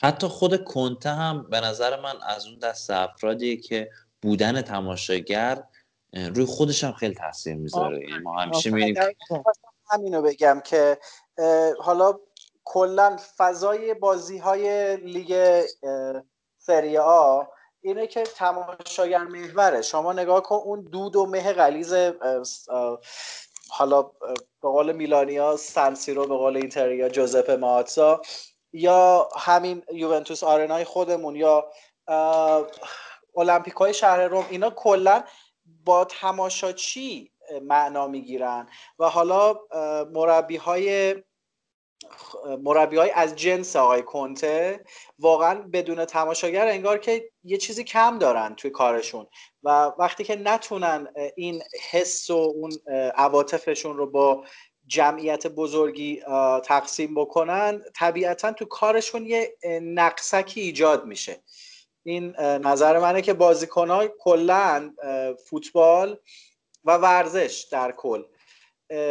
با تماشاچی معنا پیدا می‌کنه. اصلا طبیعت entertainment که الان ورزش حرفه‌ای خب یه بخشی از این entertainment ه بدون اون تماشاچی زنده خب به چه درد می‌خوره؟ برا سلامتیشون دارن ورزش کنن و پول. دقیقا می‌تونه که شرایط بهتر بشه. امیدواریم این ویروس منحوس از سر یعنی شرش از سر هممون کم بشه. باز دوباره به زندگی عادیمون برگردیم. آقا امروز در واقع فردا 13 آبان هم خیلی اتفاقا ممکنه بیفته. تصمیمایی که گرفته میشه و یه نکته دیگه هم فقط من بگم. این که یه fact ی فقط بگم که اینتر بحث بازی جلوی پارما اینه که به فصلهای قبلم برمیگرده و خیلی time زیادی از تقریبا فکر می‌کنم از 2013 به این طرف اینتر نتونسته توی سنسیرو اه، پارما رو شکست بده. حتی اون زمانی که پارما داشت سقوط می‌کرد به سری بی اون زمان من یادم میاد پارما حریف اینتر شد و البته فابیو لیورانی فصل پیشم با لچه اذیت کرد. اینتر البته توی سنسیرو اومد 4 5 تا خورد با لچه اما بازی برگشت اذیت کرد اینتر رو و تونست یه تساوی بگیره. و مربی هست که اونم فقط میاد قولکشی می‌کنه. اشیا فصل پیش شما رو هم اذیت کرد دارم میاد لچه. بله. تیمایی مثل از جنس لچه همونجوری که راجب ساسولو هم گفتم کلا این تیم ها چون معمولا فشاری روشون نیست از لحاظ روانی و انتظاری کسی ازشون نداره طبیعتا میان خودی نشون بدن. و خب بازیکناشون هم به امید این که دیده بشن و بیشتر بهشون توجه بشه میان بهترین خودشون رو به اجرا در میارن تا بالاخره پسندیده بشن از سمت تیمای بزرگ و یه راهی باز بشه براشون برای موفقیت بیشتر خب که شهرت بیشتر و طبیعتا پول بیشتر. این یه چیز طبیعیه. تیم هایی که به نسبت حالا انتظاری ازشون نمیره یا بهشون میگیم آندرداگ وقتی که توی بازی بزرگ وارد میشن احتمال اینکه بهتر از همیشهشون بازی کنن هست. این نکته مثبت یا منفیه؟ مثبت برای خودشون و منفی برای تیم هایی که دست کم می‌گیرن آندرداگا رو. همه بازی ها رو تقریبا بازی مهم رو بررسی کردیم. یه دو تا بازی میمونه که بولونیا این هفته سه دو کالیاری رو برد و این تیم کالیاری تیم خوبی داره میشه. حالا درسته این بازی باخته اما نوع بازی و موقعیت سازی که می‌کنه و این 4 2 3 1 قشنگی که می‌تونه آیه دی فرانچسکو اجرا بکنه به نظر میاد کالیاری تیمی میشه که حداقل می‌تونه تیم‌های بزرگتر رو اذیت بکنه. توی بازی بازی زیبایی هم بود خداییش و موقعیت زیادی داشتن دو تیم. و اما مهمترین بازی این هفته فکر کنم برای مردم ایتالیا حداقل دربی بود. دربی فانوس حالا بگیم ترجمه فرانسیس ترجمه ایرانیش و دلا لانترنا. و این بازی که همیشه حواشی خودش داره بازی که یک یک شد و یه اتفاق جالبی افتاد تو این بازی. یه چند بار این بازی متوقف شده بود به خاطر اینکه درست ورزشگاه خالی بود. اما چند بار مواد آتشزا افتاد درون زمین.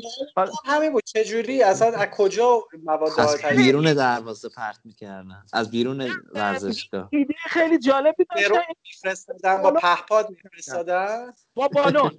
بالون. با بالون. میفرستادن توی زمین و خیلی اتفاق جالبی بود حداقل.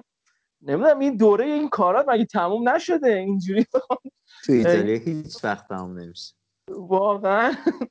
مگه آخه محدودیت نیست مثلا نباید بیان توی خونهشون مگه نباید باشن؟ نمی‌دونم وقتی قرنطینه سراسری شده و خیلی اعتراضام شده تو سراسر ایتالیا سر این قضیه حداقل مردم فکر می‌کنم از یه تایمی حداقل اونم تایم دیر وقتشون هم بود. نباید از خونه بیان بیرون و توی خونه هاشون باشه. حالا اینکه چجوری بیرون ورزشگاه جمع شدن و حالا فشفشه درست کردن بودن داخل ورزشگاه نمی‌دونم. فقط تو ایتالیاست که این اتفاقا میفته و ایران البته دوتا حالا پاکستان رو می‌تونیم که بگیم هم هست می‌تونیم راجع پاکستان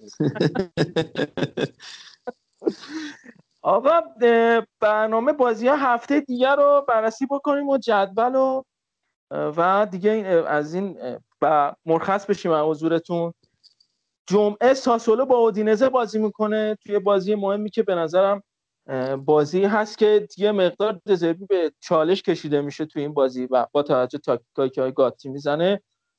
شنبه بازی بزرگی نداریم اونقدر و شاید بازی پارما فیورنتینا می‌تونه باشه جزو اونا. یک شنبه لاتسیو با یوونتوس بازی می‌کنه. هرچی پیش بینی چی از این بازی؟ نمی‌تونم چیزی پیش بینی کنم. امیدوارم که یوونتوس بتونه فرم اخیرش رو حفظ بکنه و خب حالا خیلی اذیتمون نکنه. من حالا اول فصل یعنی اپیزود اول گفتم خوشحالم که از دست ساری خلاص شدیم و خوشحالم که پیرلو اومده.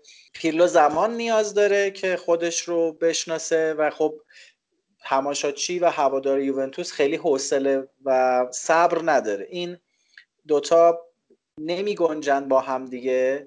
یه ذره سخته ولی امیدوارم که بازی خوبی ببینیم. حالا امید به برد دارم.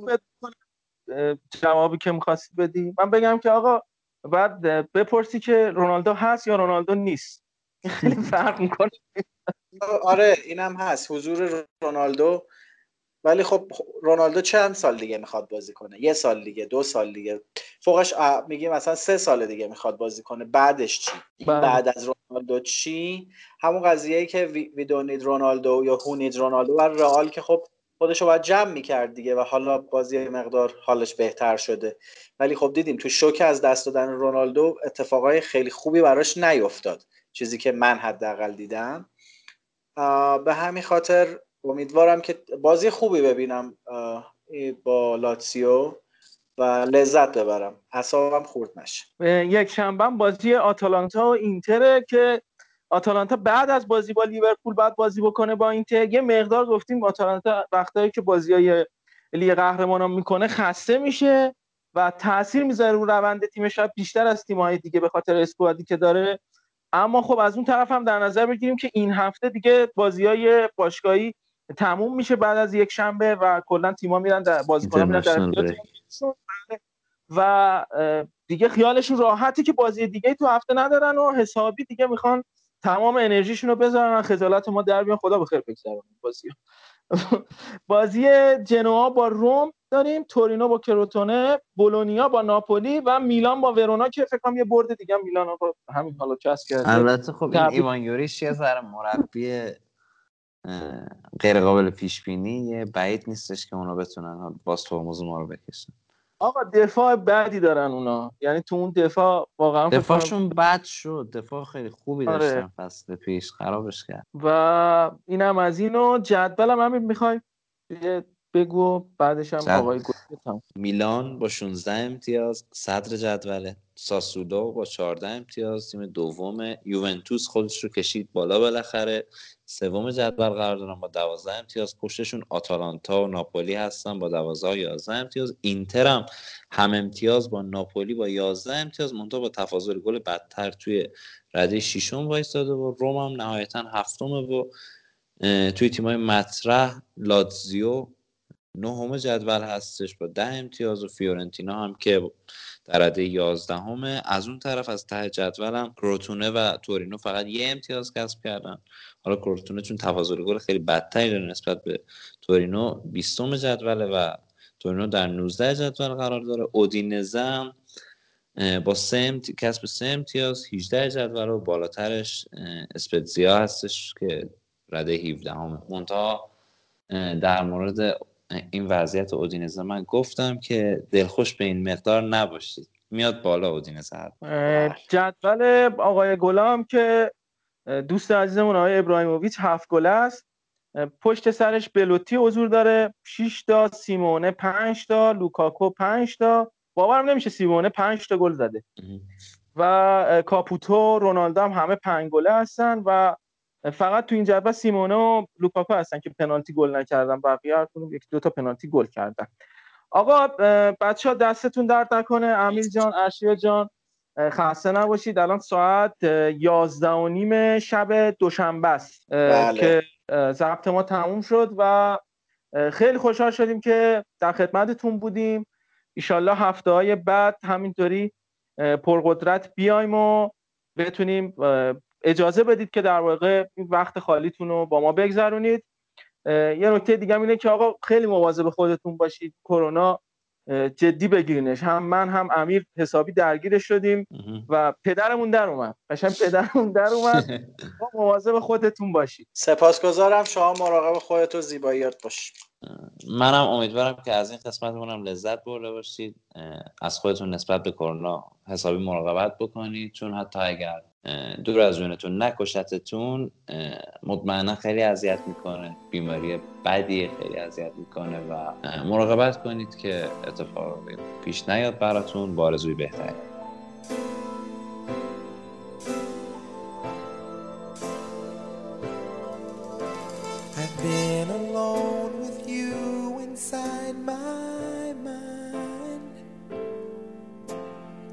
my dreams, I've kissed your lips a thousand times. I sometimes see you pass outside my door. Hello, is it me you're looking for? I can see it in your eyes. I can see it in your smile.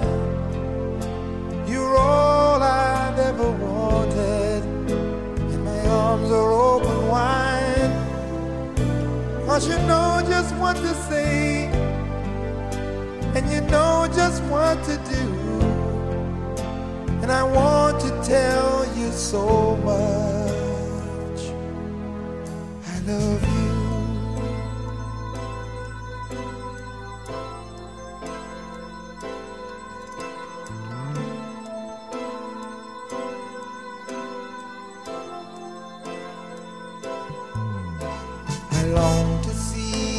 Sunlight in your hair and tell you time and time again how much I care. Sometimes I feel my heart will overflow. Hello, I've just got to let you know. Cause I wonder where and I wonder what you do. Are you somewhere feeling lonely, or is someone loving you? Tell me how to win your heart, for I haven't got a clue. But let me start by saying.